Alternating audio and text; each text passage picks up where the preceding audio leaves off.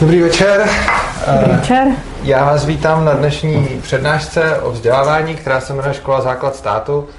A tohle je Gabriela Ješková, zakladatelka školy Ježek bez klece. A ona vám o té škole řekne víc, takže tím teď, tím teď nebudu ztrácet čas. A dnešní večer bude vypadat tak, že napřed vám něco povím na začátku já, Eh, bude to tak půl hodinka nějaký obecnější přednášky a potom dám slova Gabriele, která bude, která bude pokračovat. Chceš něco říct? Nechci. Děkuji, těšila jsem se na vás, jsem tady ráda. Tak jo. Dobrá, takže uh, dnešní přednáška se jmenuje uh, Škola základ státu a to se týká spíš té spíš tý mojí první poloviny a ta druhá polovina je spíš o tom, že to tak taky být nemusí.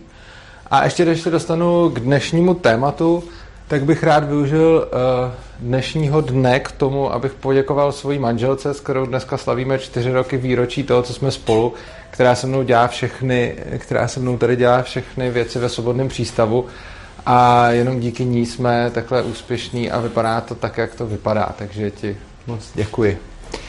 A dostaneme se, uh, dostaneme se uh, k našemu tématu. Takže První věc, eh, o které bych vám chtěl něco říct, je právo na vzdělávání versus povinnost vzdělávat se, což je něco, eh, co tady eh, zejména v České republice vidíme, vidíme docela často. Potom vám něco povím o státním monopolu na vzdělávání. A pak dám slovo Gabriele. Já jsem původně měl tu svoji část tak asi na hodinu, ale když jsem viděl, jak se Gabriela připravila, tak jsem z toho vyházel asi polovinu věcí, abyste měli, abyste měli více času s ní. Ona vám poví něco o principech eh, školy, eh, školy Ježek bez klece a potom udělá takovou malou virtuální prohlídku eh, své školy. Tak.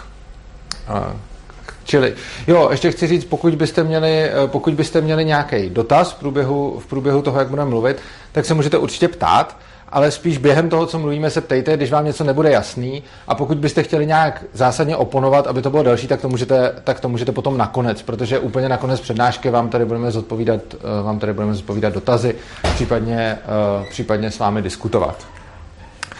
Eh, něco, co většina anarchokapitalistů asi už tak nějak zná a je to oblíbený libertariánský téma negativní a pozitivní právo negativní práva jsou ta práva, že vám někdo nebrání dosáhnout té dané věci. Takže třeba negativní právo na vzdělávání znamená, že vám nikdo nebrání se vzdělávat. Že máte právo se vzdělávat, že to můžete dělat, nikdo vás od toho nedrží, ale zároveň vám k tomu nikdo nemusí žádným způsobem pomoct.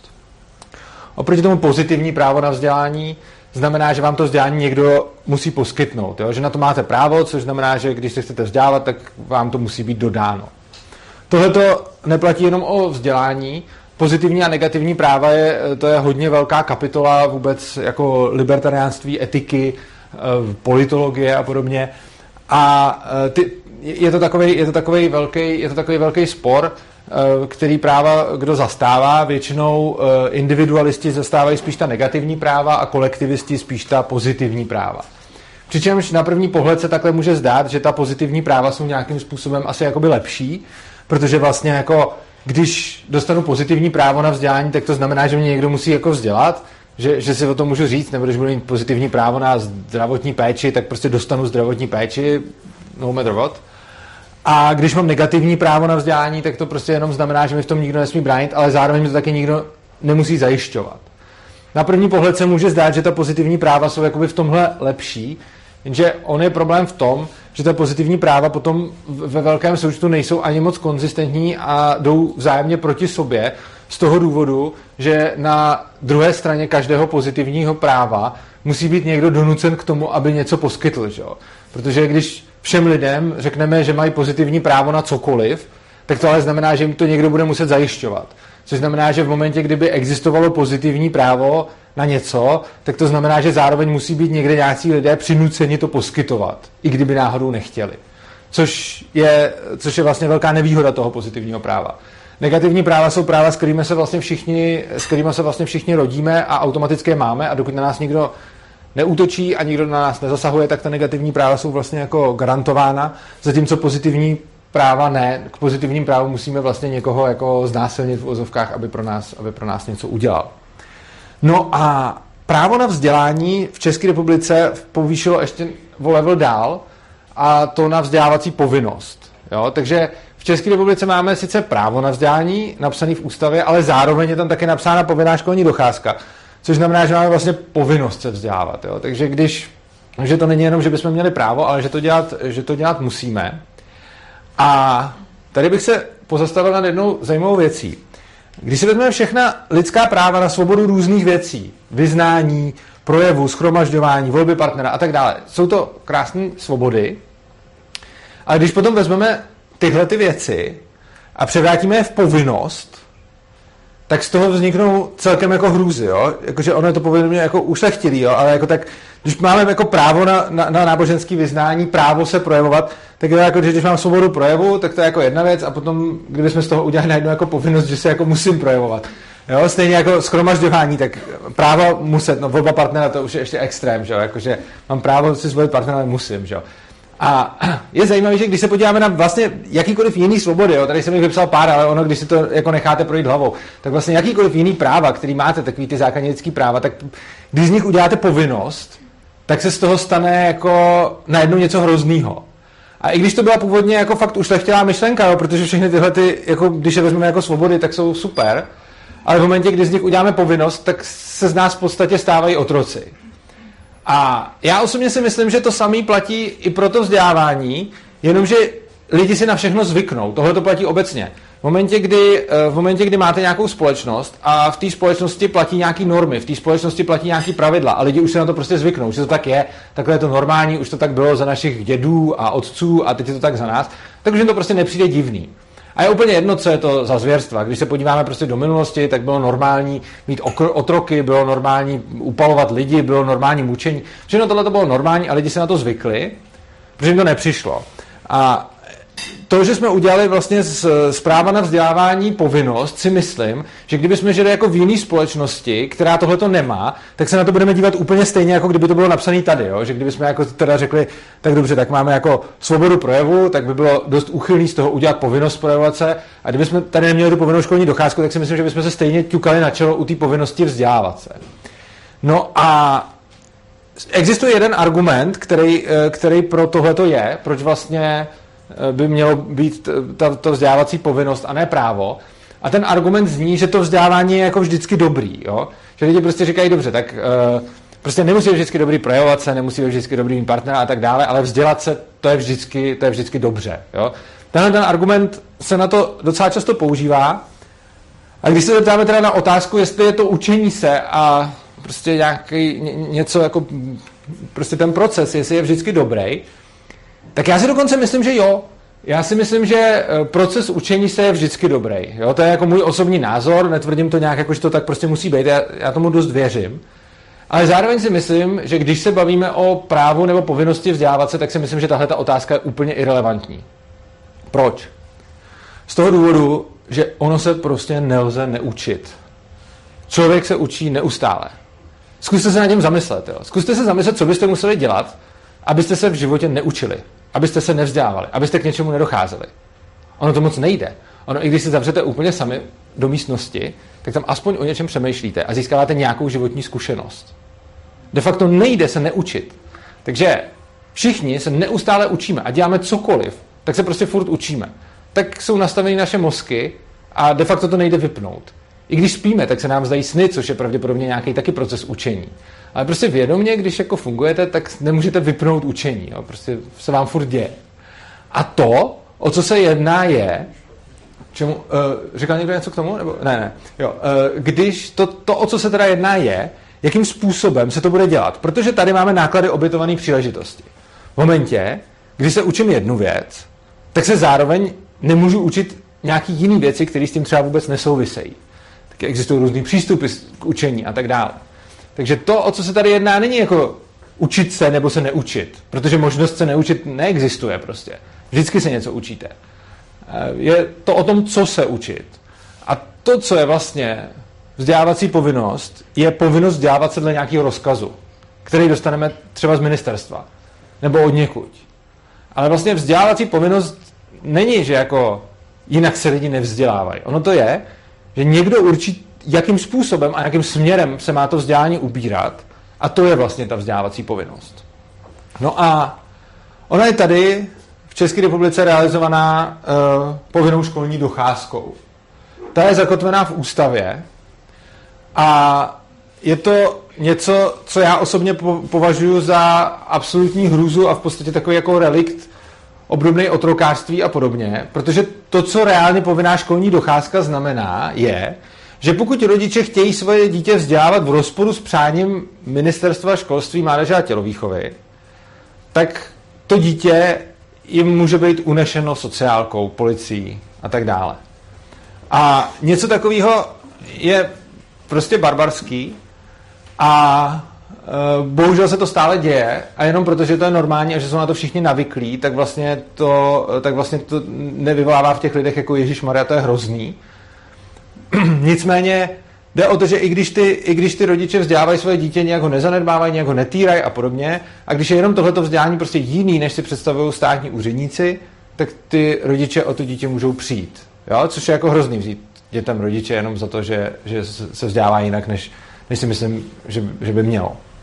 No a uh, z toho důvodu jsem členem uh, spolku Svoboda učení CZ, která prosazuje zrušení povinné školní docházky.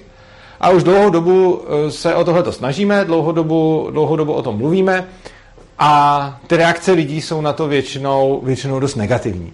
Takže když někomu řeknete, chceme zrušit povinnou školní docházku, tak lidi to strašně ostře odsuzují, bojí se jako návratu na stromy a je z toho vždycky, jako když někde napíšete zrušte povinnou školní docházku, jako na internet třeba a ideálně, když se to dostane, třeba když se nám povedlo protačet článek na nějaký novinky hned, eh, nebo i dnes, nebo něco takového, tak prostě pod tím je jako totální shitstorm komentářů, jako hej, vy prostě chcete, aby nikdo neuměl číst a psát, vy prostě chcete, aby jsme tady zase jako běhali v pralese s opicema a podobně, jo? takže nějaký takovýhle jsou reakce lidí.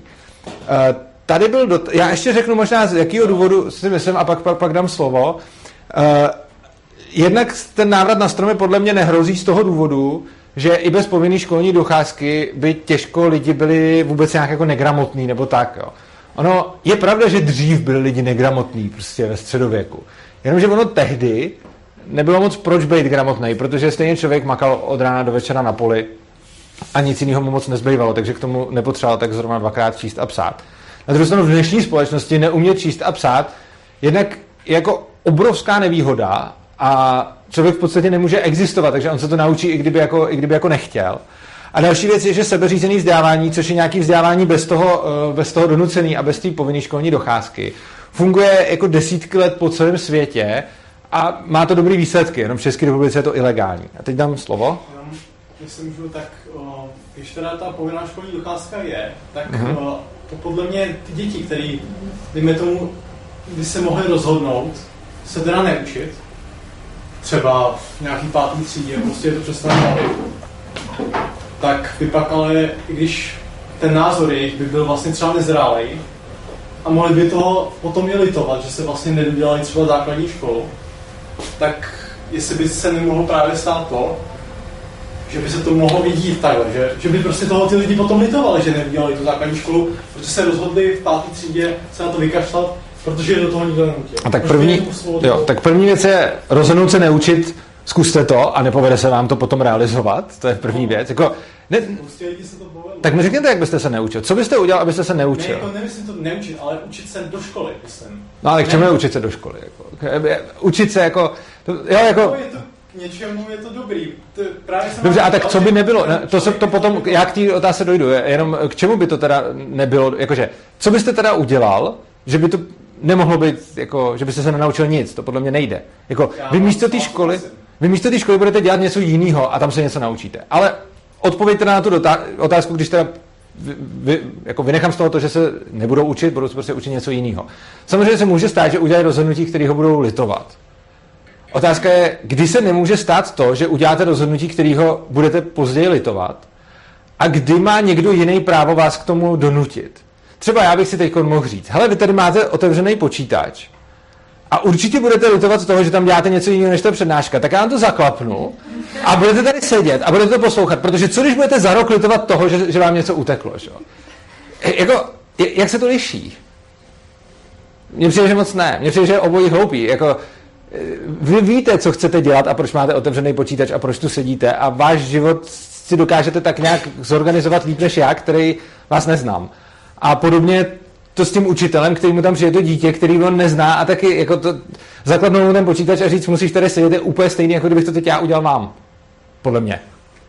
Nevím, jako, já si myslím, že prostě člověk, dejme tomu v deseti letech, si nemůže udělat takový názor na to, aby toho potom třeba nelitoval, kdyby do toho nikdo nenaučil. A v kolika letech si může udělat názor, aby už pak nelitoval?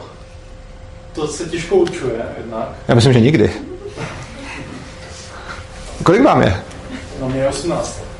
No tak mě je mnohem víc než vám. Já bych asi v tom případě bych řekl, že mám tolik víc životních zkušeností, že, že vlastně do toho vůbec nemáte co kecat a máte sklapnout a poslouchat. Teď to samozřejmě, tohle to samozřejmě říkám nadnešeně, ale já na vás používám tu vaší argumentaci. V podstatě jako, v podstatě jako mě je skoro dvakrát tolik, co vám. A z tohohle toho pohledu bych pak mohl říct jako, tak mám nažito mnohem víc, tak, tak co, tak já, já budu rozhodovat, co budete tady teď dělat. Podle mě v určitém věku prostě člověk jakoby se prostě prostě tříletý dítě nemá, dejme tomu, tolik mentálních schopností a tolik znalostí o světě, jako desetiletý. To nemá. A podle mě 18-letý člověk má celkem podobný ponětí o světě, jako třeba vy. Fakt? No, podle mě. Dobře. A myslíte, že ten desetiletý by vám to taky neřekl? Že desetiletý by vám neřekl, když mě byli tři, tak to jsem ještě byl fakt dítě, to jsem ještě nevěděl. A teď, když je mi deset, tak už jsem stejně jako vy, který mu je osmnáct.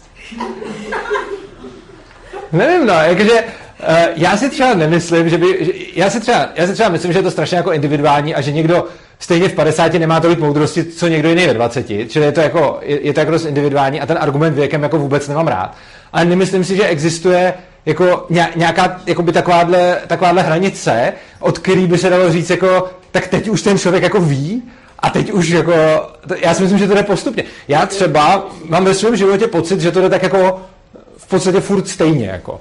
Že, že furt vždycky vím tak nějak víc, než jsem věděl předtím a časem budu zase vědět víc. Jako.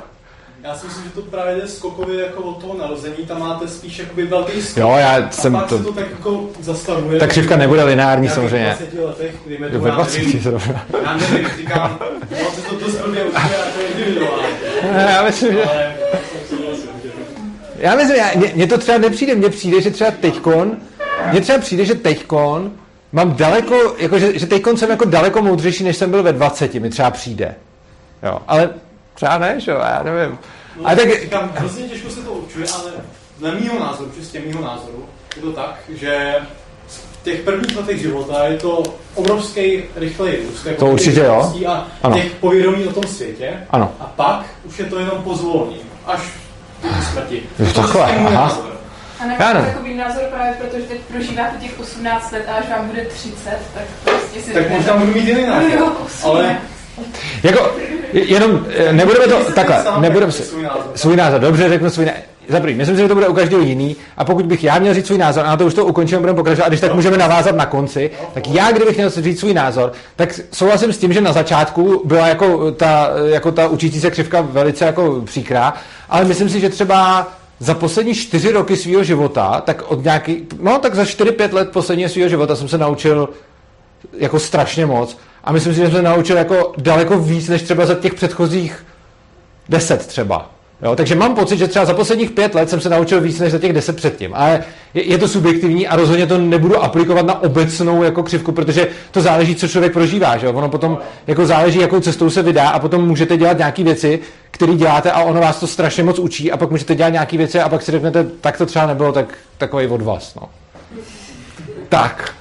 Když tak k tomu můžeme vrátit na konci přednášky, aby jsme tady nezabředli, aby jsme tady nezabředli do diskuze. Děkuji za tu, děkuji za tu připomínku. Obecně všichni můžete mít připomínky a potom na konci můžeme ještě podiskutovat. Tak. Eh, Tím se dostávám zpátky, jsme tady mluvili o povinné školní docházce a chci říct, že spousta vyspělých zemí nemá povinnou školní docházku. Jo. Tohle to spousta lidí neví. A zejména to neví ty lidi, kteří, když napíšete na internet, zrušíme povinnou školní docházku, tak na to s hrubkama napíšou ty demente, vrátíme se na stromy. Tak ty lidi typicky nevědí, že celá spousta zemí nemá povinnou školní docházku. Typicky je to tak, že země bývalého východního bloku ji spíš mají a země bývalého západního bloku ji spíš nemají. Má to samozřejmě výjimky na obě strany, ale většinou to takhle je. a uh, někde mají pouze povinný vzdělávání, což není ideální, ale je to pořád lepší než, ne, než ta povinná školní docházka. Ale třeba taková Anglie nebo Francie, ty, ty, tyhle ty země nemají povinnou školní docházku. Dokonce Anglie to má přímo napsáno v zákoně, že má, v ústavě má povinný vzdělávání a přímo v zákoně mají napsáno, povinný vzdělávání neznamená, že si musíte chodit do školy. Jo? Takže tam neexistuje ani jako nic takového. A pak jsou další země, třeba v Austrálii taky nemají povinnou školní docházku. Eh, v Americe ji mají, ale zase tam mají mnohem v některých státech daleko eh, volnější přístup eh, těch škol a tak dále. Čili je to po světě různě, ale to, to důležité, co, co k tomu chci říct, je, že ta povinná školní docházka jako taková není až taková mantra a takový, taková zásada, jak si lidi myslí. Jo? Jako říct zrušit povinnou školní docházku je něco, na co většina lidí se úplně jako dívá jako to snad ne, ale ona ji celá spousta zemí fakt už teďko nemá, jo? a taky se tam neděje to, že by tam po sobě házeli výkalama prostě, jo? jsou to normální lidi jako my, akorát nemají povinnou školní docházku. A e, k tomuhle e, právu na vzdělávání a povinný školní docházce chci říct ještě jednu věc a to je, že povinná školní docházka nemá v listině základních práv a svobod výjimku z článku 9. To je strašně zajímavý. Článek 9 listiny základních práv a svobod nám říká, že nikdo nesmí být uh, nucený k uh, nuceným pracím nebo službám. Jo? A jsou tam výjimky. A jsou tam výjimky pro vězně, který můžeme dát nucený práce, pro nějaký brance, pro nějaký prostě vojáky a takhle, který můžeme někam jako poslat, což je taky hrozný. Je to, je to v podstatě, článek 9 je v listině základních práv a svobod. Článek 9 nám říká, jako nemáme otroctví, ale protože přece jenom něco ještě neprošlo, tak pod tím máme ho v těchto výjimečných případech. Ale neexistuje tam žádná výjimka pro děti školou povinný. Takže děti školou povinný jsou lidi, kterým bereme svobodu podobně jako vězňům, prostě, že, že musí 8 hodin, jako vězňům ještě víc, ale tak jako není to žádná jiná skupina, která by musela třeba 8 hodin denně někde sedět jako proti svý vůli a když ne, tak na ně bude použitel násilí. A, a myslím si, že je to hrozně zajímavý e, příklad, kdy vlastně ty děti nejsou braný jako lidi. Jo? Že ten, kdo psal tu ústavu, tu, tu listinu, tak ho prostě nenapadlo do tohohle toho vůbec dát výjimku pro ty děti, protože to bylo jako úplně samozřejmé, že, že to dítě vůbec, že mu nepřisknul ty práva, že by aspoň mu teda řekl, dobře, tak ho můžeme zotročit, že by tam dala tu výjimku. To, tohle platí automaticky. A je to podobné, jako když si myslím, když psali ve Spojených státech totiž ústavu, tak jak tam psali my, lid Spojených států, a tak všichni jsme si rovni v těch právech a podobně, a to tam psal, že jo, ten Washington a ten černý otrok mu tam nosil to kafe, že jo. A on, on tam nenapsal výjimku, že pro toho otroka se neplatí.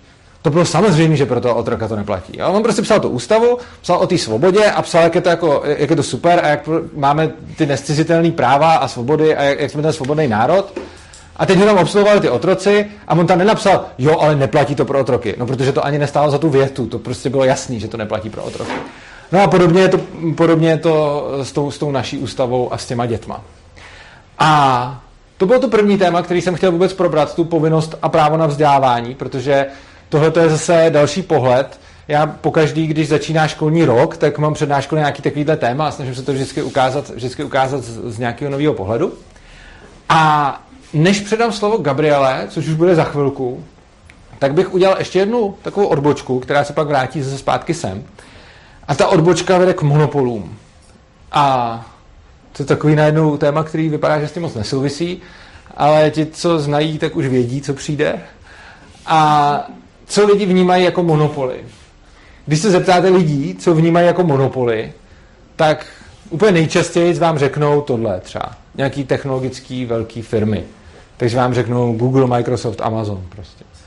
A to jsou firmy, které ani vlastně nemají monopol, oni jsou to dominantní hráči, kteří si vydobili jako skvělý postavení na, na trhu, ale vlastně mají konkurenci pořád. Jenom to konkurence to má strašně těžký a v, současné době vlastně skoro až nemožný, ale pořád tam existuje, takže když každá z těch firm, firm by udělala nějakou jako fatální chybu, eh, tak bude okamžitě nahrazená. Vy třeba Nokia prostě, jo? to byla taky jako, že monopol, ve skutečnosti dominantní hráč a pak stačilo udělat pár blbých manažerských rozhodnutí a šla do háje. A tyhle ty firmy jsou na tom podobně, teď vypadají jako úplně neotřesitelně a pravděpodobně ještě nějaký roky budou a potom, až začnou dělat chyby, tak je, tak je někdo nahradí. Čili to je jako, že mají dominanci na tom trhu, ale nemají jako garantovaný monopol, jako že by to měli v zákoně. to je jako první taková jako úroveň, co vám lidi řeknou. Potom, když se nad tím víc zamyslí, tak občas někdo přijde ještě s tímhle, že vám řekne třeba, že by to mohla být Česká pošta, nebo Český dráhy, nebo ČES, jo? že to jsou firmy, které jako můžou mít jako taky monopol, což už je tomu monopolu, což je tomu monopolu daleko blíž, protože těmhle těm firmám dává stát nějaký jako privilegia, nějaký výhody, nějaký výsadní postavení, e, některé druhy jako mm, zásilek nemůžou být přepravovaný jinak než přes Českou poštu a tak dále. Jo? Nebo stát přímo odkupuje jejich služby a tak, a tak podobně. Což znamená, že tyhle ty firmy už mají, tyhle ty firmy už mají daleko blíž k monopolu. Nicméně, co jsou ty skuteční monopoly? Ty skuteční monopoly jsou třeba zdravotnictví, soudnictví a školství. Jo?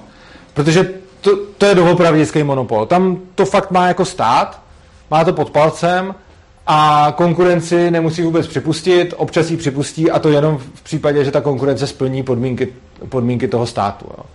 Takže prostě v těchto, těch, v těchto těch oborech a ještě i v dalších oborech samozřejmě je stát jako svrchovaným monopolistou, stát je ten, kdo tam určí pravidla, kdo tam určí ceny, kdo tam určí, jak se to vůbec má provádět a potom maximálně tuhle, tu, tuhle svoji vlastně výsadu deleguje občas na někoho jiného, pokud se rozhodne a občas, občas taky ne. O monopolech víme ze základu ekonomie, že poskytují drahé a nekvalitní služby. Proč? No, protože se to můžou dovolit. Protože dokonce i ten Google, který je tak dominantní hráč, tak si nemůže najednou dovolit poskytovat úplně blbý služby. Jasně, může si dovolit eh, brát vám data a prodávat je a, a, a podobně, ale nemůže si dovolit třeba udělat vyhledávání za halíř na, na, jeden, na jeden dotaz, protože jakmile by to udělal, tak okamžitě skončí jeho vyhledávač. Jo. Stejně tak jako Facebook si nemůže spoplatnit uh, svoji sociální síť na ani poplatkem 10 korun na den, protože jakmile to udělá, tak půjde do háje a vystřídá ho konkurence. Jo, takže prostě tyhle, ty, tyhle ty velký giganty, který se chovají různě k vašim osobním datům, kupčej s nima a, a tak dále, což samozřejmě není hezký, tak se nemůžou pořád dělat úplně, co chtějí, Eh, protože si můžou jenom do nějaký míry dělat, co chtějí, aby nestratili zákazníky. Oproti tomu eh, ten stát pro ně tohle to neplatí, protože tam nečeká nikde za rohem konkurence, protože je zákonem zakázaná. Eh, ten monopol ve školství nemá vůbec žádnou výjimku. Jsou to drahé a nekvalitní služby. Konkrétně, když tady máme nějaké ministerstvo, tak to určuje, jak, se, jak má vypadat škola, jak se má vzdělávat, a určuje veškerý jako mantinely toho, jak to má vypadat. A vy nemůžete jít mimo ty mantinely, protože v momentě, kdy chcete, tak ani nedostanete licenci na toto provozovat. Uh, zajímavý je, že když se podíváte na to, kolik soukromých škol je každý rok zakládáno a kolik soukromých škol chce být založeno, kolik dá žádost na ministerstvo, tak zjistíte, že jsou to nějaké desítky žádostí každoročně který chtějí být jako povolený, že někdo řekne, hele, já tady chci rozjet školu a chci něco dělat. A většinou nějaká tak polovina, až lehce přes polovinu z těch žádostí je zamítnutá a nevíde. Což znamená, že jako je to každý rok se to, každý rok se to nějak liší, některé ty žádosti třeba z toho jednoho roku jsou skládány v tom druhém. A když se na to podíváte, tak prostě v posledních letech to vypadá tak, že to máte většinou třeba nějakých 50 žádostí a z toho většinou uh, méně než půlka je jako méně než půlka je povolená. Což znamená, že ten stát je tady vlastně ten, kdo sedí na tom trůně s tím žezlem a určuje ty smíš a ty nesmíš. Což znamená, což je mimochodem, jako kdyby tohle to dělal kdokoliv jinde, tak je to okamžitě jako antimonopolním úřadem jako označeno jako nekalá hospodářská soutěž, jo? protože je. Protože jako když státu někde vznikne konkurence, tak on ji může prostě zakázat. A potom se dějí samozřejmě takové věci, jako že když někde státní škola nemá dostatek, eh, když státní škola někde nemá dostatek jako žáků a někdo tam chce otevřít soukromou školu, no tak mu tam samozřejmě začnou házet klacky pod nohy, aby to, aby to nešlo. Jo. Čili to je jako bohužel to. A co hůř, ta škola hned, eh, co hůř, ta škola bohužel eh, ještě musí splňovat nějaký pravidla, a je celá spousta vzdělávacích modelů, které existují za hranicemi, jsou osvědčený desítkama let jako praxe, a tyhle ty školy tady vznikat prostě vůbec nesmějí, protože když by někdo přišel s tím, že udělá jako Sudbury školu nebo něco jako Summerhill nebo podobně, což jsou jako reálně existující školy, které jako už desítky let mají jako tisíce úspěšných absolventů po světě, tak někdo řekne, chci udělat takovouhle školu a ministerstvo řekne, to, se, to s tím se vůbec nebudu bavit. To je prostě rovnou ne, protože to je proti zákony. Ano? Proč by stát chtěl jakoby zničit konkurenci ve školství? Jaký by měl k tomu mít důvod? No. Tak ty omezení, jaký mají vlastně důvod? No ty omezení mají ten důvod, že uh, jako, jako u každého monopolisty, on má tu moc, takže, takže ji využívá, že? Ale takže, jako, co by mu to vadilo, kdyby tam měl tu konkurenci? Tak například uh, stát je, stát svoji moc rozšiřuje tím, že indoktrinuje svojí propagandou děti ve školách. My už se ve školách rovnou naučíme, že stát je dobrý, my už se rovnou ve školách naučíme, že anarchie je úplně špatná, my už se ve školách rovnou naučíme, že některé uh, služby nemůže poskytovat volný trh a tohle je třeba otevřená lež, protože to se učí i o věcech, které prokazatelně jsou nebo byly poskytovány volným trhem. Takže ten stát drží to vzdělávání a když se potom podíváte na jako národní vzdělávací plán, což je prostě, oni jsou národní vzdělávací plány, kterými se pak musí všichni řídit, tvoří na základě jejich další plány, různý jako RVP, ŠVP a podobně. A uh, to v, v, těch, v tom národním vzdělávacím plánu je napsáno, že musí prostě každý učitel, že má povinnost vést žáky k demokratickému občanství třeba. Uh, že má každý učitel povinnost uh, jako seznamovat ty, seznamovat ty děti s nějakou prostě svojí, já nevím, kulturou a, a tak dále, což jsou prostě zájmy, který ten stát má a když by to dělal někdo jiný, když bych třeba já měl školu, tak budu vzdělávat ty děcka tak, jak si ten stát nepřeje. Ano. Uh, byla to, byla to bílá kniha původně a te, ta už je to a teď je ten, teď se jmenuje ten, nevíš, jak se jmenuje? Strategie 2030. Která ale není legislativní dokument, vzdělávací programy a potom vzdělávací programy. A další věc je, že se vlastně neřeklo, že ty školy, i když jsou třeba nejsou zapsané do rejstříku, tak samozřejmě je možné nějakým způsobem promovat do domácí vzdělávání a potom se nechat přeskoušet tím systémem. To je pravda. Že tady existují jakoby, různé možnosti, kde ten stát dává pouze základní rámec nějakých jakoby, minimálních požadavků. Už ty školní vzdělávací mm, programy jsou velmi volné. Tam my máme nejvíc decentralizovaný systém, druhý nejvíc decentralizovaný systém eh, vzdělávací v zemích OECD. A podle jaké metriky? Podle OECD. Podle jaké metriky? Uh, no tak podle uh, jakoby stavu státu a těch jednotek, kdy my nemáme vlastně střední článek, uh, což jsou vlastně ředitel má ohromnou autonomii v tom systému. To znamená, že jakoby neexistuje ten prostředník mezi mezi státem a ředitelem. Te, ty krajské úřady jsou pouze průtokovým, uh, průtokovým prostě prostředkem pro finanční, jakoby pro financování. Uh, no a jak z toho plyne decentralizace?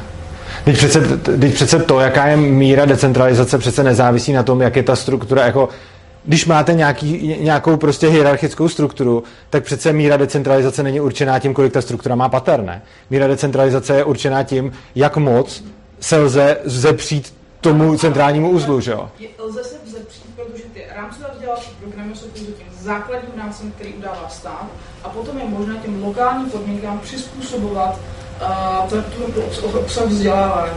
No ale přesto je tady nelegální, přesto je tady nelegální udělat třeba jako Sudbury nebo Summerhill školu. Potom existují možnosti domácího vzdělávání, kdy se potom uh, za určitých podmínek můžete nechat přeskoušet tím Já to vím, uh, já to vím, ale tak za první, jako ano, je možnost domácího vzdělávání, jenomže na to nemáte právo, domácí vzdělávání mimo jiné něco, na co máte v jiných zemích, jak, jak když říkáte, jako, že jsme decentralizovaní, tak v leckých jiných zemích máte právo na domácí vzdělávání. V České republice neexistuje právo na domácí vzdělávání. V České republice musíte sehnat ředitele, který vám to jako milostivě povolí a vy se k němu stejně musíte zapsat. To je první věc. A druhá věc, jak to, že když máme tady tak svobodné školství, tak tady nemůžou vzniknout svobodné školy, které můžou vznikat jinde po světě.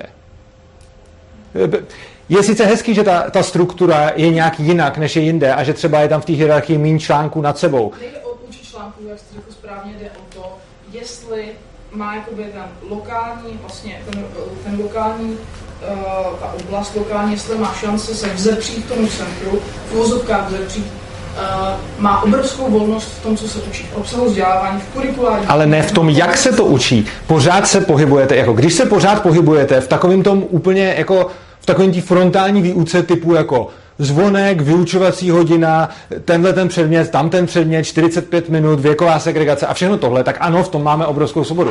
Ale to, ale to není všechno, že jo? Existují úplně jiný vzdělávací modely, které vůbec nepočítají s tímhletím. A jsou to vzdělávací modely.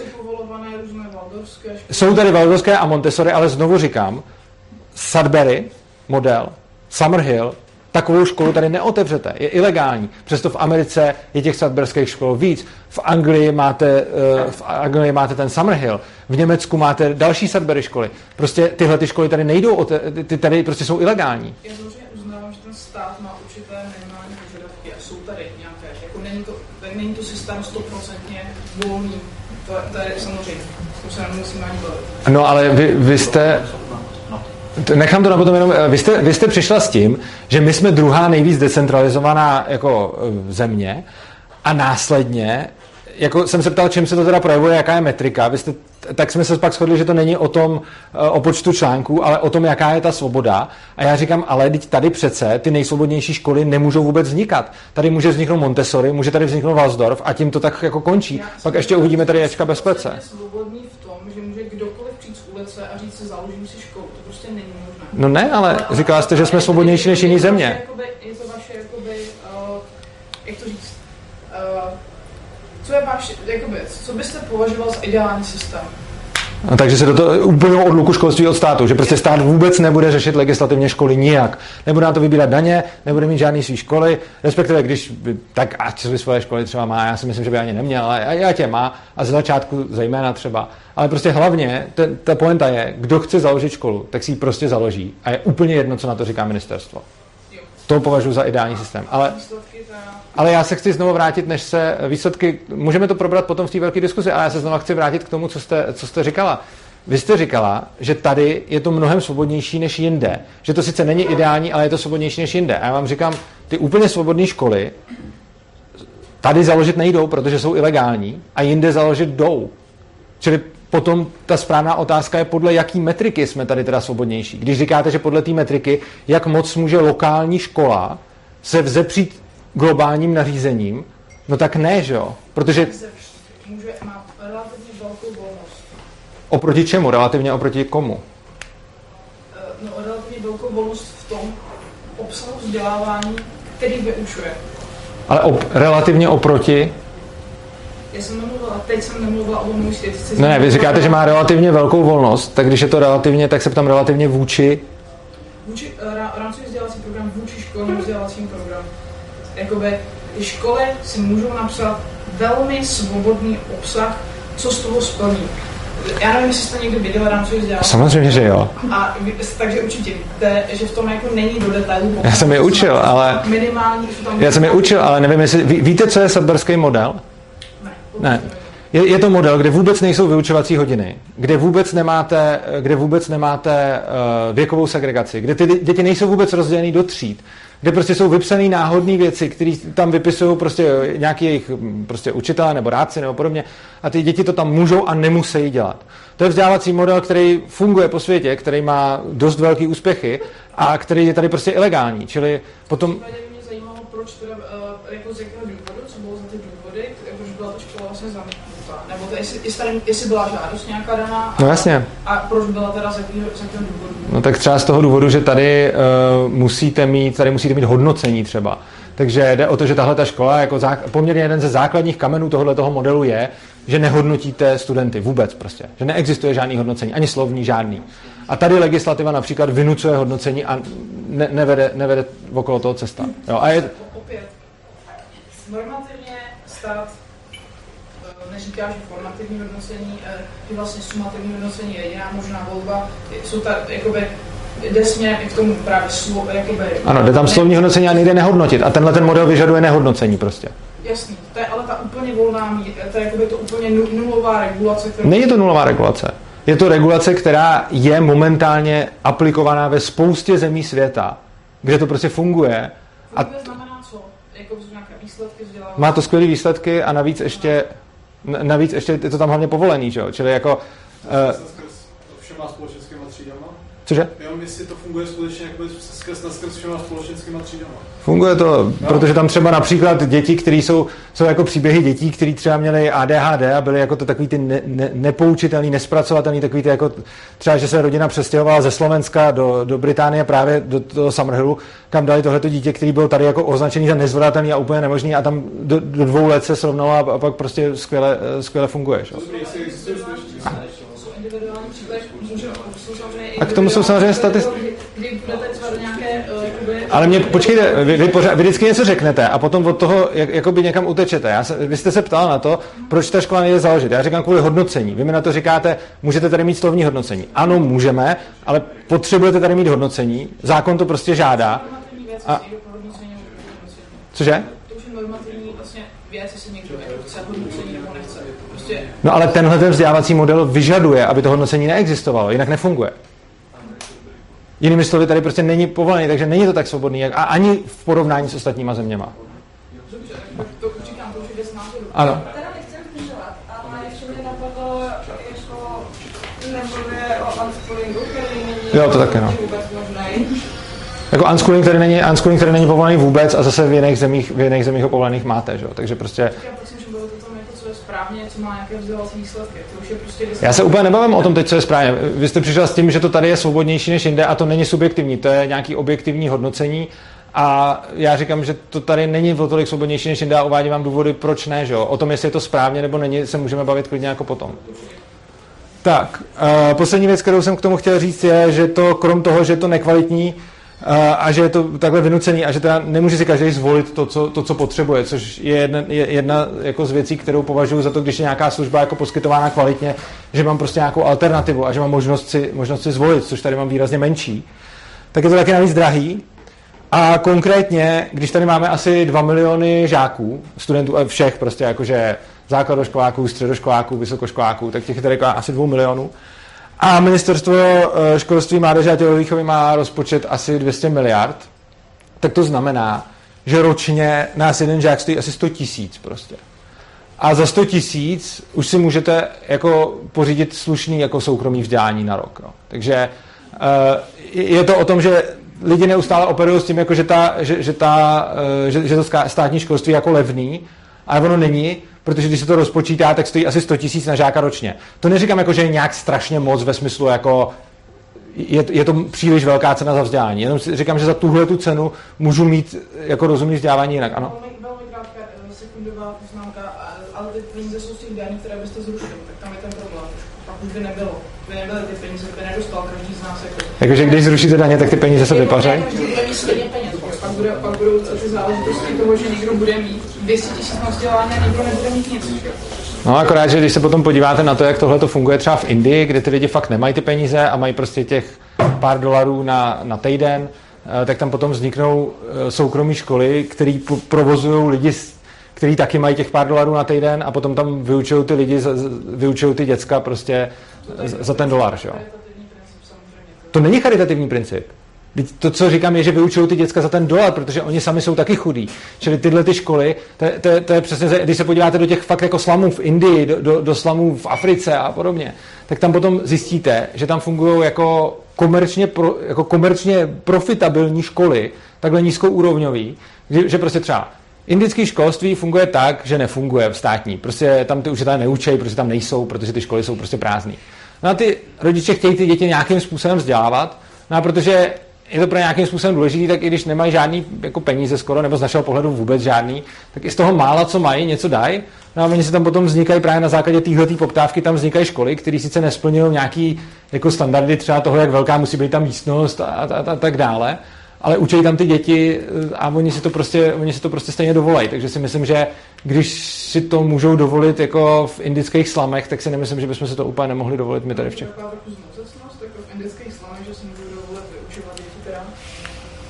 No jasně, když si v indických slamech můžu dovolit i tam, tak si je tady asi můžeme dovolit taky, že jo? Dobře. Uh, tak jo, tohle to bylo všechno, tohle to bylo všechno ode mě a já teďko předám slovo Gabriele. Uh, kte- jo, ještě pardon, ještě mám jeden slide a to už vlastně je to. To jsem chtěl říct, jako schrnu, to jsem tady říkal, jsme zvyklí jsme na nějaký uh, vzdělávací model, který je prostě takhle vynucený. A to, o čem mluvím, je, že to vzdělání může být i vzájemně dobrovolný. A není to jenom teorie, je to i časem ověřená praxe, zejména, zejména jako v zahraničí. Ale pak jsou lidi, kteří se o to snaží i tady a i navzdory tomu, že ta legislativa spoustu věcí nedovoluje a že ty úplně svobodné školy tady založit prostě nejdou, nebo musí nějak kličkovat v zákonech, nebo uh, musí trošku nějak ustupovat ze svých principů, tak se to přeci jenom uh, nějakým způsobem děje. A právě zakladatelkou eh, jednou z takovýchhle škol je Gabriela, který, eh, který předávám slovo. Tak jo, díky za slovo. Já bych si vás dovolila vzít do naší školy, virtuálně do naší školy, do Ježka Bezklece, kterou jsem před pár lety založila. Já jsem tady napsala dvě data, nebo dva roky. Jeden rok je datum založení Ježka, což je 2014. To bylo takový docela smutný období, kdy v podstatě po Ježkovi neštěkl ani pes. Já jsem začínala v takové menší vilce, kterou jsem splácela ze všech možných eh, zdrojů, co jsem měla. Byla jsem na rodičovské, to byl můj vlastně jediný příjem v té době. A v září se mi přihlásili čtyři domškoláci, nebo nejdřív to bylo osm domškoláků a pak když přijeli do té vily a zjistili, jak je to tam hnusný, tak řekli, že už tam nebudou a odhlásili si, takže vlastně celý ten rok 2014 jsem to táhla tak nějak jakože vlastně ani nevím jak. No a pak začalo svítat na lepší časy, když jsem se teda dostala do běžné školní budovy, to možná už byla pro někoho záruka něčeho, že to bude stát za něco. A vlastně v roce 2015 se k nám přidali první odvážlivci, kteří většinou s námi zůstali, někteří už odešli, ale eh, většinou s námi zůstali a jsou tam. Eh, taková pro mě asi jedna z nejdůležitějších otázek životních je proč. A já to mám i s tím Ježkem a vlastně ze vším, co v životě dělám proč jsem vlastně jedna Ježka založila a proč jsem založila Ježka v takové formě, v jaké je. Tak, proč jsem si ho založila z toho důvodu, že kdysi, když se mi narodili děti, tak jsem si říkala, a sakra, tak jednou budou muset nastoupit eh, do povinné školní docházky, budu muset hledat nějakou školu. A ať vystudovaný pedagog, ať eh, pedagog, který začínal na alternativní škole, tak jsem si říkala, že tohle fakt nechci. Když jsem odcházela na mateřskou, tak jsem věděla, že se do té školy nevrátím ať jsem třeba měla dobrý vedení, byla tam dobrá atmosféra, tak eh, mi z těch situací, které jsem tam zažívala, tak mi bylo často smutno. Já jsem učila češtinu, kterou mám fakt ráda, ale viděla jsem, že tam takhle stojím před zhruba stejným počtem lidí, kteří jsou tady dnes a viděla jsem, že to třeba nikoho nezajímá a 45 minut jsme si hráli na to, že já jsem tam o to, abych to do nich nalila, oni tam jsou o to, aby mě slepě poslouchali a aby se hlásili, když budou vyzváni a aby mlčeli, když nebudou vyzváni. Takže to jsem chtěla upustit. A druhý proč v otázce Jižka bez klece mě a všeho, co se týká vzdělávání v České republice, je to, proč jsem se nevydala cestou komunitního vzdělávání. V České republice existuje docela dost eh, škol, které jsou komunitního typu, to znamená, že nejsou zapsáni v rejstříku. Oni, jsou, oni si tak nějak jako fungují, můžou být právě v jakýchkoliv prostorách, nemusí splňovat až tak přísná hygienická nařízení, ale jejich žáci musí být někde zapsaní. Takže je hrozně složitý najít si nějakou školu, která vám bude umožňovat přesně to, co vy potřebujete v té komunitní škole. A já jsem si říkala, že touhle cestou nechci jít, že se nechci před nikým plazit a nechci nikoho získávat na svou stranu, že to chci být já, kdo to bude dělat tak, jak potřebuje. A mám takový jako skromný, skromný cíl, eh, že třeba jednou přispěju k tomu, že se to tady nějakým způsobem změní. Zatím to až tak úplně nevypadá, ale třeba to tak jednou bude. Hned další otázka za otázkou proč je, co vlastně my v tom Myškovi nabízíme, proč to děláme, jak to funguje. A taková otázka, která mě často napadá, je, jako jestli třeba nehledáme menší zlo. A já mám pocit, že to tak je, protože když si vezmete uh, výběr, padly tady Waldorfy, padlo tady Montessori, ale pořád jsme u toho, že musíme někam chodit a že si opravdu vybíráme jenom z té nabídky, kterou nám stát nabízí. Že nemáme moc nějakou, eh, nějakou možnost na jiný výběr. Takže za mě osobně je to o tom, že hledáme menší zlo. Pak taky občas se o Ježkovi bezkladce říká, že pomáhá. A že pomáhá těm lidem, co jsou na individuálním vzdělávání, že vlastně pomáhá, aby to mohli nějakým způsobem přežít, což je na jednu stranu super, člověka to tak jako vždycky potěší, ale na druhou stranu, když se do toho jako zabřednete víc, tak si uvědomíte, jak je to šílený. Že ať my se teda snažíme budovat nějakou jinou školu na nějakých jiných principech, tak stejně je to pořád o tom, že my jsme tady a k nám někdo přišel a my těm lidem pomáháme. Není to o tom, že bychom si byli úplně rovni. Což se mi nedaří úplně nějakým způsobem zatím odbourat. No a další věc, komu a za jakou cenu. A teď úplně tak jako nemluvím o tom, o té finanční stránce. To je jedna věc, jasně. Eh, finance jsou o tom, že něco dostáváme od státu, něco nám platí rodiče, ale spíš myslím takovou tu cenu zase, že to není úplně rovný vztah. Že vždycky musím něco, něčeho se vzdát, abych mohl dělat něco, co, co chci. Když jsme byli u těch školních vzdělávacích programů, tak já jsem tady napsala SRAS VBK, což je název našeho školního vzdělávacího programu. A když se podíváte na ta písmenka, tak vlastně každý to písmenko něco znamená. To S znamená svoboda. A já jsem ho dala do uvozovek, protože si myslím, že to není možný. Naprosto upřímně říkám, že si na svobodu jenom hrajeme. Prostě to tak je a stojím si zatím. Pak ráda budu vysvětlovat dál. Respekt. Snažíme se o to, aby respekt fungoval a ono se to tak nějak té svobodě hodí. Že jo? Když se řekne svoboda, měl by tam být asi i respekt, aby to tak nějak, nějakým způsobem fungovalo. A samozřejmě i ta zodpovědnost. Zodpovědnost za svoje činy, za svoje rozhodnutí, ale když se na to podíváte z hlediska třeba celé České republiky, tak my tu zodpovědnost nemáme. Nikdo z nás nemá zodpovědnost za své vzdělávání. Není to tady možný. A já bych se chtěla zeptat, jestli si myslíte, že je v České republice svoboda umožněna. Jenom tak, jako jestli můžete zvednout ruce, kdo si myslí, jako že to je možný. Jestli je svoboda ve vzdělávání možná. Částečná určitě. Částečná. Aha, a když řeknu svoboda bez míry, bez částečnosti? Se ten černobílej. Aha. Dobře. Takže dejme tomu tři lidi si myslí, že nějakým způsobem svoboda ve vzdělávání tady možná je. No. Asi nějaká částečná. Že se nějak můžeme pohybovat, že můžeme nějak balancovat. A já se zeptám, existuje povinná školní docházka? Máme v České republice povinnou školní docházku? Jo, máme. Tak já si myslím, že svoboda není možná a otázka je, jestli opravdu teda svoboda, respekt a zodpovědnost věškovi bez klece opravdu je možný. A když se vrátím k té svobodě, tak já, když jste se tady bavili o té částečnosti, o tom, že určitá míra svobody možná je, ano, tak přesně tak my to máme. Že Ježek bez klece je tak svobodný, jak to současná česká školská legislativa dovolí. Což třeba z mýho pohledu není úplně ideální a naprosto upřímně já nehledám tu cestu nějaké částečné svobody. Můžeme se tady bavit o tom, že vy máte třeba uh, jiný pohled na svobodu, ale podle mě svoboda buď je, anebo prostě neexistuje. Ano. I když vlastně člověk chodí normálně do klasické školy, tak ona mu pořád jakoby nebrání se vzdělávat, pak když přijde domů jakoby jakkoliv chce teoreticky. Mm-hmm.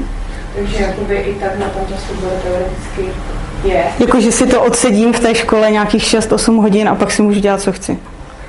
Ne, jakože i když sice děcko chodí do normální školy, státní, tak to neznamená, že vlastně už tam pak nemá svobodu se vzdělat vlastně jakkoliv chce, teoreticky. Jako v té škole? po škole. I po škole. Po škole. Prostě jako celkově. A to nám stačí. To nikomu prostě může stačit asi. Ne, ale jako není to vyloženě, že by vlastně ho úplně udusila ta školní docházka. No, znám případy, kdy teda hodně udusí, takže, ale, ale jako, jo.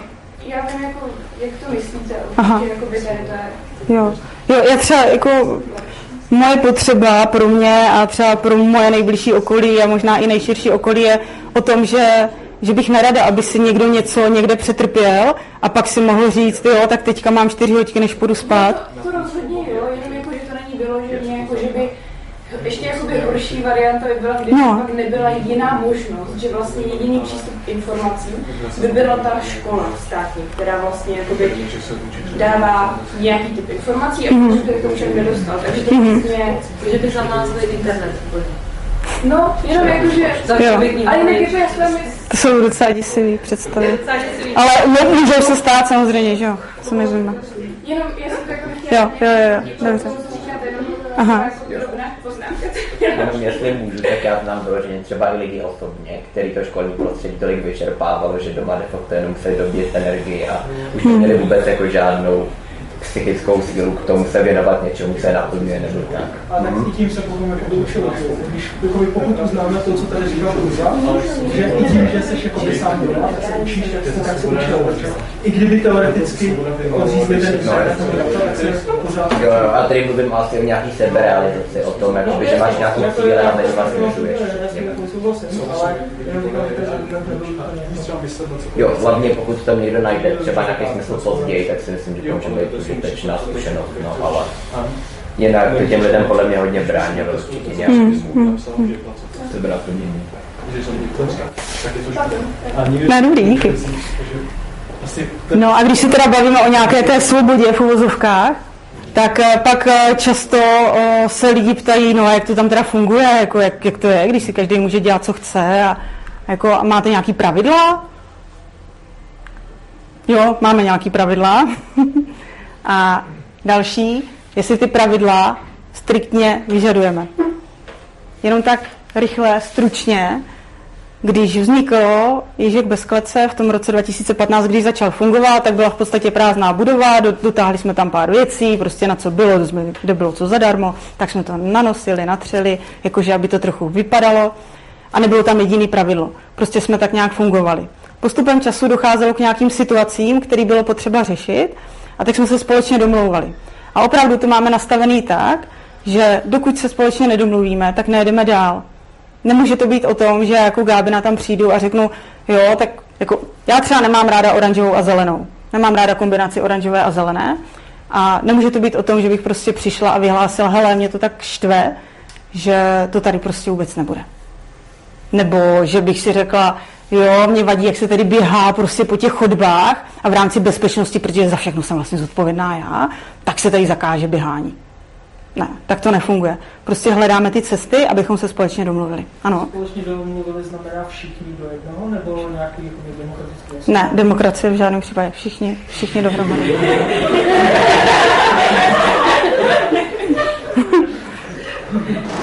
A jak jsem naznačila, tak nad tím už vlastně stojí nějaká lidskost, která je pro mě asi úplně nejdůležitější, že i když se stane, že dojde k nějakému porušení pravidel, tak to není o tom zase, že kdybych tam někde někoho viděla, jak porušuje nějaké pravidlo, tak to není o tom, že já jako Gábina přijdu a teď tam budu vymáhat to, že bylo nějaké pravidlo porušený.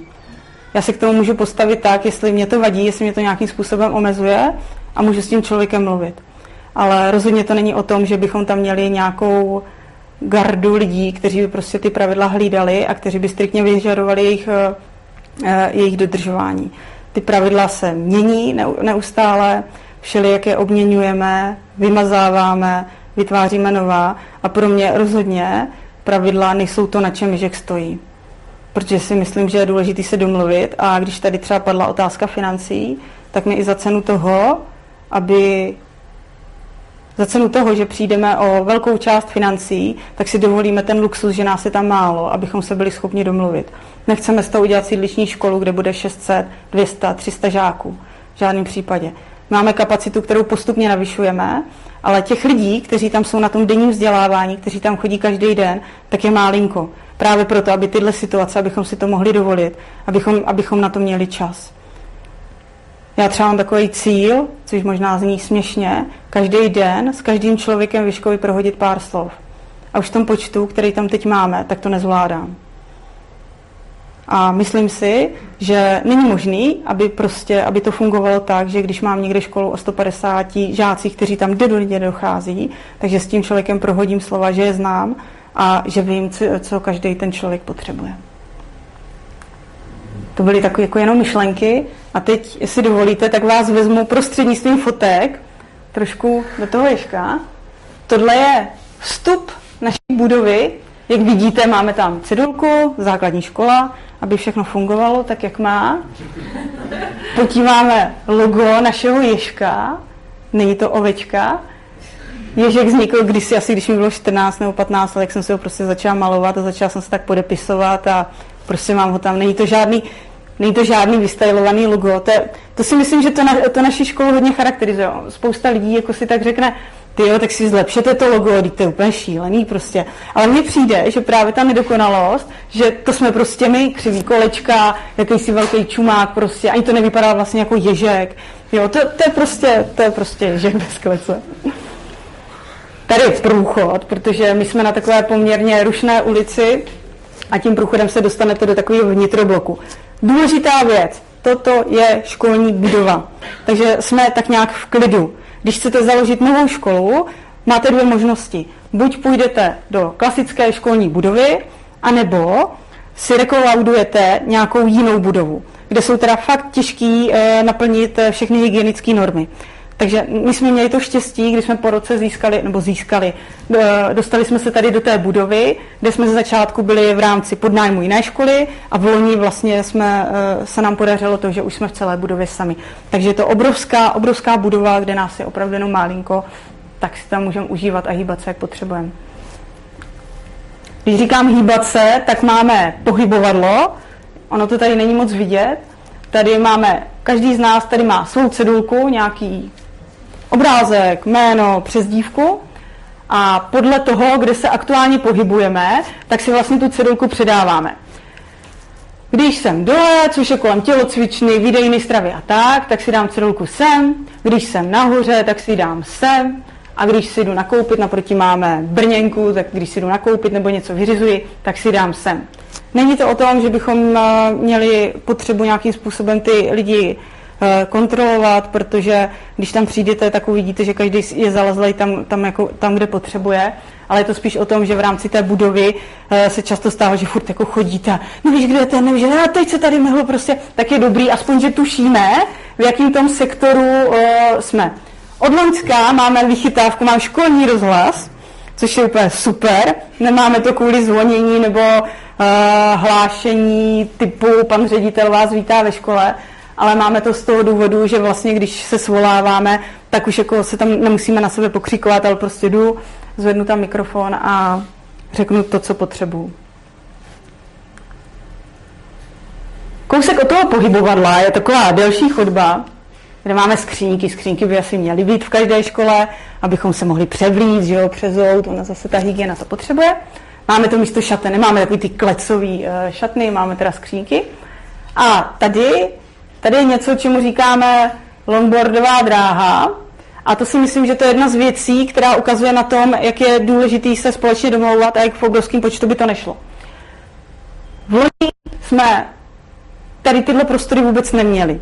Úderem 1. září jsme získali a máme tam spoustu lidí, kteří rádi jezdí na longboardu a teď prostě ta chodba, když se mrknete, tak jako není až tak úplně široká, že a když tady jezdí lidi na tom longboardu a chodí tam prostě další lidi, tak jako docházelo k nějakým kolizím. No, občas vám někdo přijel nohu, občas do vás někdo narazil. A tak jako varianta jedna je, zakažme to, je to nebezpečný, ať se tady nikomu něco nestane. Uh, varianta dvě je, pojďme hledat místo, kde se dá longboardovat, což jako v té budově se nedá, není moc míst, kde by se dalo longboardovat. Tak jsme to vymysleli tak, že jsme si udělali tady tu longboardovou dráhu, tu longboardovou zónu a vidíme, že prostě vpravo se jezdí na tom prkně, vlevo se chodí a když já vlezu, a často se mi to stává, že zapomenu, když si prostě vlezu do té longboardové zóny, tak jako je to moje zodpovědnost, že jsem tam vlezla a někdo mi ho tu nohu může, uh, může před. Za celý rok se tam nestal jediný úraz. A to podotýkám, že tady, tady je roh, který pokračuje. Takže když jste tady, tak tam úplně tak nevidíte. A tady je ještě umyvadlo. Takže bacha na to. A když vyjedete, kdybyste tady takhle pokračovali dál, tak je tam jenom taková úzolínká chodbička a dostanete se do místnosti, které se říká řádírna. Ty dveře té řádírny jsou eh, v úrovni toho longboardu, tam jsou takový pomaličku už jako větrací otvory v těch dveřích, protože se do toho naráží samozřejmě. Ale řádírna, tak asi je jasný, co tam děláme, že jo, v řádírně se řádí, teď se tam nově scházíme každý ráno, když se potkáváme, máme tam eh, chyty, jakože horolezická stěna, máme tam takový pódium, což je úplně luxusní věc, tam dřív byla takhle obrovská skříň, která oddělovala jakože dvě místnosti. Zatím byl skládek a tady byla ta nějaká ta hlavní místnost, ta třída. No a my jsme se rozhodli to zhodit a tady, když vlezete, tady se to dá udělat, ten, ta část toho koberce, a když tam vlezete, tak tam můžete chodit a ležet, je tam madračka, a když vás je tam víc, tak je tam hrozný smrát. Ale jako rádi si tam lidi lozí a je to tam fajn. Kdyby vás cokoliv napadalo, tak se klidně ptejte. Další místnost, kde často býváme, je kuchyňka. My máme kuchyňku, Když řeknu u nás nahoře, kde si můžeme ohřívat, když si chce někdo uvařit špagety, tak si tady prostě může uvařit, může si udělat čaj, může si dát věci do ledničky. A tady třeba máme takový dobrý, jako, nebo nevím, jestli dobrý, ale tady jakože takový pravidlo, že si ty věci podepisujeme, a když to není podepsaný, tak to může být sežraný, což je docela jako blbý. Takže na čem není jméno, můžu to zbaštit. Tohle samozřejmě by neodpovídalo těm hygienickým požadavkům, jo? tam nejsou ty metry čtvereční na ty různé jídelny, výdejny a není to oddělený, že jo? protože když chcete někomu vydávat stravu, tak to musíte mít oddělený a vydáváte to z takového toho okýnka, že jo. Teď dokonce byste měli správně ty příbory i dávat do ruky, aby se ty děti nebrali kvůli uh, těm opatřením, které teď nastaly. Tak ještě dole máme výdejnu, která odpovídá všemu, uh, čemu by měla odpovídat, teda aspoň doufám. Kuchyňka, tam se scházíme, většinou je to takový první místo, kam ten člověk vejde, hned po tom eh, pohybovadle případně. A tady, tady máme bzučák a v téhle místnosti sedí někdo s velice důležitou funkcí, říkáme mu otvírák nebo zavírák. Otvírák je samozřejmě ráno, zavírák je samozřejmě večer nebo odpoledne. A je to o tom, že když si chcete zazvonit, když si chcete dostat do naší budovy, když si zazvoníte, otvírák vás pustí a pak třeba odpoledne může vpustit i babičky a dědečky a rodiče a tak. A tuhle místnost máme rádi a docela se tady scházíme třeba na nějaký různé schůzky, když něco projednáváme, když třeba řešíme, jestli pojedeme na výlet tak kam pojedeme na výlet, tak se tam potkáváme. Pak máme takový ty klasičtější třídy, samozřejmě tohle je, předmě, eh, tohle je místnost Madvědy. Tenhle okamžik je asi důležitý říct, že abychom teda mohli nabídnout aspoň nějakou tu svobodu těm dětem, tak my jsme ty předměty, které nám umožňuje zákon a legislativa, tak my jsme ty předměty pospojovali. Tudíž máme předmět madvědy, který zahrne fyziku, chemii, biologii, matematiku. Pak máme předmět jazyky, kde jsou jazyky, informační technologie, cizí jazyk, český jazyk. Potom máme předmět jámy, což je tak jako nadnesen jako já a my všichni. To já, to je taková ta osobnostně sociální výchova, to, co já potřebuji, v čem se hledám, co se učím. A to my, to jsou třeba naše sněmy. Taky každý úterý jezdíme na výlety, prostě abychom vypadli úplně ze školy. Pak do toho spadají takový ty zeměpisy, dějepisy, občanský výchovy, to furt existuje. Výchova k občanství, ale v pořád je to v podstatě to stejný. Potom máme tělocvik, tělesná výchova, a potom máme estetická pracovní výchova, což se skládá vlastně z hudební výchovy a z výtvarné výchovy. A tohle je v podstatě jediná možnost, jak těm dětem umožnit nějakou část teda svobody, když se bavíme o částečné svobodě. Jo, takže není úplně možný, aby třeba u nás někdo propadl. To se jako úplně až tak asi nemůže stát. Aby u nás někdo propadl. Jo, protože vždycky jako ten člověk se tam může něčemu věnovat, proto to máme tak pospojovaný. No a tady v téhle místnosti teda jsou ty madvědy, takže tady, když vás zajímá třeba matika, tak se můžete přijít, nebo třeba když se chcete dozvědět něco z fyziky, z chemie, z biologie, tak tohle je ta pravá místnost, kde najdete eh, spoustu zajímavých věcí, informací a pravděpodobně tam bude sedět někdo, kdo by vám mohl nějakou tu informaci i poskytnout, pokud budete chtít. Tohle je moje místnost, tohle je místnost, která se jmenuje Retro, tu jsem si vybavila starým nábytkem a mám z ní velkou radost a ta, ta by moc eh, u hygieny neobstála. Tady jsem nějaký velký černý stůl, tak jsme to teď změnili, že už tam není velký černý stůl, je tam velký bílý stůl, ano. Já můžu se zeptat, jak dlouho teda tam člověk může zůstat v té škole, když teda může propadnout kolikrát chce? Nebo Já jsem nemluvila o propadnutí, to ne, to ne, to ne, to ne. No. Tak jak dlouho vlastně ten člověk může teoreticky po naší škole studovat? No můžete 9 let studovat. Jo, v podstatě ale... můžete propadnout na prvním a na druhém stupni. To jo, ale... No. Teda kdyby náhodou se ten člověk jako... Aha. Takže má vlastně svobodu úplně ve všem a nemusí se vlastně naučit všechno, když teda nechce. no, protože když ten člověk na to vykašle a na co? teoreticky, no na to, co bych třeba, nevím, asi máte taky nějaký osnovy, jste učili? Ne, nebo nemáme osnovy, ne. My se řídíme rámcovým vzdělávacím programem, na který my jsme si vytvořili právě ten školní vzdělávací program, což bylo to, to sraz Věškovy bez klece. Ten náš školní vzdělávací program. A ten vlastně stanovuje povinný výstupy na konci prvního a na konci devátého ročníku. Jo. Takže k tomu by se ty děti, ti žáci by se měli dostat. Takže maximum je 9 let, kolik může tam člověk jakoby pobejt v té škole. V podstatě jo. No, jo no, no. Jo, tak jsou, jsou odůvodněný případy, kdy tam můžete být díl, jo. Tam právě tím, když propadnete, tak jako zopakujete si ten ročník, takže 9, 10, 11, jestli dobře počítám, jednou na prvním, jednou na, na druhém stupni a potom třeba ze zdravotních důvodů můžete opakovat a tak. Ano? Dotaz je, Jo, pardon. eh, kdo jakoby hodnotí, jestli splnili nějaký ty, jako, jestli to můžete hodnotit jenom vy, nebo hrozí třeba, že přijde nějaká kontrola nebo něco, aby zjistili, jestli ty děti teda splnili nějaký ten jako vzdělávací program. Tak kontrola hrozí každým dnem, to nikdy nevíme. Můžou přijít samozřejmě a zajímá je to, určitě to zajímá. Už jsme měli nějaké inspekce, kde se tady tohle řešilo. A jinak eh, to je právě to, v čem se třeba nepotkávám, když tady padlo eh, ten argument té svobody, tak my se v tom třeba nepotkáváme, že eh, ani my dospěláci, ani prostě ty děti nemají potřebu, oni nemají potřebu být hodnoceny a my nemáme potřebu je hodnotit. My to prostě máme tak, že jako jsme ochotní poskytovat zpětnou vazbu, ale jenom vyžádanou. To je takový jako ideální stav, jak by to mohlo fungovat, což nesmíme. Na tom vysvědčení se hodnocení, to je v té vyhlášce, na tom vysvědčení se hodnocení musí nějakým způsobem objevit. Takže je potřeba hodnotit. Ano? Většinou kontroly České školní inspekce probíhají zhruba jednou 6 let a potom při podnětu nebo při podnětu. A jenom se chci zeptat, že jako já třeba fandím různým alternativám v rámci nějakých jako omezení a tak, eh, ale jako aspoň nějaký, nějakým rámcovým omezením uh, nebo pravidlům, aby jsme se Mhm, to věnovali správně. A hrozně se mi líbí, že patrně jako asi u toho dítěte nebo toho žáka chcete jako zbudit nebo maximalizovat ten potenciál, který má přizpůsobit, jako když má nějaké schopnosti, tak jak vyzvihnout, nebo prostě, aby se naučil i něco třeba sám, když, aby se na to přišel třeba i sám na nějaký prostě záležitosti, ale to mě zajímá, vy jste normálně škola teda jako povolená. No, zatím ano.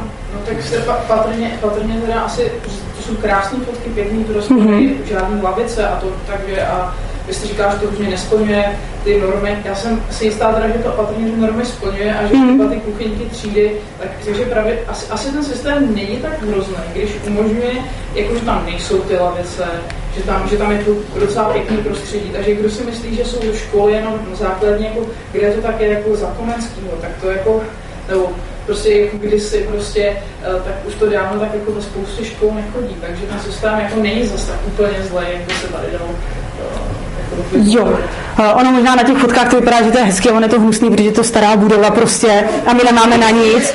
Jo, takže ne, fakt to, ono z dálky to vypadá třeba pěkně, ale prostě tam je několik třeba nátěrů, malby a tak. No, ale druhá věc, která je třeba pro mě uh, důležitá, že jako ta svoboda nebo to vzdělávání prostě není podle mě o lavicích. A jenom ještě k té jídelně a k té kuchynce. Ta kuchynka, já jsem to myslela v tom smyslu, že kdyby si tam chtěla stoupnout paní z výdejny, tak tam nemůže vydávat stravu, protože ta paní z výdejny musí mít za sebou kutloch, kde se může převlíct, kde se může vyčůrat, kde má svou skříň, kde má své umyvadlo, což tady prostě není. To jsou právě ty zákonné normy, které je potřeba naplnit. A proto jsem říkala, že když, když si to chce člověk otevřít, třeba moje jako taková představa je někde prostě v lese, úplně nějaká jako pohodová stavba, tak je to hodně složitý tady tyhle zákonné eh, náležitosti tam nadspat. A nebo jako ono to jde, ono v podstatě jako všechno jde, ale stojí to šílený peníze, na což třeba jako my úplně jako nemáme. No. No. Jako co byste vlastně děti nebo ty žáky, co byste učila jinak, nebo co byste jako, kromě nějakého toho hodnocení, jako organizačních věcí, a nebo třeba, eh, já nevím, něco, co se učíte o státu, nebo takhle, co jako byste jim jako řekla jinak, jestli by jako ty pamtu, rozeznála tu pampelišku od té sněženky, jestli to je jako problém, jako nějaký zásadní. Jako jestli ten stát jako opravdu to, že, že, že chce prostě nějaký takový věci, jestli to je jako fakt velký problém pro to dítě, že by se mělo naučit. Mhm. Tam vnímáte jako Jo. kontroverzní, že byste jako nechtěla rozhodně učit a musíte. Já dám příklad, eh, kdy k nám přišla právě na podnět Česká školní inspekce a řešila přeskušování jednoho žáka, který podle eh, jejich, eh, jejich nahlížení nesplňovalo to co, to, co mělo splňovat a právě se jim nelíbilo to hodnocení. A třeba mi řekli, že v tom hodnocení není zmíněn vlastně zeměpis. A já jsem se jim snažila vysvětlit, že to dítě je na individuálním vzdělávání, kdy asi tři čtvrtě roku cestovalo, mělo tam fotky z různých míst eh, celého světa a paní inspektorka mi na to argumentovala tím, no a jak můžete vědět, že se neválelo na pláži. Jak, jak se učilo ten zeměpis. Tak to je třeba, abych já vůbec se nemusela obhajovat před nějakou další stranou a říkat a dokazovat, že to dítě, já nevím, 6. května je v téhle fázi a umí to a to a to. To, je- to, to je třeba pro mě představa svobody. A že nemám žádný očekávání, nějakou pampeličku od něčeho, já to neřeším a já jim to vlastně, pokud oni nepřijdou, tak jim to ani neříkám. Jo, ale spíš taková ta obhajoba směrem ven, ne směrem k nám, protože my tam nějakým způsobem kličkujeme. Jasně, ale tak to dítě se zase musí stejně obhajovat jako vůči vám, jako nějak, jako... Ne, nemusí. Ale, dobře, ale jde prostě o to, že jo, nevím, jak, jako, co tam bylo při té inspekci, jako to člověk neví, takže asi tak. Jo. jo, ale moje potřeba je ta, abych se nemusela obhajovat. Ano? Já bych tady k tomu možná řekl jenom k tomu, jakože v čem je problém, že dítě musí eh, odlišovat pampelišku od sněženky. Jako pro mě není problém v tom, že by odlišoval eh, pampelišku od sněženky, ale v dobrovolnosti. Hmm. Jinými slovy, to, jestli chce odlišovat, ať klidně odlišuje, ale když nechce odlišovat, ať ho k tomu nikdo nenutí, to je pro mě ten základní problém. Já když si pomyslím, že třeba, já nevím, vy třeba si řeknu, nezvládáte dostatečně logiku na to, abyste byla lepší v argumentaci, tak přece nemám právo vás teď vzít, někam vás zavřít a tam vás drolovat z logiky tak dlouho, dokud to nebudete umět. Prostě je to vaše věc, jak by si to chcete učit a co chcete umět. Samozřejmě taky neříkám vám, že, že, že vlastně nezvládáte nějakou sociální nebo NV třeba? Ale, ale to, je, to, je, to je nesmysl, já jsem na to netvrdím. Já jsem jen říkal, uvedla příklad, který se vás netýká. Ale jako, aby jsme se chovali jako nějak korektně. Uh, já jako rozumím tomu, co říkáte, jenom nerozumím tomu, proč uh, vlastně jestli to dítě vůbec jako může vědět, co chce, přesně jak tady říkal, říkal tady uh, další diskutující, jako, jak vy víte, že to dítě ví, že by jako bylo fajn třeba ty kytky rozlučit? Třeba to dítě to chce, ale ne to. A víte, vy to umí? Jak u nás? No, to je úplně to stejný. Hmm, hmm. Já si to beru vždycky podle sebe. No. Jako, vy se mě ptáte, jestli, jestli to dítě ví, jestli to chce. A víte vy, že já vím, co chci? Vím já, že vy víte, co chcete. To, jaká je to, jako, jako, to, jako, já nevím, co to dítě chce, ale nevím ani, co vy chcete. A vy taky nevíte, co já chci, že jo? Takže to víme tak nějak sám pro sebe. Jako. Takže je to, je, to samozřejmě, je to, je to jako velký problém v tom, že, že uh, opravdu si myslíte, že uh, to dítě si nějak jako určí všechno, co kde pozná, samo, samo se všechno naučí nějakou zkušeností, ale prostě tak to, tak to jako asi jako nefunguje. Funguje. Proč? Jako pro... Na těch, no proč? No, no proč to nefunguje? Když se podíváte do těch svobodných škol, tak tam to takhle funguje a oni ty děti to tak dělají, takže ale ne, jako, tam je další věc to, že do těch svobodných škol chodí určitý vzorek populace, které jsou z určitého zázemí, sociálního zázemí. Často, jakoby, neříkám vždycky, ale prostě často z, z toho lepšího. spousta prostředí, kde ty děti jsou opravdu v různých vyloučených lokalitách, nebo různá opravdu špatné prostředí, kde oni nemají žádné podměty. A když nemají podměty, tak ani nemají to jako, uh, možnosti se učit sami od sebe a nasáká to z toho okolí, jako říkám. Takže není to pravda, že prostě to, co tvrdíte, není pravda, že, že, že vlastně to dítě se může výborně rozvíjet všude a samo a učí se za každých okolností všechno, co by potřeboval. Protože já jsem tohle to neřekl ani. Vy jste, se, vy jste se mě ptala na to, jestli to se dítě určí samo. Já jsem řekl, že jo. A vy jste mi na to řekla, že jsem tvrdil, že se to vždycky samo za všech okolností. Což je jiný tvrzení, než to, který jste mi... Dobře, co jste řekl? Vy jste řekl, že dítě vždycky učí, ale, ale co se učí? Jako, dobře, učí se, že nemá šlapnout do hlava, ale učí se jako něco, co by jako třeba potřebovalo a co by třeba jako tak já jako upřímně si myslím, že to, co se učí ve školách, je tak asi to poslední, co tě hmm. naplňuje ten život. Jako, asi tak, no. To co, to, co člověku naplňuje život, jsem se naučil mimo školu hmm. a ve škole tak jedno procento z toho. A, No to je no, a to by právě bylo fajn, kdybychom mohli na základě svých zkušeností si ty školy otvírat, že jo? Třeba by vaše dítě jako po absolvování školy řeklo něco jiného. A teď netvrdím, že školní jako, uh, počáteční vzdělávání formální je u nás jako kvalitní. Říkám, že já si myslím, že je kvalitní, ale chápu, že na to můžou být různý názory. Jo? Ale prostě, jako, jak, jak je to, že to dítě se nebude učit v tom formálním vzdělávání? Já jsem teď neslyšela. Jako, proč, jako rozumíte, mu se dát absolutní svobodu, ale on nebude mít svobodu vlastně, já nevím, prostě, mně přijde, že, mně přijde, že prostě uh, nějakým způsobem máte pocit, že to dítě má vždycky možnost se rozvíjet úplně svobodně, eh, aniž by mu kdokoliv cokoliv jakoby třeba nabídnout i v rámci třeba instituce. I v rámci instituce, která prostě nějakým způsobem je ukouřená.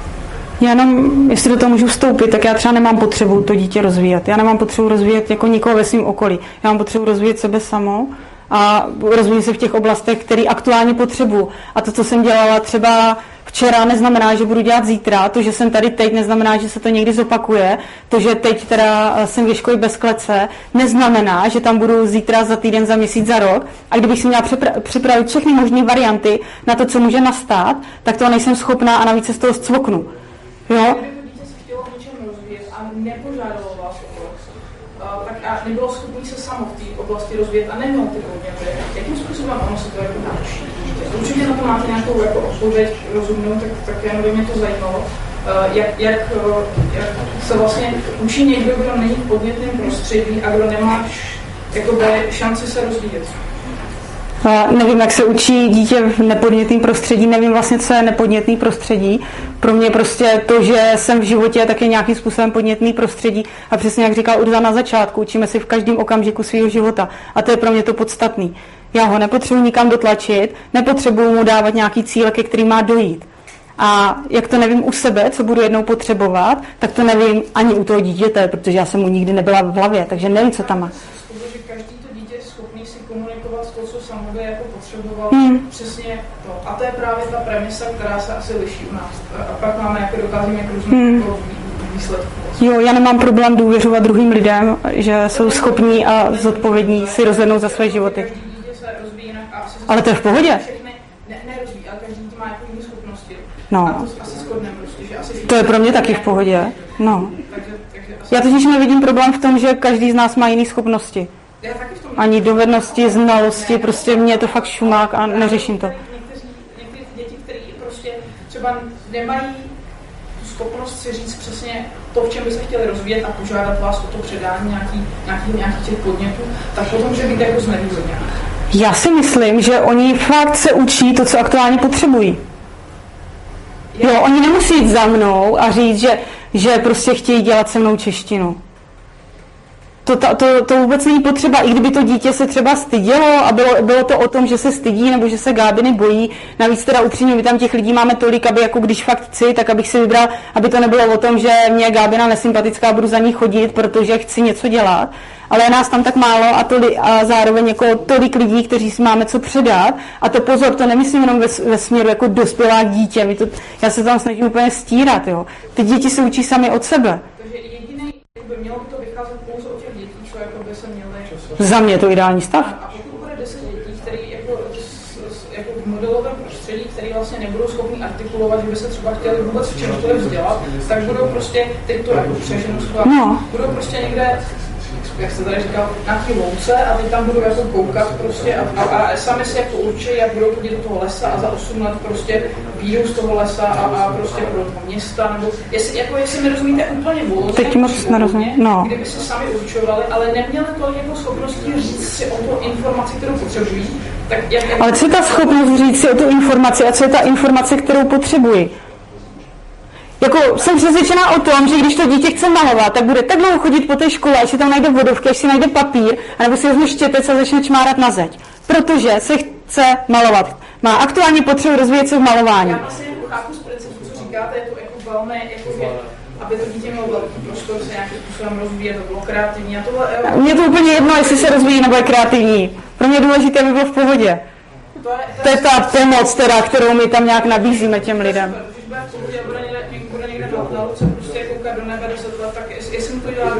Ježíš, to je můj sen, abych si to já sama u sebe naučila, abych si to dovolila, vyprdnout se tady na tohle na všechno a vodit si někam na louku a čumě takhle na nebe. A tak jak, neříkám deset let, to třeba, mě by stačil den třeba.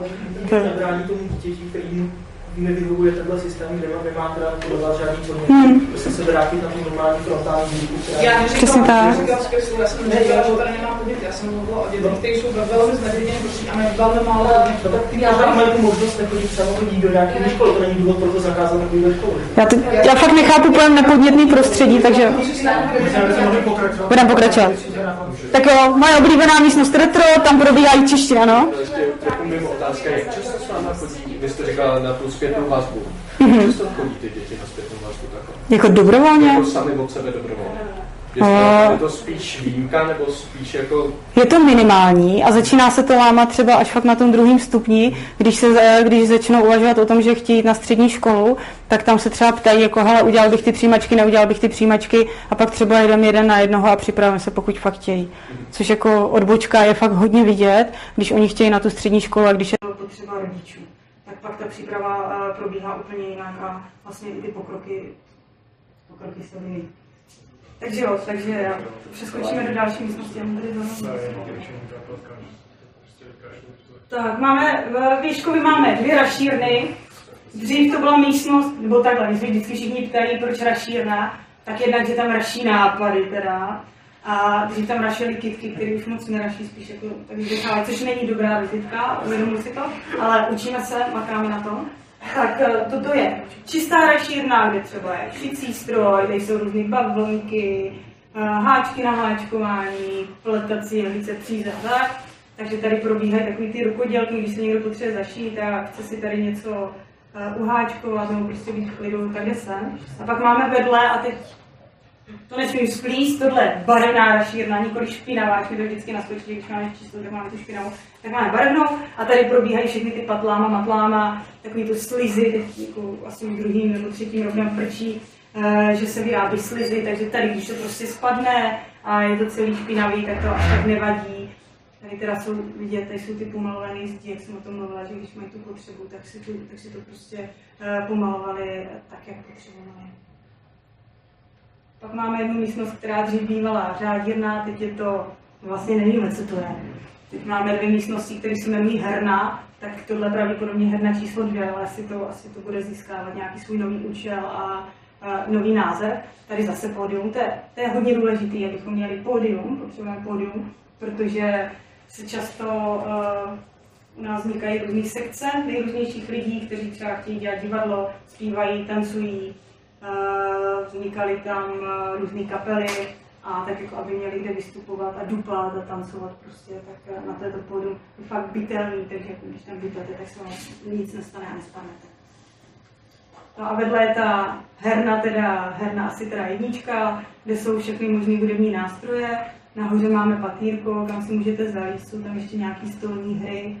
A tahle místnost není úplně taková ta klidová, tady neočekávají to klid a ticho. Možná. Pak nejdůležitější místnost pro věkovku cca 6 až 8, 9, 10. Kosmeťák, dřív to bývala klidárna, myslím, teď je to tady různý čtvrky, miliony prostě tady uh, laků na nechty, odlakovačů, nějaký masky tam mají. Můžete přijít, když nám přijdete na návštěvu, můžete přijít, můžete být zkrášlení podle představ našich kosmetiček a kosmetiáků. A je to taková pěti místnostka a holky si tam často, říkám holky, protože fakt jako málo kdy tam jde nějaký klub. Takže se tam všelijak zkrášlují a když třeba máme nějakou školní akci, tak si tam dají kasíčku a vybírají na to, jako, že, že, že někomu pomůžou, aby vypadalo líp. Tohle místnost, které jsme opět měli problém vymyslet název, proto nevím, jestli to úplně vidět, jmenuje se stále bezejmená, už vlastně druhým rokem vstupuje do svého druhého roku eh, názvu bezejmená. Tady, eh, tady jsou různé věci spíš pro ty menší děti, tady jsou třeba ty procvičovací sešity, kdyby někdo chtěl. A, a,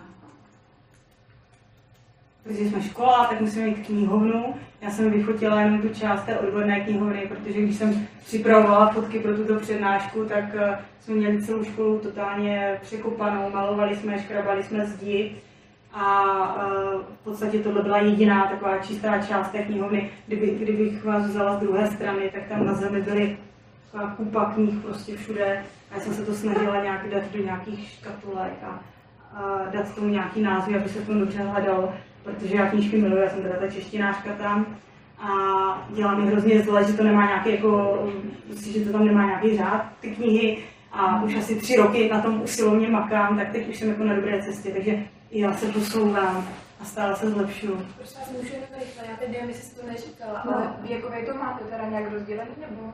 Ne. My tam jsme tam vlastně od první do deváté třídy. Jo, jakože všechno dělají děcka dohromady. Jo, pokud prostě. chtějí, tak jo. Jo, jo.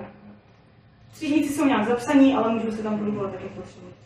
Můžete tak vůbec vybavením, jak vybírat, co se třeba koupí, co na má nějaký omezený budget, a každý to dítě bude No, já skoro žádný budget. Takže když někdo přijde s tím, že já bych chtěl to, tak jsou dvě možnosti, jako pojďme se bavit o tom, jak na to seženeme peníze, anebo pojďme si to vyrobit, což jako už úplně nejde, třeba boiler asi nezvládneme vyrobit zatím, ale něco jako, něco, něco se tam dá vyrobit a říkám, většinou jako objíždíme takový ty bazary, nebo když někdo něco vyhazuje, tak my to bereme prostě na půdě to máme a pak to, a pak to. Ale jinak rozhodujeme se samozřejmě společně o všech těch věcech. Ano. Chtěl se to, že když tam teda to dítě ráno přijde do školy, tak co může? Jakoby může třeba celý den jít do té řádírny a tam být, nebo jak jste tam říkali, ty asi ty čtyři předměty, uh, třeba čtyři předměty, tak máte tam dále nějaký rozvrh a to dítě ví, že tam může přijít tu hodinu na ten rozvrh. Jo. jo. Nebo prostě tam je třeba daný, že třeba aspoň jednou týdně na tu hodinu prostě musí přijít. No. Aby jako tam potom třeba když přijde inspekce, tak Mm-hmm. Je to tak, že vlastně my se scházíme, jako že ta škola je otevřená od 8 hodin, takže kdokoliv může přijít od 8 hodin a nějaký oficiální zahájení je v 9 hodin kdy se všichni teda jako scházíme a právě padají ty informace, co se kde bude dít. Takže kdo chce, tak tam tu nabídku dá, jednak je, to je zase nabídka od dospěláků, ale je to i nabídka od dětí. Třeba někdo slaví narozky, tak řekne, že kolem poledne bude párty třeba v té kuchyňce, já třeba tam můžu nabídnout něco z češtiny, takže se ví, kde se co bude odehrávat, plus ještě máme eh, na chodbě, máme takový velký tabule, kde vlastně jsou rezervace místností, takže já když bych chtěla mít nějakou lekci, tak si, tak si musím vyblokovat tu učebnu, napíšu tam nevím, třeba Ička, že se budeme učit nějaký tvrdý I, tak si tam vyblokuju prostě a je, je, to tam, je to tam pro mě vyblokovaný. A zase ti lidi, když by bloudili, tak se na té chodbě můžou podívat a vidí, jo, Gábina je v téhle místnosti, eh, dělá tam Ička, můžu za ní přijít anebo nemusí. Ale není to tak, že bychom si řekli, že jako máme, že něco je víc, něco méně, na něco musíš chodit, na něco nemusíš chodit. My to jako argument, argument je vlastně takový, že když uh, oni sedí v těch uh, třídách a koukají z okna a nevnímají, tak je to úplně to stejné, jak když prostě nám třeba nedojdou na lekci. Takže je to, je to úplně na nich, jakým způsobem se uh, oni budou posouvat, budou rozvíjet a budou se učit to, co potřebují. Necháváme to na nich. Ano. Jak se pak ale řeší přesně to, když někdo přijde třeba z toho ministerstva a, a řekne jako, je, že, že musí ty být jako nucený nebo nucený těm dětem tohle aspoň jako vysvětlit, ne? Že, jako, že když nám dělají jako vůbec nic a někdo přijde na kontrolu ani nesplní to, co po nich chtějí, hmm, tak se stane hmm. co? No, tak můžou snížit dotace, že jo? Asi by i tu školu mohli nějakým způsobem zavřít nebo dát podnět třeba k odvolání ředitelky, no, aby zřizovatel... S těma dětma nějak, jako aby tohle věděli, nebo prostě jako, že, že, hroz, že máme různý rizika, které nám hrozí, to, to děti vědí. Jo, jo, jo. jo, jo. Takže jako oni sami se snaží třeba toho docílit. Ne, nemyslím si. Já si myslím, jako, že Takže když tam nemáte tu motivaci, tak jako proč byste to dělala? Jo, je to spíš o tom, jak, jak jako budeme argumentovat, nebo jak argumentujeme při těch nejrůznějších kontrolách. Takže to vlastně od argumentace. Asi jo, no, asi o tom, kdo tam přijde a jakou optikou se na to bude dívat, na to, co se tam děje. Jo, třeba eh, já vím, že v různých krajích prostě ta inspekce se dívá na různé věci různým způsobem, takže těžko říct. Jo, ale jinak jako zase, aby to bylo fair, tak uh, vlastně každý ten člověk, který u nás nějakým způsobem studuje, je u nás zapsaný, tak uh, dostane ty výstupy. Ví prostě, k čemu by měl dojít za pět let, za devět let. Ví to a pak vlastně my se jak kdyby scházíme a díváme se na to, škrtáme to tam, abychom měli nějaký jakože teda podklady pro tu případnou inspekci, tak je to tam zaškrtnutý, co zvládá, co nezvládá. A říká si to prostě on sám. Ale kdybychom řekli, že tohle jako nechceme dělat, kdyby, kdybychom se jich zeptali, těch dětí, tak vám řeknou, že prostě jim je to úplně jedno. Jo, jo, jo, v podstatě jo. Aha, Ale aha. to dítě teda má možnost těch 9 let třeba ani jednou nepřijít na třeba matiku. Mm-hmm.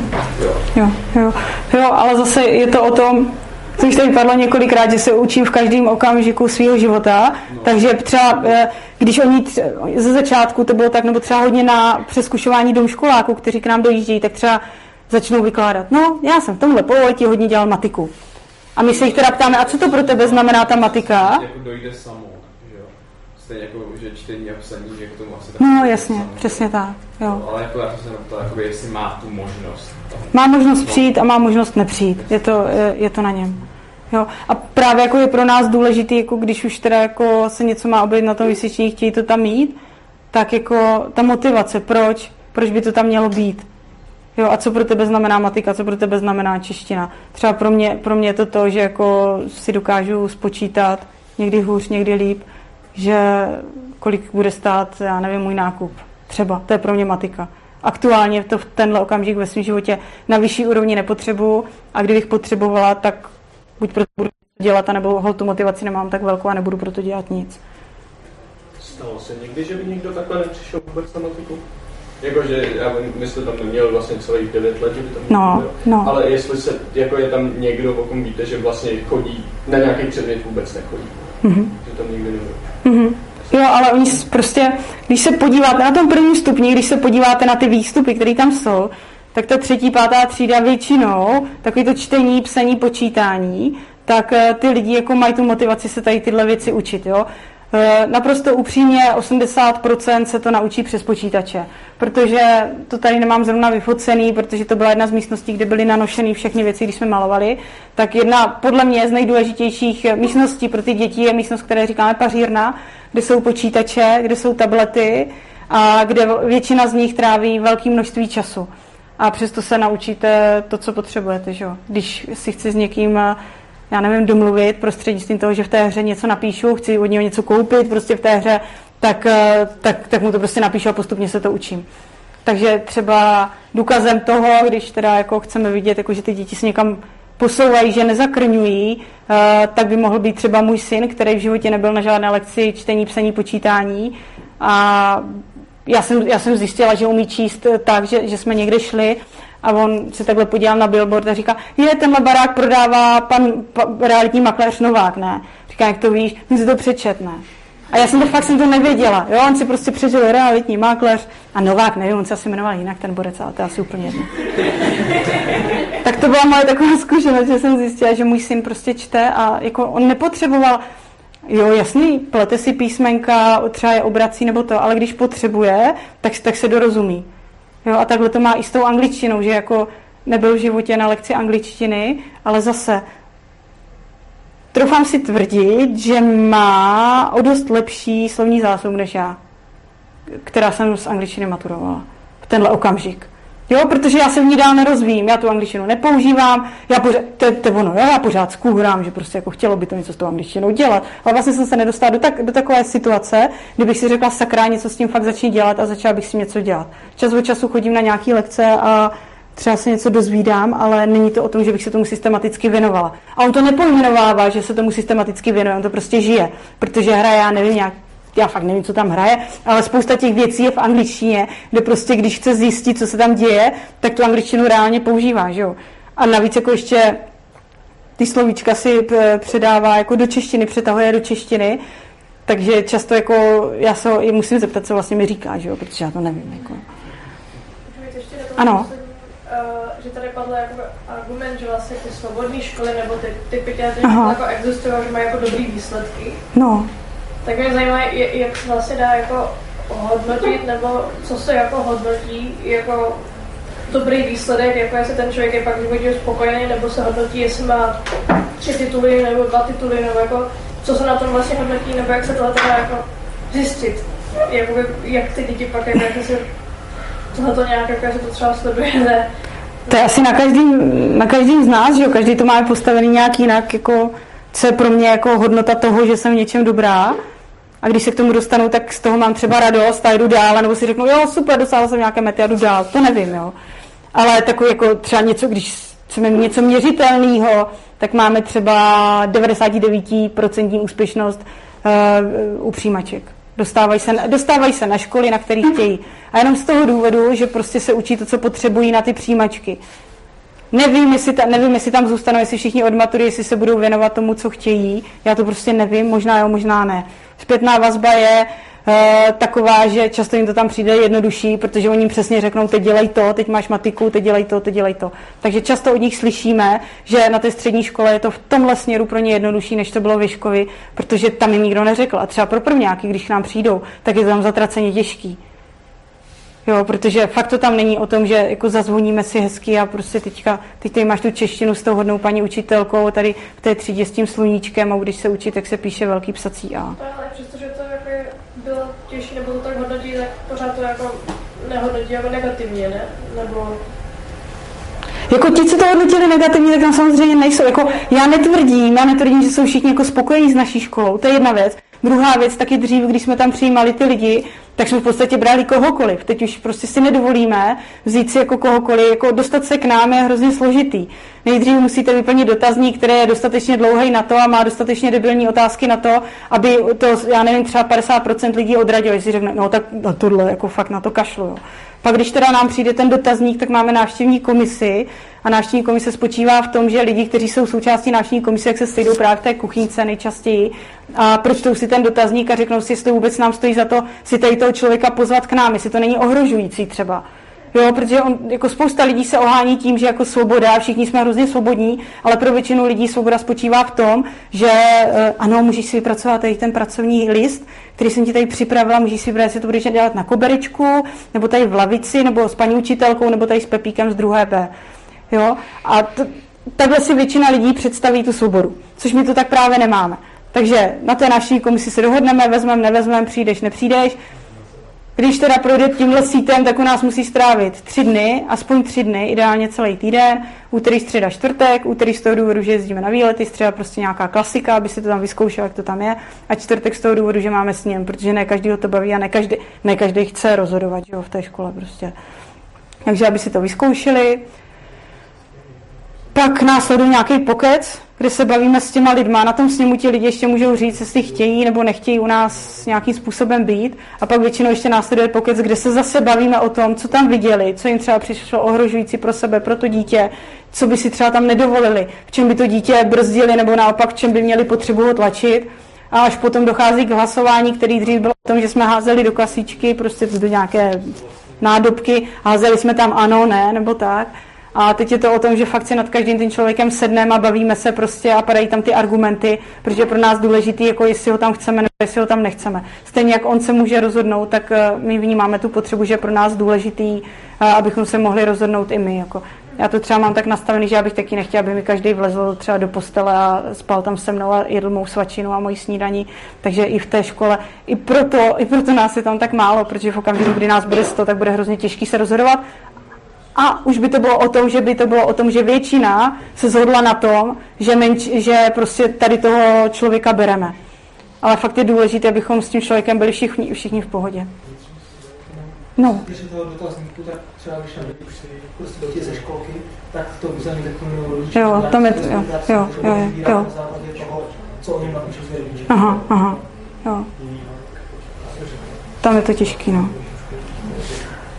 No a Poslední místnost, kterou jsem pro vás připravila, tak eh, je tělocvičná. To se říká, jsme škola, tak máme tělocvičnu, nemusíme to řešit s nějakýma smlouvama někde v místním Sokole nebo kdekoliv jinak. Do tělocvičny chodí většinou všichni rádi, ale zase není to o tom, že by probíhala nějaká běžná lekce, běžná hodina tělesné výchovy, eh, na kterou přijdou třeba všichni prvňáčci, všichni druháčci, ale je to o tom, že se vlastně domlouvají a kdo chce, tak, ta, tak tam dochází. To byla poslední místnost a je prostor asi na vaše, jestli Urza nemá v plánu něco jiného. tak, díky moc. Eh, já ti moc děkuji eh, za přednášku. My budeme tady ještě spolu asi zodpovídávat dotazy za chvilku. Já tady jenom eh, něco ukončím, než se, než se k těm dotazům dáme.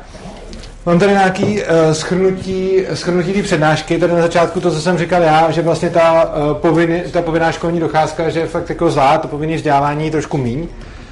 Pak, že stát si uzurpuje teda nějaký monopol na, na to vzdělávání. A nakonec teda tady mluvila Gabriela o tom, že teda ten Ježek ve skleze, to jsem tam napsal já, je oházou svobody, to tam nepsala ona, ale jenom do takové míry, do které to, do které to legislativa dovolí. Takže tohle by bylo tak nějak Eh, k té dnešní přednášce. ještě než se dostaneme k diskuzi, tak bych vás za prvý uh, rád pozval na příští přednášku, která bude první říjnovou středu, uh, 7. října a přednášek bude Dan Steigerwald. Původně tohle to měla být aprílová přednáška, která vycházela na 1. dubna, takže jsem o to požádal někoho vtipnějšího, než jsem já, což na to je Dan úplně ideální kandidát. A vymyslel si téma, proč je levice ve všem lepší, tedy až na ekonomii. A takže to bude 7. října v 19 hodin. Na Facebooku si můžete, na Facebooku si můžete k tomu najít událost a rovnou se tam můžete přihlásit. Potom ještě další věc, hned zítra máme live stream taky o vzdělávání. Bude to se Zdeňkou Staňkovou, kterou určitě znáte ze Svobody učení. Takže zítra v 7 večer na YouTube na live streamu. A ještě vás chci poprosit o dobrovolné příspěvky, komu se přednáška líbila. Eh, Svobodný přístav je organizace, která je, eh, která je úplně jako... Je to neziskovka, která nebere žádný peníze od státu ani od Evropské unie. Máme peníze jenom od vás, který oceňujete naší práci, takže kdo chcete tu eh, přednášku nebo jiné věci, co děláme, ocenit, tak můžete tady přispět. Máte na tom i adresy na kryptoměny. Tak, tohle je všechno pro, pro tu části přednášky a teď kon Uh, vlastně požádám ještě Gabrielu, aby jsem šla se mnou mm-hmm. a můžete se nás na cokoliv ptát, případně s náma diskutovat, prostě co, co, co budete chtít. Pokud máte dotaz na někoho, tak řekněte na koho a jinak se můžete ptát obecně.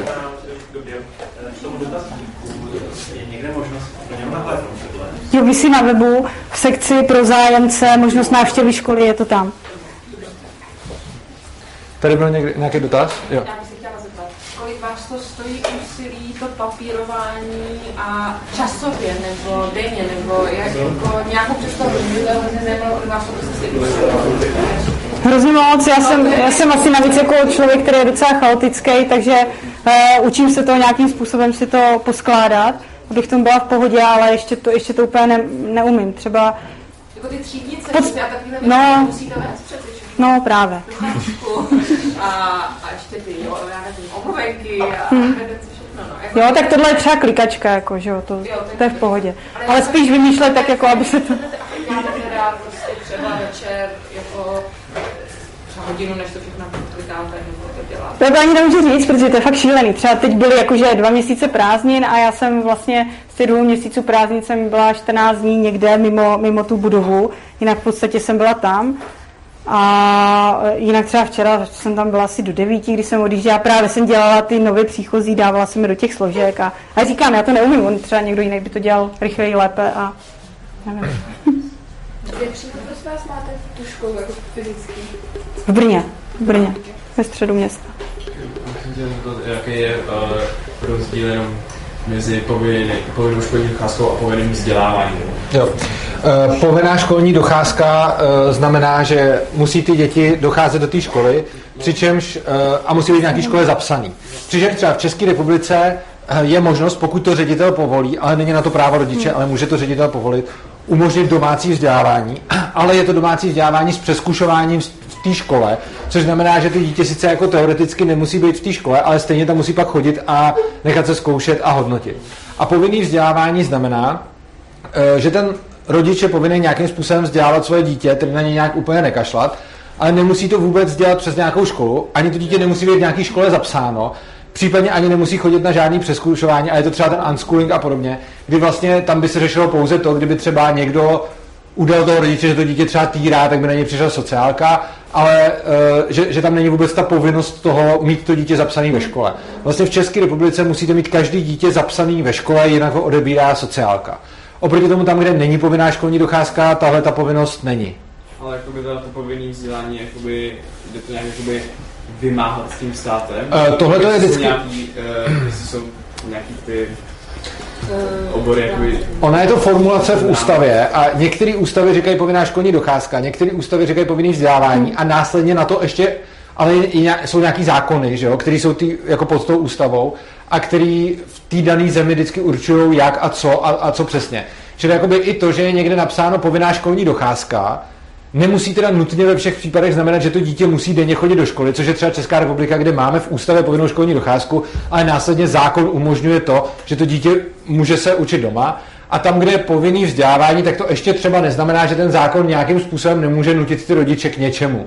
Ale jako je to docela komplikovaný a každá ta země to má jako trošičku jinak a já taky neznám úplně všechny, jakože tu Českou republiku docela jo a pak znám nějaký jako evropský, ale jako ne, nevím zase úplně jako, že bych pro každou zemi to dokázal říct.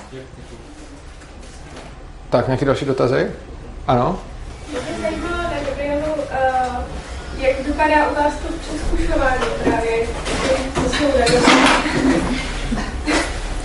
Je to takový pohovor, popovídání si nad materiálama, který vlastně dovezli.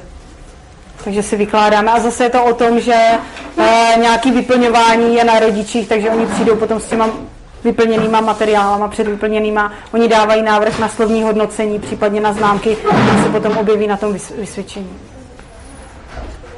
Tak. Já mám taky dotaz že už jste to trošku zmínil, mm-hmm. ale jestli teda máte nějakou zpětnou vazbu těch absolventů, kteří vlastně přejdou na to vlastně jako střední studium, to běžné, mm-hmm. jestli to je pro nějak jako nesnesitelný nebo naopak.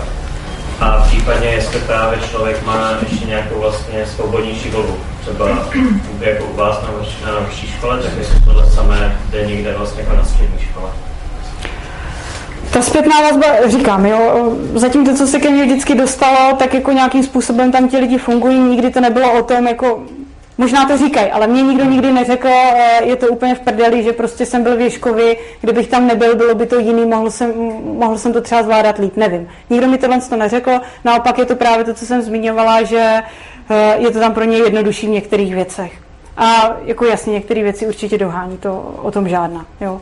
A další věc, jestli je to možné i na střední škole, postupně se to nějakým způsobem daří, jak jde. Já třeba žádám už asi teď to bude po pátý nebo po čtvrtý o to, aby mohla vzniknout i střední škola Ježek bez klece a zatím mi to bylo vždycky zamítnuto, takže, takže tak. No.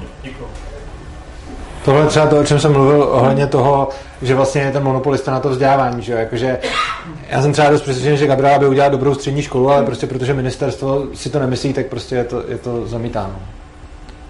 No. Ještě uh, v tom systému, kdyby teda jako nebyly ty regulace vůbec. Kdyby nebylo co? Neby, nebyla regulace jo. jako školská legislativa a podobně.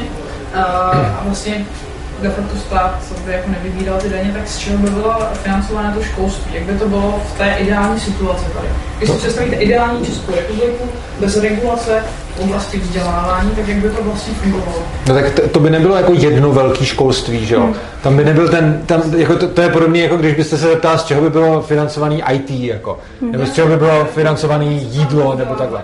No, tak, no tak to je úplně stejný, prostě. To je jedno, ale No tak teď říkám, bylo by to úplně stejný, jako to máte ve všech jiných oborech, což znamená, že můžete, jako můžete, mít, jako můžete mít školu, kterou si platí rodiče těch dětí.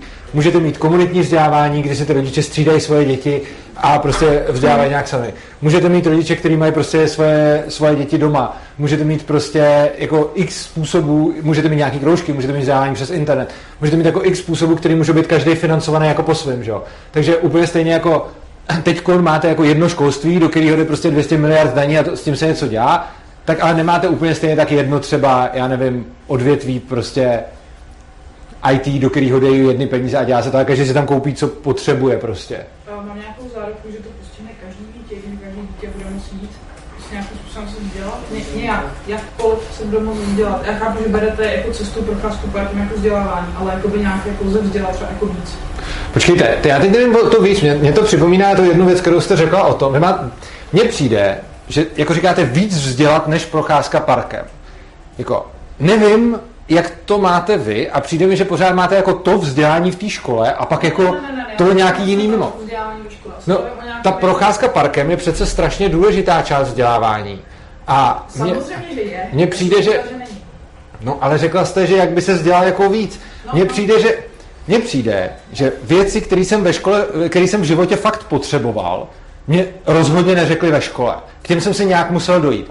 A tím myslím věci typu, já nevím, že emocionální bolest si typicky působím sám, než že by mi působil někdo druhý. Že odpuštění dělám pro, druhý, eh, pro sebe a ne pro toho, komu odpouštím.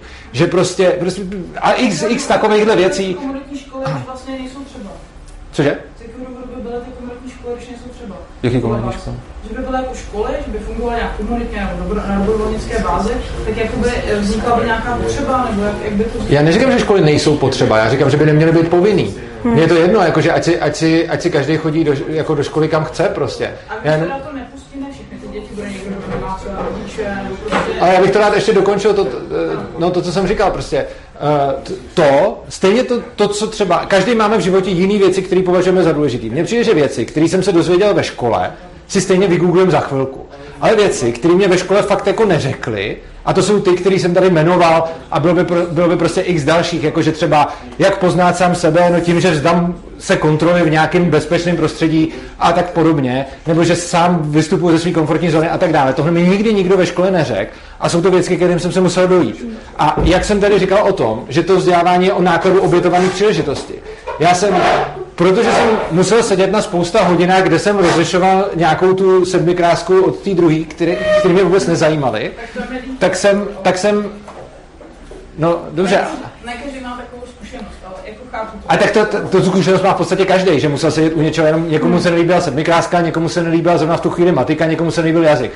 Je jakože fakt asi málo lidí, který, který by měl tu zkušenost, že úplně všechno to, co ho zrovna učili v té škole, by bylo to, co by přesně teď jako potřeboval a šel by to dělat sám. To byla asi hodně velká náhoda. Takže jako každý tam musel strávit nějaký čas něčím, co mu pak k ničemu nebylo prostě. Já se jenom ptám, když budou vznikat nějaké takové školy nebo nějakou skupinky, to je jednak to nazveme, uh, nějaké dítě nebude mít třeba rodiče a zrovna se o ně nikdo nepostará. Tak jestli bude mít nějaký jako přístup jakoby, k těmhle skupinkám, pokud někdo neřekne dobrovolně, pojď sem, my od tebe vůbec nic nechceme. A je teď jako dítě, který nemá rodiče, tím teď... Ne, dítě, který je v tom systému, to nebude systém, dobře, uh, bude to de facto nějaká, nějaký, po, nějaký, nějaký prostředí, kde budou de facto třeba nějaké školy nebo skupinky, komunity. A teď bude prostě, jestli, jestli já mám nějakou záruku, nemám evidentně, že jakoby uh, každý to dítě dostane, nebo se bude moct nějakým způsobem třeba v rámci té skupinky rozvíjet. A máte tu záruku dneska? No tak jakoby, ty jste, to byste si protiřečil, aspoň má záruku dostat se do toho formálního vzdělávání, můžeme se mluvit o kvalitě, ale jste říkal, že je povinné, takže evidentně no. má, jak jste říkal, vy pozitivní svobodu, kterou si vyplatete. Ale to přece nemá, to přece nemá. Tak... Počkejte, jak si pletu s donucením, ty tady to je donucení, když povinná školní docházka je donucení přece. Jak jste o pozitivní svobodě a přirovnal jste k donucení? Ne, nepřirovnal se k donucení, já jsem říkal, že k tomu, abych měl pozitivní svobodu, k tomu, abych měl pozitivní... Na prvním slajdu jsem říkal, že k tomu... Mně přijde, že vy mě... Můžete mě nechat domluvit? Můžete mě laskavě nechat domluvit? Na prvním slajdu jsem říkal, že pozitivní právo není donucený pro toho člověka, který toho práva využívá, ale že k tomu, aby někdo mohl mít pozitivní práva, aby lidi mohli mít pozitivní práva, na druhé straně někde musí být donucený někoho jiného, ne toho člověka. Že vlastně pozitivní, jste přirovnával vlastně pozitivní svobodu jakoby potom implicitně k otrokářství, jo? Implicitně. Prostě bylo co z toho vám. Otrokářství jsem mluvil o povinné školní docházky. Ježíšmarja, ale vy jste to nespěl v jedné větě. Mně přijde, že vy říkáte, že nemám argumentovat, ale vy neumíte argumentovat, to je prostě to je jedno. Prostě to je jedno. Bláho. To je v pohodě. Jakože, vy jste asi byla hodně ve škole. Vy jste mi něco, vy jste, vy jste mi něco řekl a přitom sám prostě to takhle máte. Počkejte, co jsem vám... A tak... Ale prostě ne, vy jste si, pořád jste mi neodpověděl na otázku. Na otázku. Každé dítě bude mít možnost se rozvíjet v tom systému. Nebude, no. Tak to Co? je, moment, já jenom, na jakou, neodpověděl jsem na otázku, jestli každý dítě se bude mít, mít možnost rozvíjet. Já říkám, že buď, buď se každý dítě má možnost rozvíjet anyway, což si myslím, že ano, pokud není zrovna mrtvý nebo na přístrojích nebo něco takového, a nebo berete nějaký jako rozvoj, který třeba vy budete hodnotit, že bude jakože nějaký dostatečný, ale to nemá ani dneska. Takže prostě... Jako jako Co? Já teď vůbec nevím, o čem mluvíte. Vy jste se ptali, jestli se každý dítě bude mít možnost rozvíjet. Buď berete, buď ta otázka fakt platí takhle, jestli se to dítě bude mít možnost rozvíjet tečka a bez... Můžete mě nechat domluvit a neskákat mi do toho pořád? Ne, teď jsem mluvil. Uh, buď možností rozvíjet myslíte prostě to, že se to dítě nějak rozvíjí. Jo? A v tom případě určitě bude mít každý možnost se rozvíjet, krom těch, kteří jsou zrovna prostě na přístrojích nebo polomrtví a podobně, což platí i dneska. A nebo na to slovo rozvíjet musíte naklást nějaký další jako nároky, který byste musela jako přednést, ale prostě pokud se ptáte pouze na to rozvíjet, pak ano, rozhodně se každý dítě bude mít možnost rozvíjet, stejně jako dneska má každý dítě se možnost rozvíjet. Pokud se díváme na kvalitu toho rozvíjení, pak si ji musíme nějak definovat. Jako. Otázka je, jestli bude moct rozvíjet v něčem, co čemu vy byste říkal školy. Jste říkal, že školy nejsou špatný a říkal, že, jste, že by patrně jakoby nějaké školy vznikaly Ano. v tom systému, tak jestli by měly jako ty děti všechny možnost rozvíjet se v rámci těch škol. Ale já si myslím, že není správně, aby každý měl možnost se rozvíjet ve škole. Ale ne, já nemyslím nějaký institucionální dání školy, já myslím třeba školy, které vzniknou vlastně z těch komunit. Ale já si, to, že neři, to, že říkám, že školy nejsou automaticky špatný, tak tím myslím, že pro někoho nemusí být špatný, ale pro někoho špatný jsou. Což... Můžete mě nechat domluvit? Já, já nevím, jako jestli... Pro někoho ty školy teda špatný jsou, pro někoho špatný nejsou. A když říkám, že nejsou školy automaticky pro každého špatný, tak tím nemyslím, že by měl mít každý možnost se vzdělávat ve škole, protože pro někoho to dobrá možnost je a pro někoho není. Což znamená, že v systému, o kterém mluvím, by samozřejmě každý neměl možnost se vzdělávat ve škole, ale tohle to si myslím, že jako to, že školy nejsou špatný, neznamená, teda, že by každý měl mít možnost se vzdělávat ve škole, to jsem nikdy neřekl. Otázku, jak poznáte, kdo, kdo, pro koho je vhodné vzdělat se ve škole a pro koho ne. A jak to poznáte vy? A ne, vy jste říkal, že i pro někoho je a pro někoho No, není. a jak to, no to, to nikdo z vnějšku nepozná, že jo? Ale, to, hmm. ale jako to, že to nejde poznat, neznamená, že je dobrý automaticky všechny nahnat do školy, hmm. že jo? Rozhodně, No, Já jsem je- jenom chci říct, že může být ten systém, kde to dítě bude tady podle vás nebo podle nějakého subjektivního názoru vhodné, aby se vzdělávalo ve škole, ale nebude mít k tomu jakoby přístup. To se může stát v tom systému. ještě jednou to řekněte. To dítě bude teda vhodné podle vás, aby se vzdělávalo nebo podle... Jo, takhle, ano. Ano, můžou v tom systému nastat situace, že budou děti, který, pro které by byla vhodná škola a nedostanou se do ní. Na druhou stranu v dnešní situaci se rozhodně dostává mnoho situací, kdy pro ty děti není zhodná škola a oni do ní musí. Což znamená, co? Já jsem dost přesvědčený, že tohle, protože rozbíjet děti ve školách a jako spousta těch dětí, který prostě do té školy jsou donucený a následně třeba spáchají sebevraždu a podobně, to nemůžete vykoupit tím, že máte nějakou hypotézu, že byste měla všechny nutit, aby se náhodou nestalo, že někdo nebude mít možnost. Ne, že byste tady říkal, že jsou ty děti, které jsou vhodné pro tu školu, znamená, že to není nucené. A dneska to je nucení. Ale v tom systému jste říkal, že některé děti budou vhodné pro to, aby se vzdělávaly ve škole a No. nedosáhnou na to. Ano, to, je, Jestli to se může stát. A to není donucení, pokud. Co jsem přirovnal k donucení? Aby, Můžete mě nějak citovat, co jsem přirovnal k donucení? vy jste říkal, že některé děti budou, bude vhodné, aby některé děti chodily do těch škol, nebo prostě jsou vhodné pro to školní vzdělávání, ale nebudou mít tu šanci se do toho dostat. Do, do No tohle není donucení. No a vy jste to teď označil za donucení, že budou donuceni. Čím jsem to označil za donucení? Možná si to použil. Takže dneska jsou donuceni chodit do těch škol. Ne, to použil to je. To, o čem mluvím, je, že v tom systému, o kterém mluvím já, budete mít pravděpodobně nějaký dítě, pro který by byla třeba dobrá škola, ale ono se do té školy nedostane. Každopádně to, co na to říkám, je, že v tom systému, který máte teď, máte spoustu dětí, pro který rozhodně není vhodná škola a oni tam musí chodit. Takže vy byste radši, aby ty děti, které jsou vhodné do školy, eh, chodit a nemají tu šanci, že to je jakoby lepší, lepší situace, když to dítě nemá šanci chodit do školy, až aby jiné děti, které nemají chodit do školy, a vlastně jsou do- donuceni do té školy chodit. Takže to, je jakoby, to donucení je podle vás jakoby horší, než to, že některé děti vlastně by chtěly v tom vašem systému se tady jakoby vzdělávat, ale nedosáhnou na to. No víceméně ano, to je jako kdybyste řekla, že pro nějaký lidi je dobrý sex, tak bychom měli všechny znásilnit, aby to náhodou někomu neuteklo, protože by to nemusel poznat. Je to, je to, to přirovnalo k násilí k násilí. Já, necháte mě domluvit? Ne, počkejte, vy, a vy, teda mi říkáte, argumentační faul znamená, že přirovnávám věci, které nemám přirovnávat. To je, to je které Ale- každý cítí, že by se neměli, neměli Jo, každý cítí, já to necítím. Tak vy to necítíte, to je. A každý cítí. To je, to je. To, to je, to je škola tady úplně.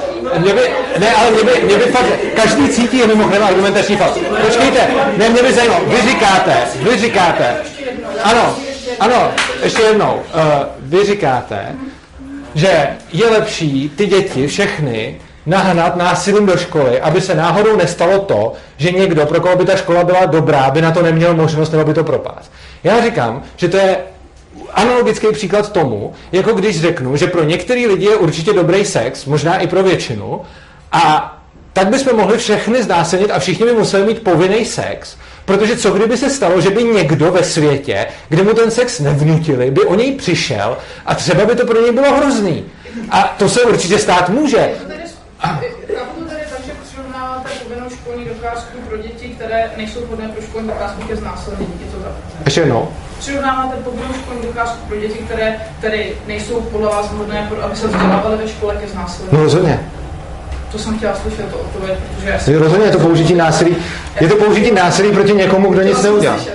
No dobře, a když tím nesouhlasíte, máte k tomu nějaký argument, nebo je to jenom ten pocit? Já jsem chtěla si myslíš, že to, to, to se jako stojí, že to je nějaký násilí? Protože jako já znám hromadu lidí, kteří do té školy museli chodit a v podstatě zpětně byli tam šikanovaní, trpěli tam a zpětně to vnímají v podstatě jako možná podobně, jako kdyby je znásilňovali, naše se znásilňovali, takže to opravdu nemůžeme. Ale prostě takovýhle lidi jsou, že jo. Jako rozhodně, rozhodně ty děti, který třeba to školní prostředí a ta šikana ze strany spolužáků a učitelů a podobně dovede k sebevraždě, a takový jsou, tak u těch rozhodně bych se neostýchal to přirovnat ke znásilnění. V každém kolektivu, a to špatně, že je nějaká to velmi špatně, ale v každém kolektivu se setkáte s různým chováním a neříkejte mi, že v kolektivu, který nemá formálně instituci, zakotvená institucí pravidla, se nedochází k šikaně nebo k nějaké... Dochází tam k ní výrazně méně. Summerhill téměř vůbec. Ono právě, tohle je zrovna zajímavá věc, když se podíváte na ty svobodné školy, kde nejsou, zejména kde není věková segregace tak tam k šikaně téměř nedochází. Není to, že by nedocházelo vůbec, ale dochází k ní úplně jako jenom jako totální zlomek z toho, k čemu dochází k jiným školám. A ten důvod, ono už je to, jakože tohle to eh, srovnával Peter Gray, to je psycholog právě, který, který sledoval ty děti. A v momentě, kdy je věkově segregujete a donutíte všechny 15 letý být spolu, tak oni tam logicky potom vzniknou otloukánci. Vznikne tam někdo, komu bude líp sport a vznikne tam někdo, kdo bude zrovna třeba chytřejší a podobně. A přesně tyhle, ty, eh, tyhle ty, eh, jako děti jsou krásnýma cílema té šikany. Oproti tomu tam, kde nemáte věkovou segregaci, tak se úplně přirozeně stane to, že když je 15-letý kluk slabší fyzicky než ostatní 15-letý, tak jde sportovat s 12-letýma a třeba matiku dělá s 16 letýma a tím se té šikaně vyhne. Neříkám, že na 100%, ale je rozhodně, jako, že tohle se můžete jako kouknout tvrdý data, že přesně v momentě, kdy tam nemáte tu, tu autoritativní výchovu a zejména tu věkovou segregaci, tak tím šikanu výrazně potlačíte. Tak nastává otázka, na kterou určitě odpovíte, že ne, ale já si kladu, jestli není dobré zlepšovat ty podmínky v rámci toho systému, aby těmhle věce, aby si tyhle věci minimalizovaly, tyhle přesné věci. To už je asi tisíc let, Mhm. už se. Asi tak. To jsou, jo. Moje, moje logika většinou není úplně jako z nejlepší.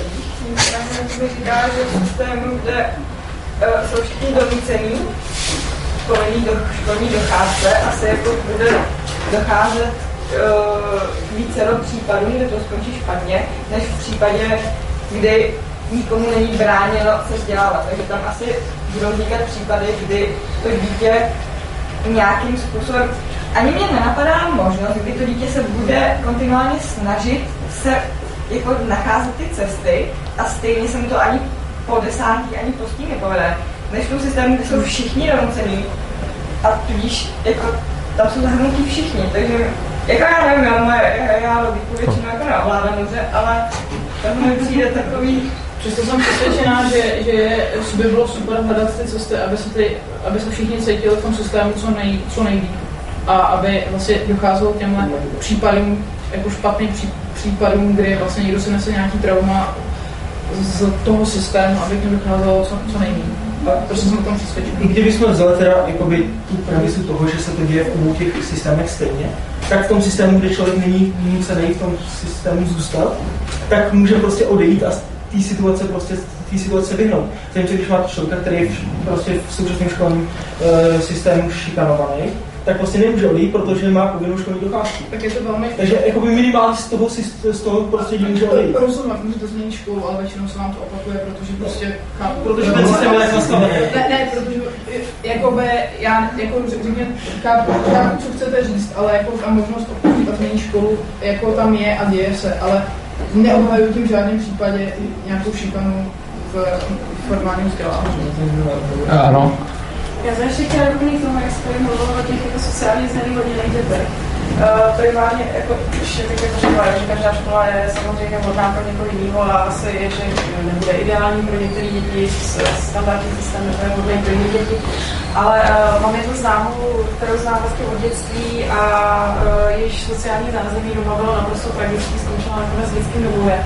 A až se jako protloukala a myslím si, že zázemí bylo totálně strašný, tak je to holka, která byla velice chytrá, svoje cesty nachází a myslím si, že dojde, ona je mladší, teda než já, myslím si, že dojde k tomu, že začne jako studovat a přesně to bylo také ten člověk, který jsme řekli, hele, to strašně sociální zázemí, prostě tak, jako nemá šanci, musím se tomu nějak věnovat. To samé, já jsem v určitém věku uh, byla dítě, kde mě jako mý vrstevníci brali, že nejsem za vhodného sociálního zázemí. V deseti letech jsem si sama vybrala školu, kterou jsem to vůbec neviděla, sama jsem se rozhodla, co chci dělat, což uh, dobrý pořád jako příklad takový, že jiní děti to můžou mít jinak. Ale primárně mi jde o to, že když už jsem mluví o děti, o dětech se špatným sociálním zázemí, tak mi přijde, že jako ten současný systém, eh, on to jako zastavit jako neřeší, jo? tak je to dobře, že se podívat úplně na to další děti, ale si jako myslíme, že děti, kterým se rodiče vůbec jako nevěnují, že je nažené do těch škol a on se to nějak vyřeší, ale mi přijde, že se to v podstatě jako neřeší vůbec, jo? Že stejně z toho vycházejí dobře děti, které sami nějak tak jako chtějí a které by se možná uchytili skvěle v této škole, ale taky ty děti, které opravdu v té rodině je to strašný a sami ty děti, jak já nechci říkat, že jsou nepouštělní, no, to asi jako není chyba, ale uh, nejsou motivovaní k tomu, aby se cokoliv dělali, tak ten současný systém jim tam zase tak jako nepomáhá, naopak prostě, tak jsou tam Uh, no, ještě ta jedna věc, ale pak především jako sociálka, kolikrát jako nástupy sociálky je jako horší, než to do té školy jako nechodí, jo. Tady, jo, tady další dotaz. Počkej, tady, ještě tady je dotaz spíš. To není dotaz, to jenom chci Jo, jo, jo. osobní zkušenost Okay. tady tomu, jenom přesně, že vlastně jsem před časem byla, že jsem tři týdny supovala na jedné základní škole a tam vlastně přesně byly asi dva nebo tři kluci, kteří byli přesně asi z toho, dalo by se říct, jako z nevýhodněného zázemí a takhle. A vlastně oni tam měli všechny um, příležitosti, jak se vzdělat, ale oni z toho fakt jako nic neměli. A jediný, co jim ta škola vlastně jakoby dala, bylo, oni si stejně jako váleli vzadu a malovali si a byli šťastní. A oni vlastně měli přístup ke všemu uh, učivu, co ostatní. Dokonce mám pocit, že jeden z nich měl i asistentku, ještě aby mu to zjednodušoval. A on z toho ale stejně fakt neměl nic. Já jsem to pak viděla, ptala se tam. Tam je- tam je pak- prostě jako, Tam je, pak ještě, eh, tam je pak ještě jedna věc. U těch dětí právě z toho sociálně vyloučeného prostředí a podobně se strašně často stane, že ta škola jim dá start do života, že oni přijdou do nějaké školy, teď jsou už z jiného sociálního prostředí, uh, vyčnívají tam, teď je tam ten učitel, který tam má těch 30 dětí, oni ho štvou a začne ho šikanovat typicky ta třída, dost možná i ten učitel a velice často to potom vypadá tak, že ten člověk, který je teda z nějakého toho jako hrozného sociálního prostředí, se potom dostane do školy, kde dostane ten start do života, že jako on by v tom sociálním prostředí neměl jako vlastivědu, matiku a dějepis, což ale v té škole stejně vyignoruje. Ale to, co dostane navíc té škole, je nálepka, ty seš ten problémový, ty seš ten outsider, ty seš ten neschopný. Což znamená, že velice často se může stát prostě to, že vezmeme toho člověka z vyloučeného prostředí, kde nemá něco, co si myslíme, že mu chybí, dáme ho do školy, kde to stejně moc nedostane a ten člověk je na tom víceméně stejně, akorát, že má mnohem nižší sebevědomí, protože projde tím, že už dostane hned tu nálepku jako ty seš ten problémový a s tím odstartuje od 6 let prostě a jede s tím do 15.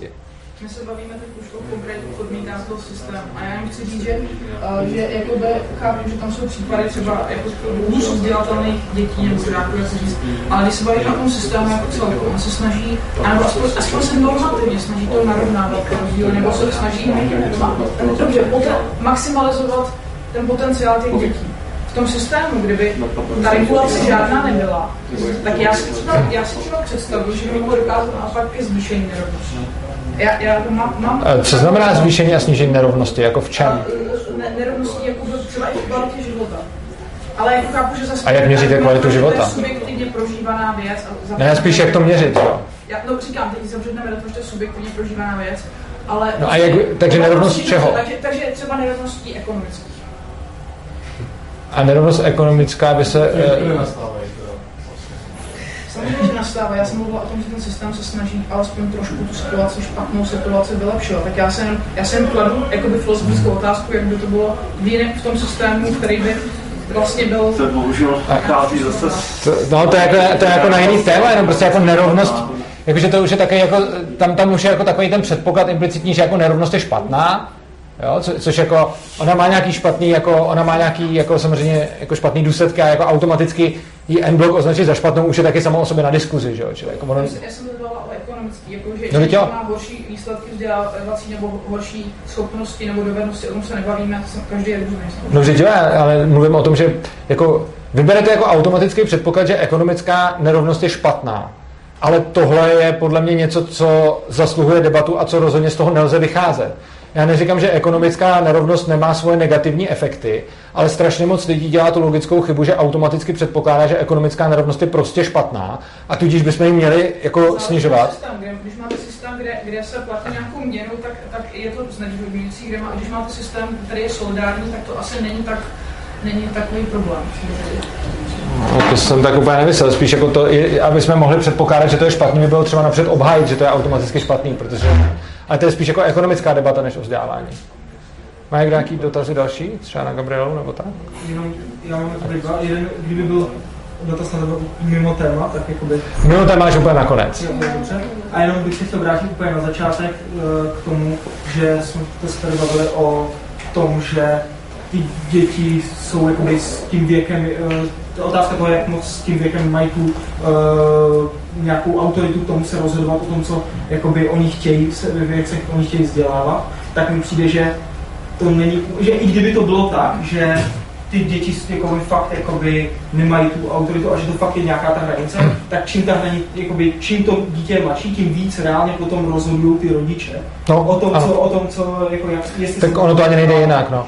A to, že ono potom prostě tříletý dítě se vám rozhodne, že nechce chodit do školy, tak ve většině případů prostě bude chodit do školy, Eh, protože rodiče to řeknou, taky. Já bych ještě- A s jo. tím věkem se snižuje Jo. ta, ten dohled těch rodičů a naopak se zvyšuje ta, ta jeho Jo. jakoby, autorita, kterou se rozhodne. Já bych k tomu, a je to možná i tady odpověď na něco, co jste, co jste říkal vy na začátku, bych, jenom, já bych to vám můžu jenom říct, jestli to, ale, ale jakože OK, tak já jsem, uh, spíš, eh, spíš jde o to, že uh, to dítě, jako samozřejmě, čím je člověk starší a má víc životních zkušeností, tím líp asi tak jako do, dovede jako určit, jako co chce třeba dlouhodobě a podobně, protože to, o tu životní zkušenost. Ale myslím si, že tuhle tu životní zkušenost člověk udělá zejména tím, že udělá chyby jako v minulosti. A to, jakože obecně chyby. Je něco, jakože radování se z chyb je taky něco, co jsem se naučil vlastně škole navzdory, jako, jakože radovat se z chyby je podle mě strašně důležitá jako vlastnost, která mi v životě strašně moc pomáhá a škola v podstatě učí právě opak, jo. A ty chyby jsou strašně důležitou součástí procesu učení a myslím si, že tu zkušenost jako nějakým způsobem udělat, mluvím o tom, že třeba když nechám dítě v šesti letech rozhodnout se, na kterou půjde školu, tak podle mě je daleko cenější to, že to dítě si začalo rozhodovat o svém životě, o svém vzdělávání a má nějakou zodpovědnost, je podle mě tahle ta vlastnost, je to cenější předat tomu dítě, než to, že bude umět víc slovíček z Němčiny, prostě na lepší základce. Jako. Čili myslím si, že je strašně důležitý to, že čím dřív ten člověk dostane zodpovědnost a může skutečně rozhodovat o svém životě, i třeba z našeho pohledu blbě, nebo i tak, že on toho bude zpětně litovat, tak tím on získává strašně cené zkušenosti, podle mě. Ty jsi měla dotaz? No ne, já jsem se tak jako zamýšlela na tě srovnávání příležitostí, ale to jsme tady jako zavřeli hodně do jako nějakých subjektivních těch, jako já si myslím, že prostě každý má svoje zkušenosti jiný a nelze, nelze o nikom rozhodovat jako takhle z druhé osoby, No, jasně. jako každý by si měl rozhodnout sám, jo, ale mně to opravdu přijde, že já když si to jako zpětně zhodnotím, tak já mám jako dneska dvě vysoké školy. A uh, s školou, co jsem byla povinná do střední školy, tak to byla totální trága. To, co mě tam naučili především, bylo podvádět, zatahovat. Byla jsem totální outsider a jediný, co jsem si ve střední škole odnesla, opravdu dneska, jako vědomostí toho téměř nula, přijímačkám jsem to nepotřebovala ani na jednu školu, tak bylo to, že jsem psychicky měla velkou obavu, kdy mě z mý těžké vysoké školy vyhodí, protože jsem se odnesla uh, nálepku toho, že jsem outsider a že na to nemám. Což mi tam prostě dali najevo. Maturitě. Já když jsem se přinesla přihlášku na medicínu, tak mi řekli, jako jestli to myslím vážně. Jo, a já jsem do druháku čekala, kdy mě z té medicíny vyhodí. A to je v podstatě jako jediný zážitek, který já mám eh, z toho základního školství, protože já nevím, do, nějak, do nějaký pátý třídy jsem se učila všechno sama, protože mě všechno zajímalo, hodně dětí to tak má, že se prostě naučí číst psát samé. A pak když se to jako zpětně, když jako nemám pocit, že mi srovnala škola příležitosti, já mám pocit, že mi strašně moc vzala zpětně, protože mě nutili do věcí, které já jsem a priori nedělala, protože mě do toho někdo nutil. Jak jsem skončila s tím donucením, tak No, jasně. Všechno to šlo, Jo, to- ale, to- ale to jsme se jako hádali fakt Jo. jako subjektivní zážitcích, no, je to prostě jako, každý se potom musí rozhodnout sám. Uh, jo, ano. Jenom fact checking, vy jste říkal s tím systémem jako práce s chybou, a ten systém naopak normativně poslední dobou oceňuje, uh, nebo chce, chce jít tím směrem, uh, jakože chyba není problém a že by se s chybou měl pracovat a je to i v těch strategických dokumentech, takže jenom abyste jako byl ujištěný, že, že to jako není, není tak jako, že No to mě teda fakt neujistilo, že systém chce jít tím směrem. To je něco jako v příští pětiletce, to mě soudruzi taky ujištějí prostě. Jo. To je, jakože, jo. dokumenty jako že, ty tam jsou, takže To jsou, no. to jako je. No ale pak se to v praxi nepromítá moc, no. A jako, můžete to říct o celém systému? Ještě jednou. Můžete to říct o celém systému, nebo to jsou nějaké individuální? Co si můžu říct o celém systému? Jakože všechny učitelky prostě v každý, za každou lavicí prostě to dělají. Co? No jako, že, že, že vás tepou za chybu, že se nesnaží vysvětlit nic. Já jsem neřekl, že se nesnaží vysvětlit. Já říkám, že, já říkám, že škola obecně vytváří v lidech, eh, že škola obecně vytváří v lidech strašně často to, že chyba je prostě špatně. A že je to vzorný psát bez chyb a takový to, kdo má pět chyb, tak má dvojku, kdo má deset chyb, má trojku, nebo já nevím, tyhle ty všechny věci prostě. A tohle to je taková ta úplná klasika, která samozřejmě tak jako na všech školách se to logicky neděje, třeba u Gabriely se to neděje, že jo. A takové školy je jako víc a určitě jako... Že asi to není všude, ale rozumím tomu, že spousta, ano, spousta učitelek to prostě dělá. A já vůbec nechápu, kam směřovala ta otázka teda. No ne, že, o- že jste říkal, že no, v příští pětiletce, tak jakože No. si myslím, že spousta učitelů nejsou tak zabednění. úplně. A tak já nemluvím, já nemluvím o tom, že učitelé jsou zabednění, já mluvím o tom, že ten systém má určitou vlastnost. No a já mluvím o tom, že ten systém má určitou vlastnost, kterou, kterou jsem tady popsal, a to že, jí, to, že není vždycky ta vlastnost všudy přítomná, jsem ani neřekl. Jakože nikdy jsem neřekl, že ta vlastnost je všude, vždy, všude přítomná, ale říkám, že ten systém tu vlastnost má. Ale má i vlastnost, čím pádem, čím pádem učitelé jsou součástí systému, má i vlastnost, jakoby někteří učitelé s- pracují s chybou, někteří s ní pracují špatně. Takže má obě vlastnosti, když už jsme těch argumentací, ale já bych do toho fakt nezabředoval. No, I asi víte proč. součástí systému a snaží se ho vylepšovat tím, že pracuje dobře s chybou. No,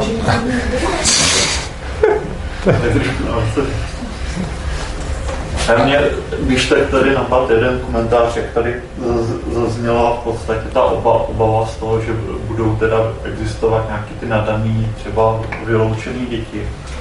Tak to, tak přece, když jakoby se zamyslíme, tak určitě přijdeme na jiný způsoby, jak takové jako děti identifikovat a jak jim pomoct, než je povinná školní docházka.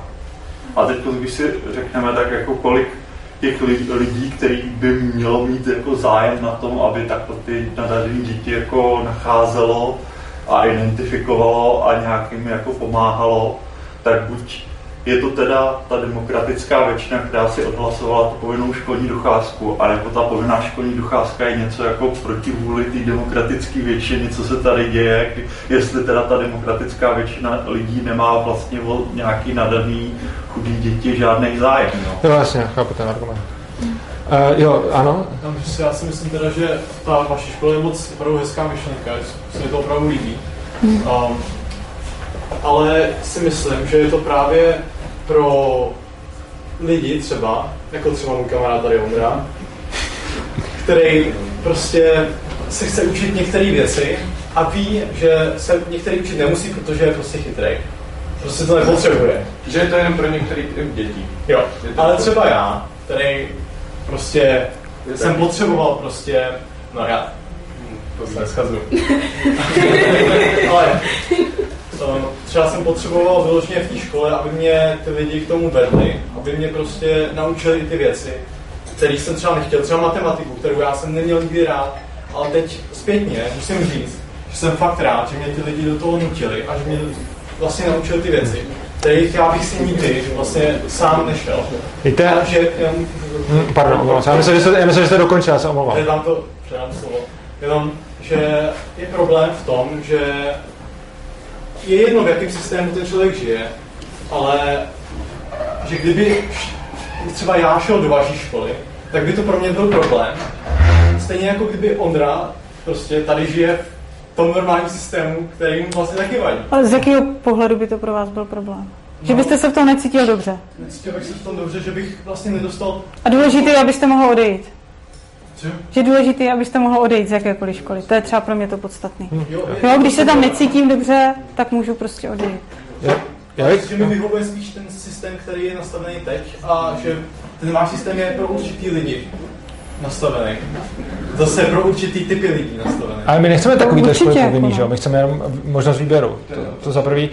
A za druhý, eh, za druhý, a to je asi eh, podle mě strašně důležitý, eh, vy máte pocit, že matem, jako, vycházíte z toho, že matematika vás nebavila a berete to jako nějakou věc danou z hůry, s kterou se potom pracovalo tím způsobem, že vás k něčemu nutili. Hmm. Ale ono se ukazuje přesně na těch svobodných školách, kde ty děcka prostě nikdo k ničemu nenutí, že oni nemají rozdíl mezi tím, jestli jdou hrát fotbal, Minecraft, anebo dělat matematiku. To je pro, ně, pro ně to není rozdíl, protože hmm. to jako baví. Jako my máme jakoby i, i to, jak se to popsalo, je, že máme v hlavě daný takový to jako čeština, matika, jazyky, dějepis, zeměpis, to je ta nuda, do které se musíme učit, do které se musíme nutit, do které nás musí někdo přinutit. A oproti tomu potom, jako někde kroužek po škole a, a čtení si a prostě koukání na televizi a hraní počítačových a všechno je ta zábava a hraní fotbalu je ta zábava, kterou potom děláme jako za odměnu. Ale ono tohle se ukazuje, že vytváří přesně ten školní systém, který vás do té matiky natlačil, že, vás, že ve vás potom vybudil tu nechuť k tomu, protože právě ty děti v těch svobodných školách, a to není jako, že by to bylo jako statisticky nevýznamný, to jsou prakticky všechny. Oni, když se potom na ně podíváte, jak v té svobodné škole fungují, to není jako, že hele, fotbal, to je super a matematika, to je ten oprus. Oni k tomu přistupují úplně stejně. On si jde hrát fotbal, on si jde hrát Minecraft a úplně stejně tak si jde hrát matematiku. On to, to pro ně...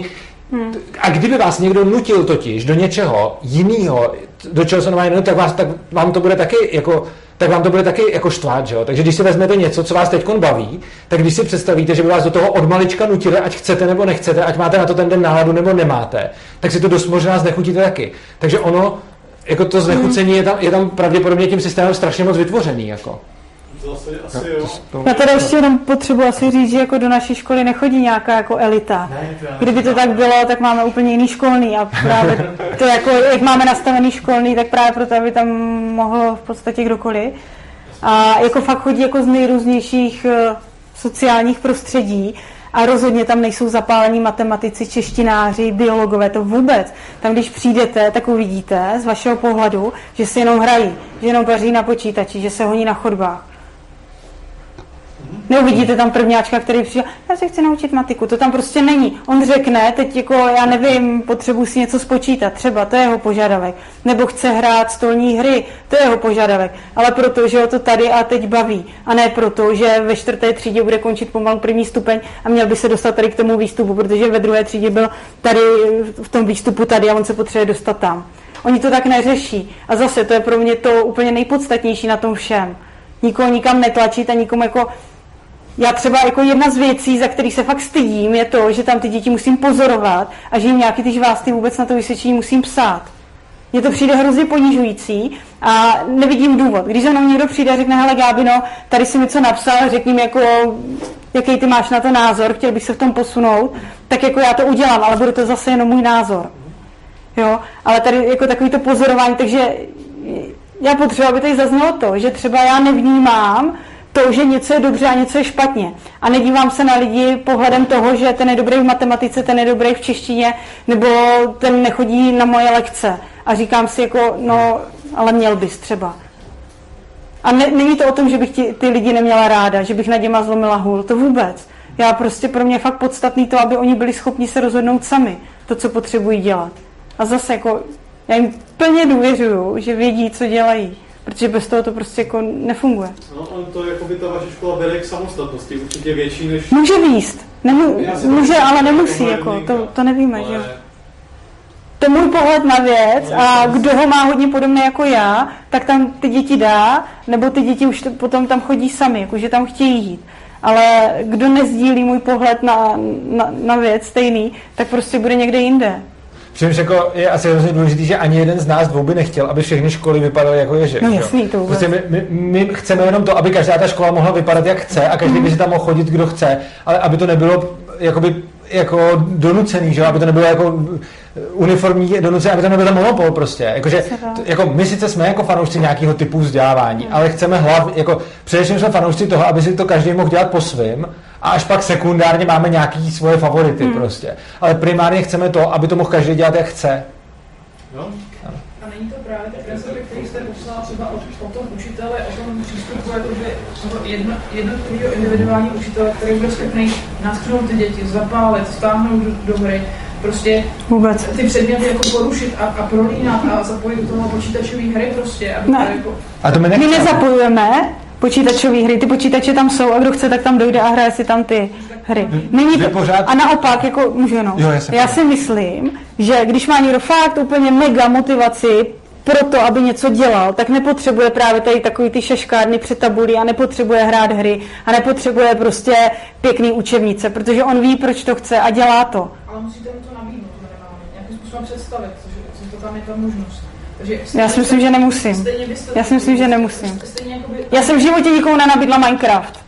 A ty lidi tam jako se hádají o ty počítače. Jakoby co tam tom přijete v pohodě, ale stejně si nevěřím tomu, že byste nějakým způsobem nepředstavila nějakou aktivitu. Nebo To jsem neřekla, to naopak jsem říkala, že na tom ranním setkání jako něco ze sebe dám. Jste ten klíčový člověk, nejde o tu instituci, jde až jakoby sekund, o, tu, o tu instituci a pravidla jde, sekund, jde sekundárně, ale primárně jde o to, jaká, jaký je ten člověk jako uh, učitel jako člověk, jako prostě osobnost, která prostě opravdu to dítě zaujme a, a prostě to dítě potom je nadšený, že vlastně může já nevím, Nevím, jestli je to o tom zaujmout. Já třeba uh, jako takhle mě naskakuje celá řada lidí, o, o kterých jsem si stoprocentně jistá, že si myslím, že jsou dobří v dané oblasti a že by mě toho spoustu mohli předat. Ale tím, že tam mám třeba nějaký vnitřní pnutí, že mě jsou nesympatičtí nebo jsem si tam měla nějaký rozkoly, tak ním nepůjdu. Takže nemyslím si, že to je nutně o té osobnosti. A naopak, když něco fakt chci dělat, tak půjdu i za člověkem, který třeba mi je nesympatický. Takže fakt si nemyslím, že, že, to, je, že to je o osobnosti toho člověka. Hlavně A o tom zapalování pro něco. Já myslím, že pořád vycházíte z toho konceptu té pedagogiky, kdy vlastně máte pocit, že ten učitel ví, co je pro to dítě lepší Hmm. a že by měl nějak udělat to, aby to dítě bylo nějaký. Že prostě ta pedagogika celá spočívá v tom, že tady mám dítě v bodu A, tady budu mít dítě v bodu B a prostě chci, aby tohle bylo jako tímhle prostě, nebo naopak. A že prostě, a teď když jsem dobrý pedagog, tak to udělám nějak hezky, že vytvořím nějaký dojem, že to chce být tímhle, nebo že to nějak udělám. Když jsem jako ten autoritativní, tak ho tady zbiju a takhle do toho natluču, a když jsem ten dobrý, tak ho jako zaujmu, aby jsem ho řekl to. Ale to, čemu my věříme, teda jestli můžu mluvit i za Gabrielu, tak to, čemu my věříme, je, že to dítě se má rozhodnout, jestli bude tohle, nebo něco úplně jiného, anebo někde úplně jinde. A já nejsem ten, kdo ho má do něčeho tvarovat, ale mám ho nechat, aby se samo utvaroval do toho, do čeho chce, protože... Je tam. Je tam a když někdo přijde s nějakým požadavkem, tak samozřejmě jako snaží, snaží se vyhovět. Pokud chce, pokud mu to není jako nepříjemný, že jo. Když za, mnou, když za mnou někdo přijde, že by chtěl pitvat ještěrku, tak já s ním prostě tu ještěrku pitvat nebudu. I kdyby dalších 80% školy šlo pitvat ještěrku, tak já nepůjdu. Proto, ještě jenom, proč tam jsem? Jsou určitý oblasti, které mě baví a které třeba jsem ochotná předávat někomu dál. Takže proto tam jsem. Prostě mě to baví. Ne, nemyslel jsem osobně, což je jako jsem... Ne, já myslím třeba konkrétně pro tu oblast teda toho českého jazyka, když se budeme bavit po, nějak, po, po nějaké odbornosti, aprobaci nebo kvalifikaci, nevím, tak jako mě, te, mě čeština třeba hodně baví, baví mě i literatura, takže jsem tam a třeba někdo přijde, kdo bude zapálený. Zatím za celou dobu nepřišel nikdo zapálený. Pokud za mnou chodí, tak ze dvou důvodů. Buď jako napsal jsem něco, nejmě rozumět, pojď mi pomoct, pojď mi to třeba vysvětlit, nebo ukaž mi, kde si to může najít, bla, bla, bla. A nebo hlásím se na střední školu a potřebuju tam znát větný členy a druhý souvětí a tak dále. Jako. No jasný, tam už je to potom jako na férovku, že jo, jedem jeden na jednoho a ří, jako řekne mi, potřebuji se dostat sem, pomůžeš mi s tím, tak ano, ale i já se můžu rozhodnout a říct, ale za těchto okolností třeba s tebou nechci spolupracovat. Ty dáváte, protože ten systém vás teda jako je. Ne, protože si ten člověk řekne. Ale jak si může říct, když neví, jaký úkol? Jako, jak si může říct to zadání vůbec? Mě Má požadavek, říkám, má požadavek dostat se na střední školu. Takže tam je to jasně daný, tam víme. Říkáte o systému, já o tom, Mhm. mm-hmm. v ideál, v ideálním případě by teda vlastně byla nějaká místnost, kde tam jste a on Aha. přijde a jakoby něco řekne. A mě by zajímalo, jak, jak Tak třeba- sformulovat ten požadavek přesně, Co, co jakoby... Nevím, tak třeba to vzniká právě v tom lese, když chodíme v ty úterky na ty výlety a tak normálně se s tím člověkem bavíte a dostáváte se do různých oblastí. A třeba najednou tam vznikne nějaký dotaz na něco Jo, a já řeknu, hele, já o tom třeba ještě něco vím dalšího, zajímalo by tě to, nezajímalo by tě to tečka. Ne, mně to stačí. A spousta z těch lidí si řekne, že jako mně to stačí na téhle úrovni. Ale pořád jste vlastně, ty, ale už jste, nabízíte, a myslím, že tak v pořádku, za mě to uh, Jak kdy? Někdy nabízím, někdy nenabízím. Ano. Předpokládám, že tam máte nějaký děti, který prostě sedí s vámi vlastně komunikují, sedí v rohu, dělají si to, co chtějí a to a jsou, a jsou spokojení. Mm-hmm. Není v tuhle, ne, ne, není tady to, to, co se rozporuje s tím, že t, ten učitel je ten důležitý, protože ve chvíli, kdy tam je někdo, kdo se dokáže učit sám a toho učitel v zásadě nepotřebuje a rozvíjí se sám, tak to podle mě vyvrací tu tezi, že ten učitel nebo charakter toho učitele je prostě uh, hmm. to nejdůležitější a že to musím to, že to nejdůležitější, ale, ale učitel je, jako si má hodně důležitou zas tak hrozně moc ne, když ten žák se dokáže vyvíjet úplně mm-hmm. v rámci těch nějakých možností, samozřejmě, že potřebuje jako někdy nějakou pomoc, prostě ze zajde, prostě můžu tady to dáme. Ale klidně by to mohlo být někdo zvenku, jako úplně v pohodě. nějaký věci, které se tam učí, se učí někde prostě v rohu sám, protože to prostě mu vyhovuje, tak v tu hmm. chvíli ten učitel je tam jakoby se bojí spíš organizačních věcí, ale z toho, jako, z toho učení třeba mu prostě třeba ani nemusí jít poskytnout celou tu dobu, co tam je. Hmm. A on se to prostě naučí sám a v tu chvíli ten učitel jako limitně se blíží prostě 0% toho efektu.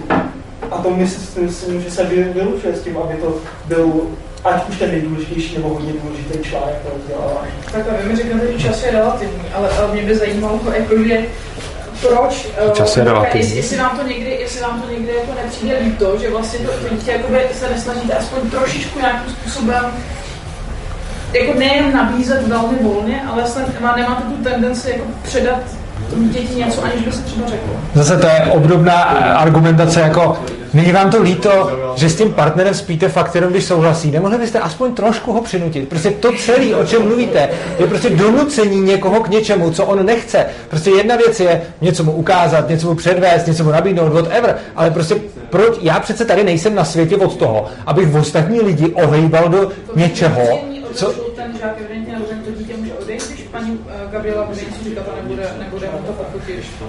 Může no. no. Ano. Můžu ještě jenom doplnit, pro mě je důležité, aby tady zaznělo ne, že ne každý, kdo sedí v Ježkovi eh, v koutě je spokojený. Ale i to je nějaký vývoj, jo? Jakože řešíme tam i fakt hnusné věci a nepůjdeme si na růžovém obláčku. To je jenom jako... Jestli to není jako, jestli si nepřicházejí ty děti k tomu jako hrozně pomalu. A jak chápu, říkáte, co to je pomalu. No právě, no, to řeknu, no. Já pořád si myslím, ale, no ne, tak já... Já spíš řeknu, k čemu se přicházejí pomalu. Nebo no. Ale prostě tam jde o to, že Uh, jestli, jestli by to lidstvo se jako nevyvíjelo velmi, velmi pozdou a ne, prosím vás, neargumentujte mi, k čemu je vývoj lidstva, ale prostě jako, jo. No mě by zajímalo, to vy říkáte, že by se k tomu dostávalo pomalu, k tomu k čemu? Vy pořád, vy pořád říkáte, to naučil, nebo k, tomu, k čemu by se... Já, já bych jako řekla, že existuje nějaká prostě existuje prostě nějaký penzum nebo základní jako schopnost pohybovat se ve společnosti, která když je třeba rychlejší, tak když se rychleji jako integruje v společnosti. A společnost tu je, my než sami. I kdybychom připustili, že existuje nějaký penzum, který eh, je od toho, aby jsme se líp pohybovali do společnosti, co do toho spíš patří? Rozeznávat sedmi krásku od cibule, anebo uh, pochopit, že když odpouštím druhému člověku, že to dělám pro sebe a ne pro něj. Co z toho je blíž k penzu toho, abych se integroval do společnosti? Která z těch dvou věcí? se ale nebavíme o, o, o tom vzdělávání, o tom obsahu. Můžete mi odpovědět na...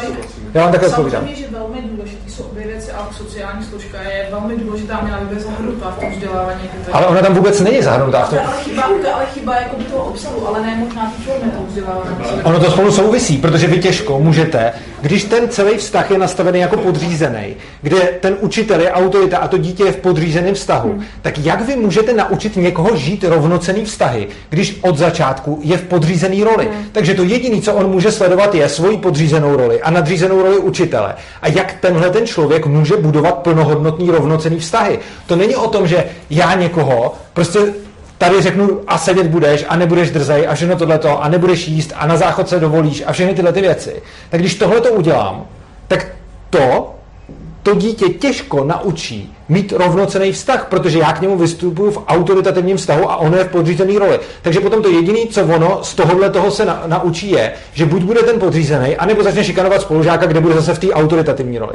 Ale rovnocený vztah naučím někoho jenom tak, že s ním budu v rovnoceném vztahu. A tohle to není o obsahu, tohle to je právě o té formě. Celá ta forma je špatně, protože celé to, jak to vzdělání probíhá, je, že jsou tam nějaké děti, které jsou podřízené a učitelé, kteří jsou nadřízený a chybí mezi nimi rovnocený vztah. Já si ale nemyslím, že vztah učitel a žák měl být vztah vysoce nadřízený a podřízený. Já si myslím, že by měl být nějaký základní pravidla že ten učitel měl být něco jako nebo nějaký společník nějaký, nějaký člověk, který na stejné rovině jenom prostě má víc životní zkušeností, ale nutně samozřejmě nemusí vědět, co pro to dítě je nejlepší. Ale tam ten vztah jako nějaký striktní pravidel snad jednoducho má že přežití a mělo No počkejte, tak jako to, že to dítě třeba, jako podívejte se třeba na následující věc. Učitel okřikne dítě, aby se nebavilo, nebo aby něco dělalo, nebo aby sedělo. Může dítě udělat tohleto zpětně k tomu učiteli? Hmm. ale děje se to. Jako. Neměl. Počkejte, ale vy si teď protiřečíte, vy jste řekla, že ten vztah by měl být rovno. První, co jste řekla, je, že vztah mezi učitelem a dítětem by měl být rovnocený. A hned v zápětí, když jsem řekl, že učitel může dítě okřiknout, ať sedí, ale dítě nemůže okřiknout učitele, ať sedí, tak tohle jste řekla, že by nemělo.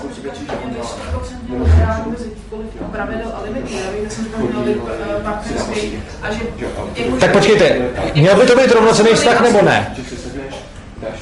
Měl by to být rovnocený vztah nebo ne?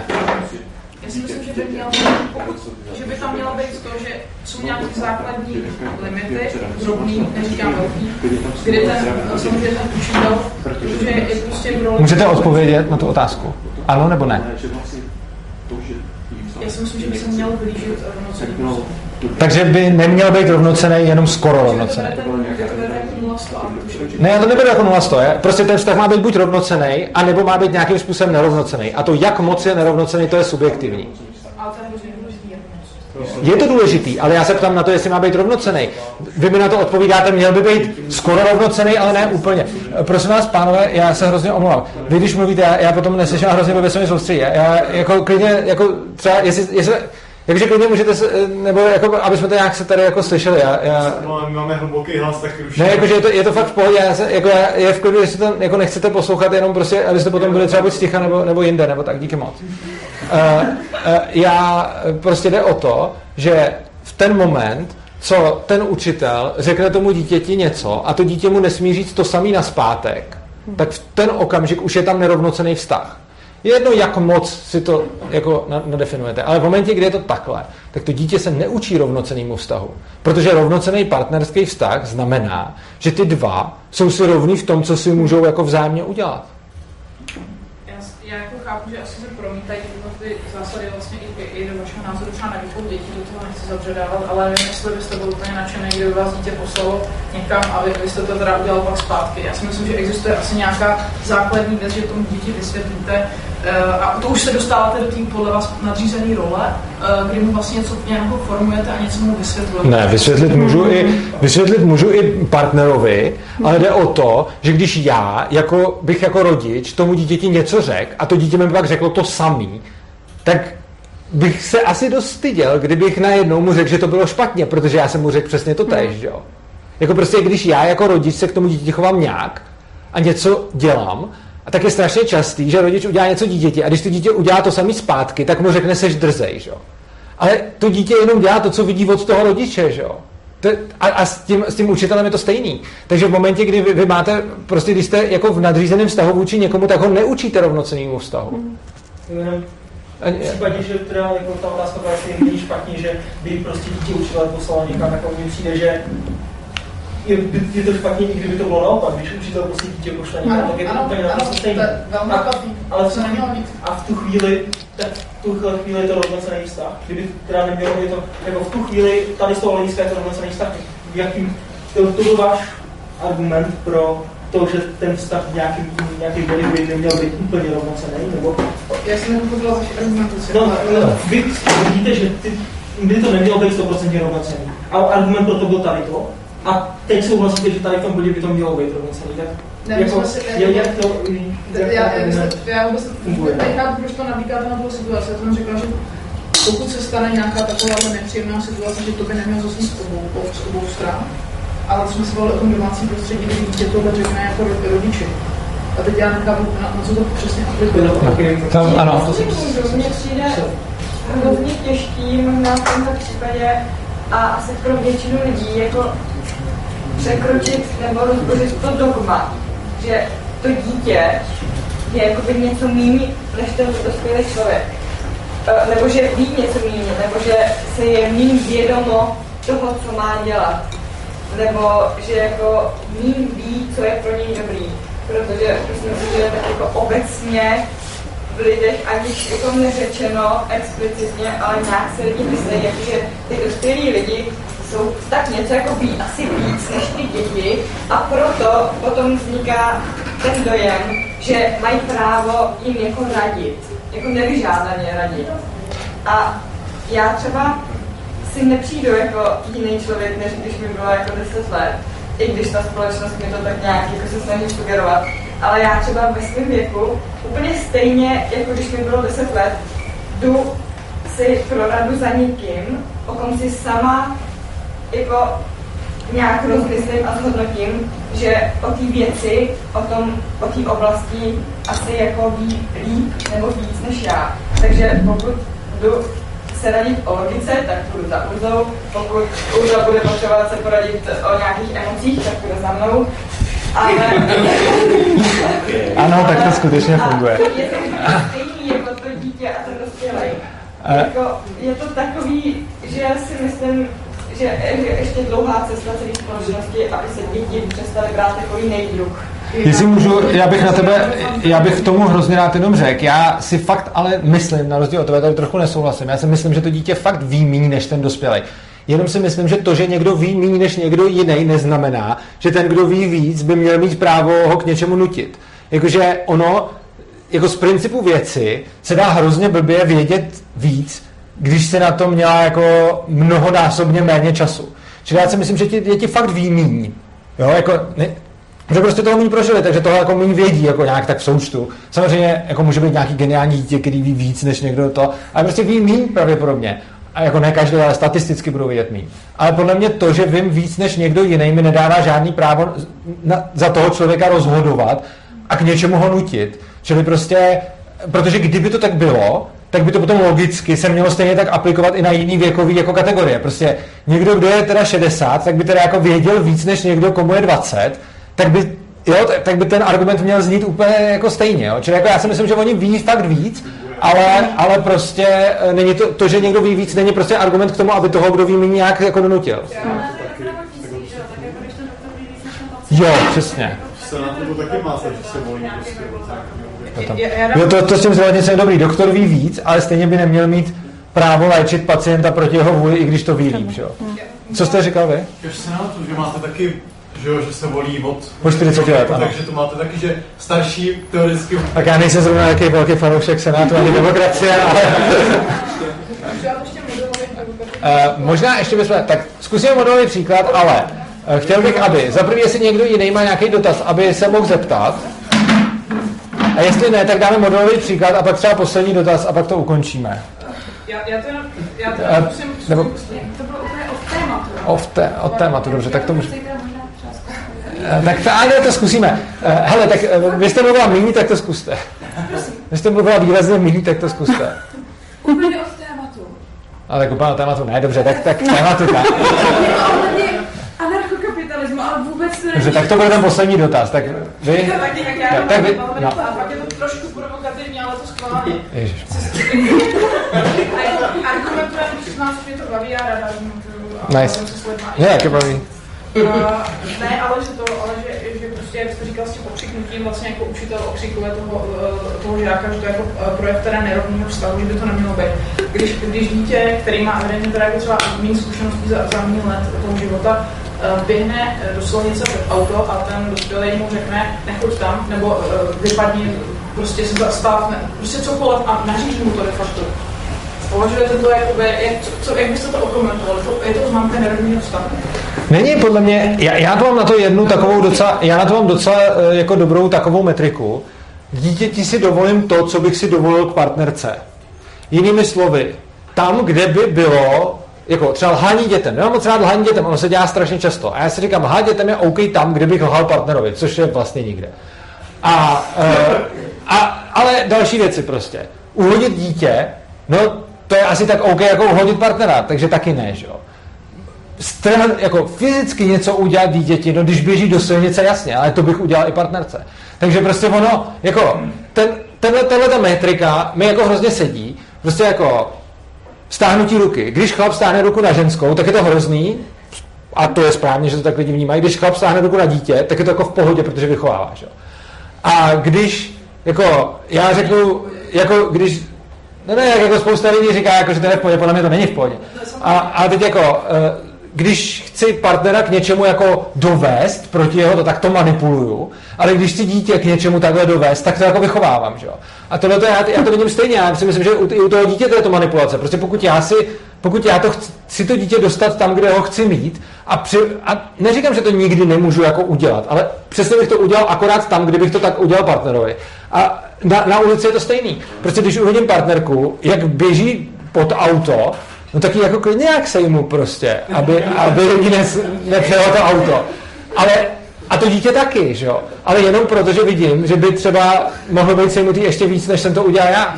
Ale, ale prostě, čili jako neříkám, že ne, nemůžu někdy použít autoritativní jako postoj vůči, vůči někomu, což je třeba, když vidím, že jde do silnice a nevidíte, no tak když ho zatáhnu, tak to je autoritativní jako akce ale sám si tu akci ospravedlňuju na dítě tak, že mám tu stejnou metriku, kde to udělám partnerce, tak tam můžu dítěti a kdybych to partnerce neudělal, to neudělám ani dítěti. Rozumím tomu, ale prostě s tím, co jste říkal ohledně učitelů, to je takový prostě hrozně na, na vážkách, jakože, jakože prostě... Já nevím, tam jako v, to, v tom uh, uh, rovnoceném vztahu, že jo, tam je ta základní institucionální překážka, ta povinnost té školní docházky, ano. že to prostě hmm. dítě jako to nemůže opustit. Opustit, přesně tak, protože to prostě... základní svoboda je svoboda odejít, že jo. Hmm. Jako... jo. Ale to není o tom, že opustíte povinnou školní docházku. Není, ale... Není. Půl roku se třeba třesete, že pojedete na přeskoušení. A nějakou určitou míru svobody není to samozřejmě 100% svoboda, to není. No jako prostě domácí vzdělávání má ten samý problém, že prostě musí být pak to dítě přeskoušený, což znamená, že zase musí být, je, je někým donuceno dělat něco, co dělat nechce. A zase prostě, když já nevidím žádný morální ospravedlnění pro to, abych vás teď vzal a násilím vás donutil se naučit něco, co byste podle mě měla umět, tak nevidím úplně stejný ospravedlnění pro to vám to udělat, kdyby vám bylo o 10 míň prostě. Jo. A jako přijde mi, že úplně stejně jako tohleto právo nemám tady na nikoho prostě. Já se tady můžu myslet o těch lidech a oni o mně úplně cokoliv. Můžeme si vzájemně myslet, že bychom potřebovali v letřem zdozdělat, zlepšit se a tak a můžeme mít i kolikrát pravdu. Ale myslím si, že nikdo z těch lidí tady nemá právo vůči druhému iniciovat násilí a donutit ho se to naučit. Byť by si třeba řekl, že by to ten člověk fakt potřeboval a že by na světě bylo líp, kdyby to uměl. Hmm. Jenomže si myslím, že nikdo nemá to právo to vymoct prostě. A úplně stejně si myslím, že to, že tomu druhému člověku je prostě 13, tak to na věci podle mě nic nemění prostě. Já si můžu stokrát myslet, co by ten 13 letý měl ještě lepšího umět, aby to bylo lepší pro něj a pro mě a pro všechny a můžu mít i stokrát pravdu. Jenže tuhle tu pravdu můžu mít i u 18 letého a můžu mít i u 50 letého, když na věc přijde. Ale stejně mě to nedává právo za tím člověkem přijít a nějakým způsobem ho k tomu donutit. Že? To je, jako to je, je jediná poenta toho. Já tomu rozumím. Já si myslím, že spousta dětí by pohlídala třeba na školu jako na, na, jako na třeba nějaké příležitosti. A chápu, že ne všechny, ale prostě jako je to zabarvení nebo používání nějakých slov jako donucení a tak říkám určitý části dětí to třeba nemusí vyhovovat, ale já bych byla spíš proto, aby jsem se tam jako zlepšoval natolik, aby tomu... Počkejte, v čem je to donucení zabarvený? Vče, teď já říkám, já používám pojem donucení proto, že když se tomu nepodřídí, tak proti němu bude iniciováno násilí a budou unešený násilím z těch rodin. To je, a to, tohle mi přijde proto použít pojem donucení, jakože to není zabarvený. To je prostě popis té situace. Jenom vy to hájíte, tak se vám to nelíbí. Ještě jednou. Je to politologický pojem, dá se to použít v určitém slova smyslu, jenom prostě chci říct, že, že bych byla spíš proto, aby se velmi, velmi vylepšoval ten systém natolik, aby prostě ty děti byly hodně svobodní a přitom prostě měly spoustu příležitostí se dozvídat o nových věcech. tohle chápu, jenom nechápu, v čem se vám, jakoby, co se vám na tom slovu donucení, který používám, zdá nepřesný nebo nekorektní nebo, nebo Ano, jakýkoliv. pro určitý, pro určitý děti to může být vnímané jako donucení. A pro některý to, nebo může to, může to, dobře, může to být pro některé děti donucení, ale Jo. pro spoustu dětí ty to tak vůbec nevnímají a, a nepřijde jim to jako donucení. Ale pak se asi nerozvíjí moc svobodně, ne? Když... Že pak se asi nerozvíjí moc svobodně, když je to jako chápáno jako donucení.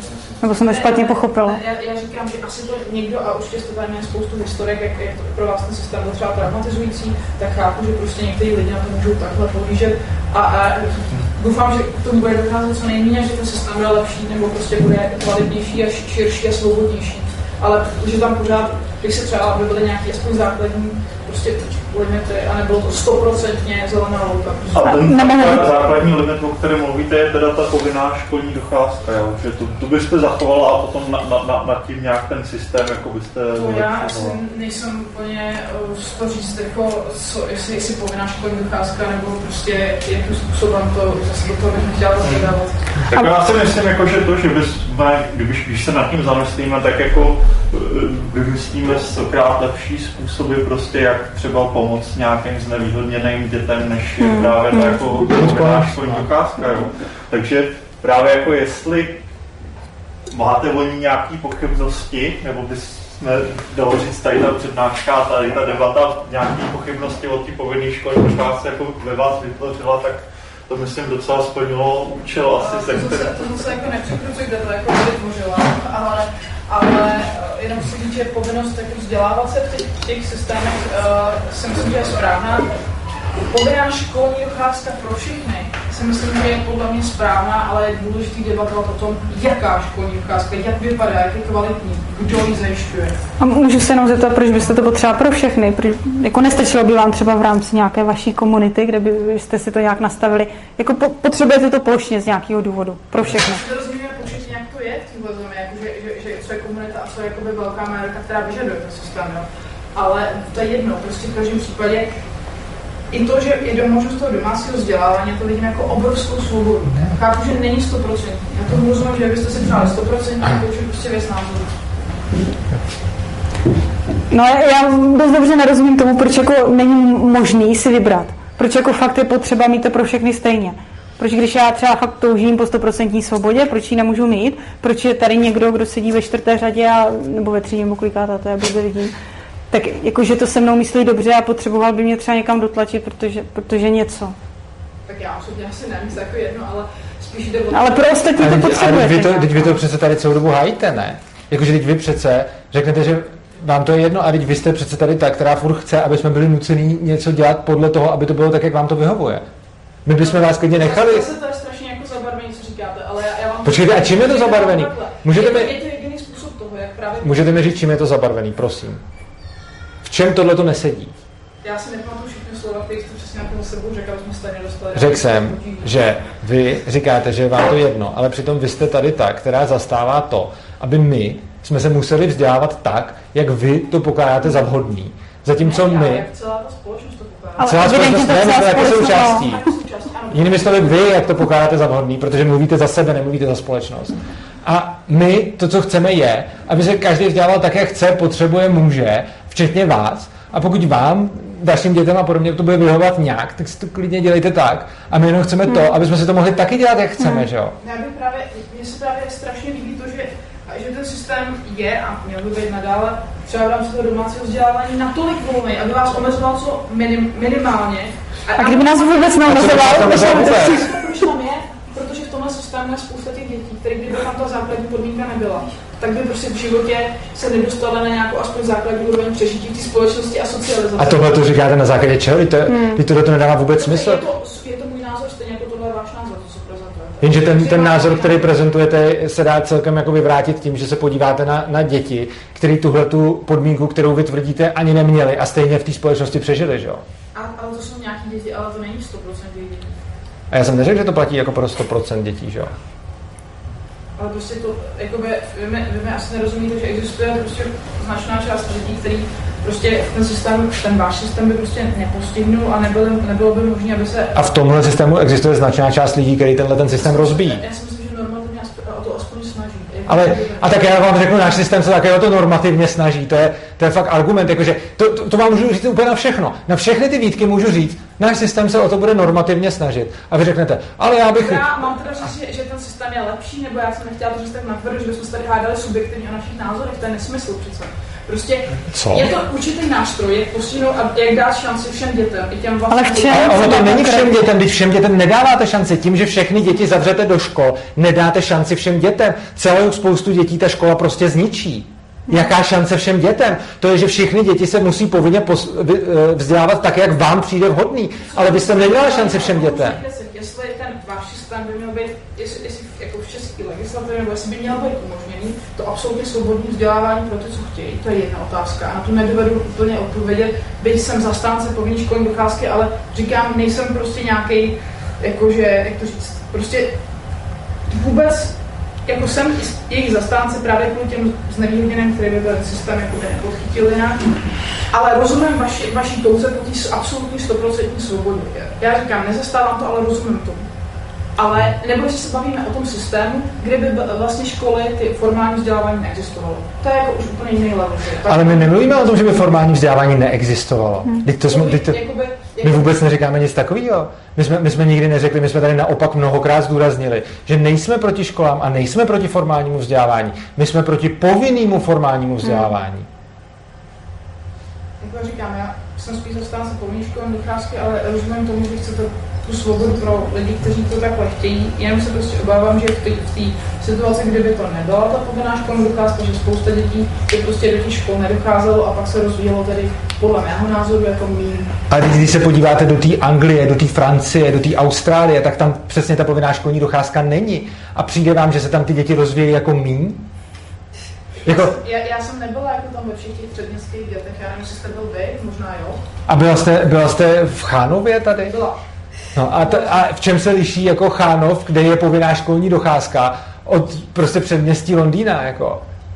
Ty děti, já nevím, jestli jste byl přímo jakoby tam nebo mezi těma dětma, ale aspoň jako i tam. mají, mají šanci dostat se do nějakého prostě podnětného prostředí. A oni jsou i doma mají podnětní prostředí, často si myslím. Utekla jste úplně z toho, co jste říkala. Vy jste řekla, že když by nebyla povinná školní docházka, tak by... Ano, eh, obávám se, a teď já, já vůbec nechci mluvit o, o tom o nějakých skupinách lidí, já chci mluvit obecně, že jakoby, jste pojmenoval nějakou lokalitu, nechci do toho zabředávat. Ale vy říkáte, že nechcete mluvit o skupinách lidí, ale vy jste je sem přinesla. Já jsem vám dal příklad celou Anglii a Francii. A vy jste řekla, ale tam na předměstí. A teď mi říkáte, že se nechcete bavit o skupinách lidí. Teď já jsem přišel s Chánovem, protože vy jste na mě vytáhla předměstí někde v Londýně.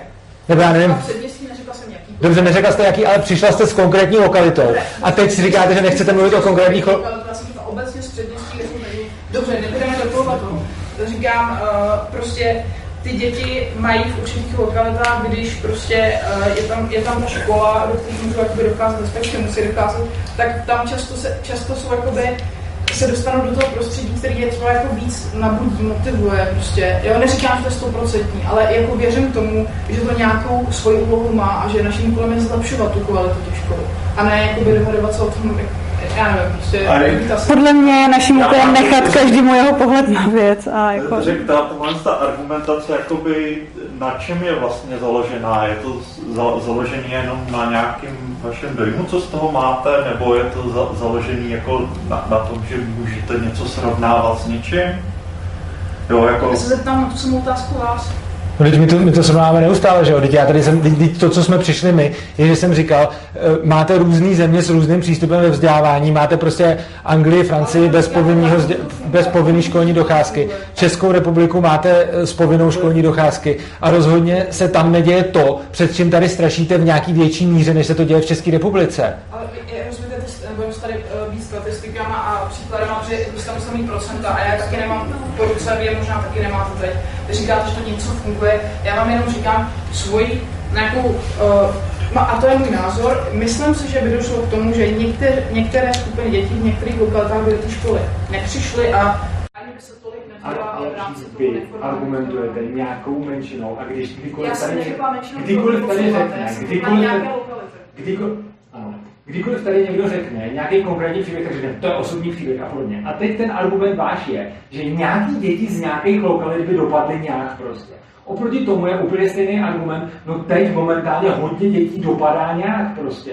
protože je ten systém se Já si myslím, že bylo naprosto nekorektní specifikovat nějakou lokalitu nebo nějakou. Ale teď nejde o tu specifikaci, teď nejde o specifikaci těch lokalit, jde o to, že je to úplně blbý argument, i kdybyste je specifikovala. Protože to, protože to, že řekne, Tohle to se naučíte ve školce? Tam to byla odpověď? Se. Jako, já jsem vám říkal, to je váš názor. Já jsem vám, já jsem vám takhle něco, co jste řekl, že to je váš názor. To jsem nemusím, že bych takhle udělal. To si to mi úplně nesedí teda. Ale jde o to, že vy argumentujete tím, že v tom systému, o kterém my mluvíme, by se někomu něco mohlo stát. Jenže na to je protiargument v tomhle systému, který obhajujete, se to už je. A vy řeknete, no jo, ale normativně by se nemělo. A na to my můžeme říct, no jo, ale normativně by se taky nemělo. A vy říkáte, no něco někde funguje v zahraničí, funguje to tak, ty děti, ty děti tam prostě nemají tu povinnost a ono to nějak funguje funguje to, funguje to dobře. A tak když se podíváte třeba na ty sadberské školy, tak dobře, ale nějaký strašně ale marginální příklad, jako kolik tam děti. Tak, tak když vám dám příklad, je to špatně. Když vám, když vám dám jako příklad celou Anglii a Francii, tak to je moc obecný. Když vám dám jako příklad sadberské školy, tak to je zase moc konkrétní. Ale vy tady argumentujete celou dobu jednou, jedním typem školy, jako Nemá. školy. Nemá, jedno, je to nějaký jeden z mnoha asi příkladů, ale, ale je to pořád ten samý. Ale to je jedno. Ale teď přece, co byste teda, tak mi řekněte, co byste uznal za argument, protože když vám dám jako argument cel, celý dvě země, velký vyspělý země, který nemají povinnou školní docházku, tak řeknete, že to je moc obecný argument. Protože jsou to celé země a nedávám vám k tomu, já nevím, nějaký konkrétní příklad. Tak jdu a dám vám příklad sadberských škol, kterých jsou desítky po celém světě a z těch jsou výstupy a jsou z nich výstupy lepší než z těch klasických škol a to v mnoha ohledech. A to dokonce jak v ohledech toho, že se srovnává příjem toho člověka a tak dále a měří se nějaká třeba životní spokojenost podle třeba míry sebevražd, podle míry rozvodovosti a tak dále a všech těchto těch ukazatelů. Tak z těch vychází tyhle ty školy líp. Jo. Takže prostě na jednu stranu vám dám tenhle argument těma školama a to řeknete, no to je strašně úzký. Na druhou stranu vám řeknu, existují celý vyspělé země, kde není povinná školní docházka. Na to řeknete, je to moc obecný. Tak jako co byste chtěla? Mě zajímalo, jako, podle vás, teda v těch zemích, kde není povinná školní docházka, ano. Uh, jestli teda uh, většina těch dětí chodí do té forma, do, jako do těch klasických škol, i přesto, že nejsou tedy podle vás povinní. Ano, rozhodně ano. Ano, v zemích, kde není povinná školní docházka, chodí většina dětí do formálních škol a formálně se vzdělává, samozřejmě. A ty jste sám uh, jako řekl, že ty děti se sami které řeknou, nebo chtějí, že evidentně jejich poptávka je spíš jako v klasických školách, ale existují určitě i marginální školy, kde je poptávka po té absolutní svobodě. Takže jsme se asi jako shodli, že to tak prostě. Já se jenom ptám a dostávám se k té otázce, která už tady jednou zazněla, jestli je větší škoda jakoby vzdělávat nějaké děti prostě v tom systému, které nechtějí být vzdělávány, nebo jestli je větší škoda, aby se ty děti, které chtějí být vzdělávány, do toho systému vůbec nedostaly. To není, ta otázka ale vůbec není o větší škodu. Ta otázka není o větší škodu. Ta otázka je, že já přece, abych si pomohl, tak nemůžu na jiného člověka vy, vy, vytvořit násilí a nemůžu jinému člověku ublížit proto, abych pomohl někomu nebo sobě. Teď to není o tom, kolik víc škody nebo víc užitku. Jako to je jako kdyby to už se potom dostaneme do toho, že se začneme bavit o tom, jestli má víc požitku ten, kdo někomu ubližuje, nebo jestli to víc škodí tomu, komu je ubližováno. To je, no to je ale přesně to, na co se ptáte. Já rozhodně nejsem proto, aby se někomu.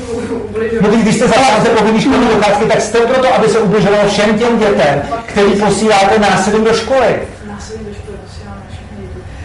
Určitě. Ano, je to tak. Ne, neposíláte násilím děti do školy.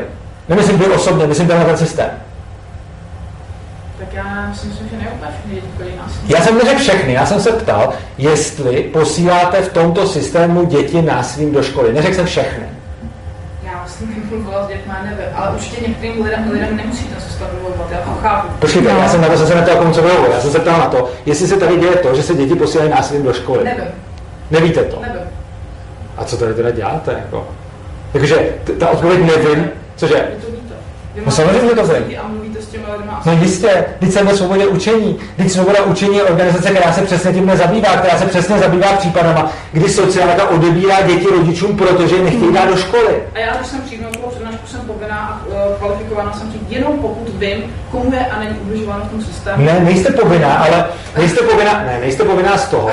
To, co tady děláte, jsem nemyslel tím, že tady jako jste, jakože proč tady jste. Spíš, spíš jsem tím myslel, váš způsob argumentace, který, který je neuvěřitelně prostě jako útočný, což teda jako můj taky, jenže váš tam, když se potom k něčemu dostanete, tak řeknete, já nevím, jestli se to děje. Což je mimochodem totálně alibistická odpověď, protože vy minimálně, když jste zastánce povinný školní docházky, tak jak by se ta povinnost měla jako vymáhat? Hmm. Jinak než násilí. Tím, že řekne, ty, ty, ty, musíš chodit do školy. Ne. Jestliže jste zastánce povinný školní docházky, tak jste zastánce násilí páchaný na těch, kteří nechtějí. Tak vidíte, když jste útočný vy i já, tak jsme aspoň rovnocený a já bych to asi tímhle ukončil. Ale já bych se, takže jste zastáncem nebo nejste zastáncem násilí na těch, kdo, kdo nechtějí povinnou školní docházku? Kdo, kdo, se, kdo nechtějí do té školy? Já si myslím, že ta otázka je položena tak manipulativně, že na to nemůžu odpovědět. Já nejsem zastáncem násilí. A když jste zastánce povinné školní docházky a povinná školní docházka znamená použít násilí na toho, kdo nechce poslat děti do školy. Pokud já, já nesouhlasím s, čím, s tím, s čím stotožňujete, tak nemůžu odpovědět na to. Dobře, jak chcete realizovat bez násilí povinnou školní docházku?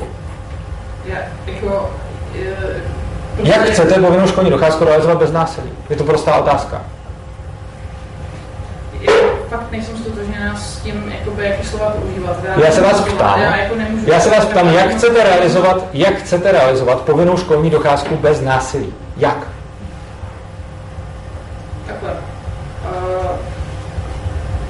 já nevím, co si představujete pod pojmem násilí. To prostě Například to, že se odebere násilně dítě rodičům, když ani to dítě, ani ty rodiče nechtějí.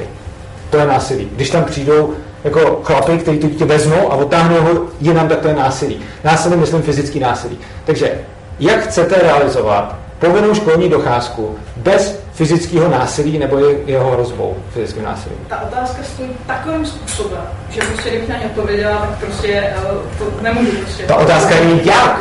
Já se vás ani neptám na ano, ne, já se vás tam... Odpovědět na takovou, jako takovou otázku, protože vy, form, vy formujete takovým způsobem, že prostě mě to nesedí a nemůžu jí odpovědět. Počkejte, ta, ta, co vám nesedí na formulaci, když se vás prostě, vy jste se mě tady zeptala na desítky otázek, jak chci něco udělat, jak chci něco zajistit a tak dále. Já se vás prostě ptám, jste zastánce povinný školní docházky a zároveň říkáte, že nejste zastáncem násilí. A já jsem vás ptal na fakt jednoduchou otázku, která není sformulovaná nějak jako podle nebo tak. Je to logická otázka, protože vidím logický rozpor v tom, když někdo říká, jsem zastáncem povinný školní docházky a nejsem zastáncem násilí, tak v tom případě se logicky ptám, jak chcete prosazovat povinnou školní docházku bez použití násilí. To je přece úplně prostý dotaz. Povinná školní docházka je natolik zajímavá, dobrá a kvalitní, aby nebylo potřeba násilí na to, aby... No pak není povinná. Chcete by povinovat, jakože to, že uděláte zajímavé školy, aby nebylo povinný do nich chodit, to už pak není povinná školní docházka. Já se ptám na to slovo povinný, ne na to školní docházka. Když kvalitní školy, tak to není, aby, aby, aby, když udělám tak kvalitní školy, aby bylo zajímavé do nich chodit, eh, tak už to není povinná školní docházka. No pokud je to povinný, no pokud je to povinný, tak jak tu povinnost vy můžete jinak než násilím? Vy chcete povinnou školní docházku. A, a jako, když je nějaká povinnost natolik jako atraktivní, uh, tak jako, že ji chci plnit, tak je to stejně jedno, ne? Jako, vy jste řekl... No pro vás ano, ale pro no. že když to pro vás bude dost atraktivní, tak tam bude dobrovolně. Ale jde o to, že co s těma lidma, kteří tam nebudou dobrovolně? Co s těma lidma, kteří tam nebudou chtít jít? Jak je tam donutíte jít jinak než násilím? A co to třeba otočit a udělat ty školy tak zajímavé, aby tam ti lidi chodili naprosto dobrovolně? To by pak obstálo. Ale, ale Zrušit tu povinnost a jestli ty školy jsou tak dobré, tak určitě budou mít zástupy. Ale když... Ale stačilo by to Ale teď to tak dobrý není, proto tady stojí pořád ta otázka, jak vy můžete povinnou školní docházku bez násilí. A mluvím o násilí na těch lidech, který, i když uděláte super atraktivní školy, tam stejně nebudou chtít jít. Klidně to může být jednotky lidí, klidně to můžete udělat strašně dobrý, takže tam 99,99 99 bude chtít jít a stejně vám tam zbyde 0,01%, který tam chtít jít nebudou. Jak chcete aplikovat povinnou školní docházku bez toho, abyste násilí nutila těch 0,01%? Vidíte, vykládáte tu otázku, aby řekla, já chci takový systém, který nabídne vzdělávací šance 100%, 100% dětem. Ale já se vás ale vy chcete povinnou školní docházku. Vy jste řekl, že jste zastáncem povinné školní docházky. Já se teď neptám na úřední odpovědi typu, jak si přejete, aby vypadal eh, jako školský systém. No, to je důležitá To je důležitý, ale vy jste zastáncem povinné školní docházky. A proto se ptám, jaký realizovat bez násilí. systému já jsem zastáncem povinné školní docházky, protože se obávám. Ano. A jaký chcete realizovat bez násilí? Vy jste řekla, že pro vás... Používáte to slovo násilí a já prostě nejsem s tím ztotožněná. No když nejste, tak mi řekněte, jaký realizujete bez toho. Tak mi řekněte, jak to realizujete bez toho. Já jsem vás, já jsem vás tam, jak to realizujete bez násilí. Ne, nejde o můj kontext použití toho slova, klidně ho použijte ve vašem kontextu a vysvětlete mi, jak realizujete po, povinnou školní docházku bez násilí. Prostě, jako, mě to opravdu, dokud to formulujete takhle, tak já prostě na to nemůžu odpovědět, protože to prostě... Takové shodneme se třeba na tom, že to, že v tom systému, kde je povinná školní docházka, existuje Jo, nějaký tak. trest Mhm. pro ty lidi, kteří jako tu Mhm. docházku neplní. Já bych si přála nastavit motivační počky. No, ano, Ale to by si přála, ale zároveň jde o to, že se zastánce povinný školní docházky. Můžu se zeptat, co si představujete pod slovem povinný? Protože mi připadá, že vy jakoby říkáte, že když to bude zajímavý, tak je to pořád povinná školní docházka, ale povinný je přece musím, nemusím a není to o tom obsahu. Jakože, že, že za, za, za to neplnění je nějaký trest, vlastně by že to jo? nevadilo ohledně toho, že mi tam teoreticky učí něco špatně, ale jako ohledně toho, že by mě mohli učit něco špatně a já si nemůžu vybrat, Hmm. jestli to chci vstřebávat nebo ne, musím, nemusím. Tohle je přece Hmm. povinný. Slovo povinný neznamená, jestli to je špatný obsah nebo dobrý obsah. Slovo povinný znamená, že to musíte dělat, jinak se stane něco, že jo? Já tomu rozumím, jenom prostě, jako, jestli, jestli vy máte takový problém s tím, že vlastně uh, nemusíte dlouhý měsíce nikoho nikde vidět a pak se jakoby necháte z nějakých teda povinných základů přeskoušet. A přitom jsou, neříkám, že jsou špatně dané. To mám sakra to problém, no, je teda. je to, já to chápu, ten systém může být, jakoby, to, to, v čem se zkouší ty děti, může být Dobře, a jak to jde? špatný. Na Ale tu otázku teda neodpovíte. Takhle položeno neodpovídá. Jak, by, jak položenou byste odpověděla? Jako, já, já prostě, já, jako, Jak by- jak to se- pro mě to není relevantní Jo. z toho důvodu, že já bych si přála svobodu jinak, pro vás, jak, vaši jak, po, jak položit... Ale od samého počátku. Když byste si přála, tak jak můžete zastávat povinnou školní docházku, když povinná školní docházka bere svobodu nám a našim školám? No. Ale pořád myslím, pořád myslím na to, že prostě Dobře, já se vás ptám, takže nezodpovíte mi tu otázku, říkáte, že tak, jak je položená, ne. Tak se ptám, jak položenou byste ji zodpověděla? Nějak, protože vím, jak chcete si odpověď a jako odpovíte je to ne, jako, Jinými slovy, tu otázku prostě nezodpovíte. A, je to, a když řeknete, že ji nezodpovíte takto položenou, tak tím vlastně stejně říkáte, že ji nezodpovíte vůbec, protože nedáte žádnou ani alternativou, jak byste můžu zodpověděla. říct, že je možný uvažovat o tom, nebo prostě, Já bych se asi ukončil změnil, diskuzi v momentě, kdy jeden přestává odpovídat na otázky, druhý považuji za úplně bezpředmětnou. Takže prostě doteď jsme diskutovali a vzájemně jsme si odpovídali na otázky a v momentě, kdy jako mi někdo odmítne odpovědět na otázku, tak, tak to. Takže má někdo jiný nějaký, má někdo jiný nějaký dotaz ještě? Ano. Zkusit položit uh, nějakou jinou, méně, útočnou nebo méně invazivní otázku. Ano. Uh, co se stane teda lidem, kteří... Ne, když tak, když tak to jako mě, nebo Ne, to je to- stačí. Ne, tak to si když tak, to, já teda ještě tady zodpovím tu poslední, na, na ten, a já se fakt omlouvám, ale jsme tu přednášku uzavřeli, přestali nahrávat a potom klidně jakože, jako mi nevadí, že- jako, že to jenom jde o ten záznam, takže my si tady položíme tady otázku a pak, pak to ukončíme. Tak, jak, To jak. je úplně od věci a já to teoreticky můžu nechat zítra na live stream, jestli to tady teďka nebude. OK, tak to máme live stream. Jo. Tak, takže to, to, to, to byla zajímavá přednáška se zajímavou diskutí. Uh, uvidíme, co na to řeknou diváci na tohle, protože to, to se tady ještě asi nestalo. Takže, takže pěkný. Uh, já myslím, že to bylo koukat. Uh, každopádně vám všem děkuji, že jste přišli. Zítra přijďte na livestream a mějte se krásně. Je ještě něco, co, co potřebujeme dodat? Dobrého? Já ne. Díky, že jsem tady mohla být. Tak jo, díky.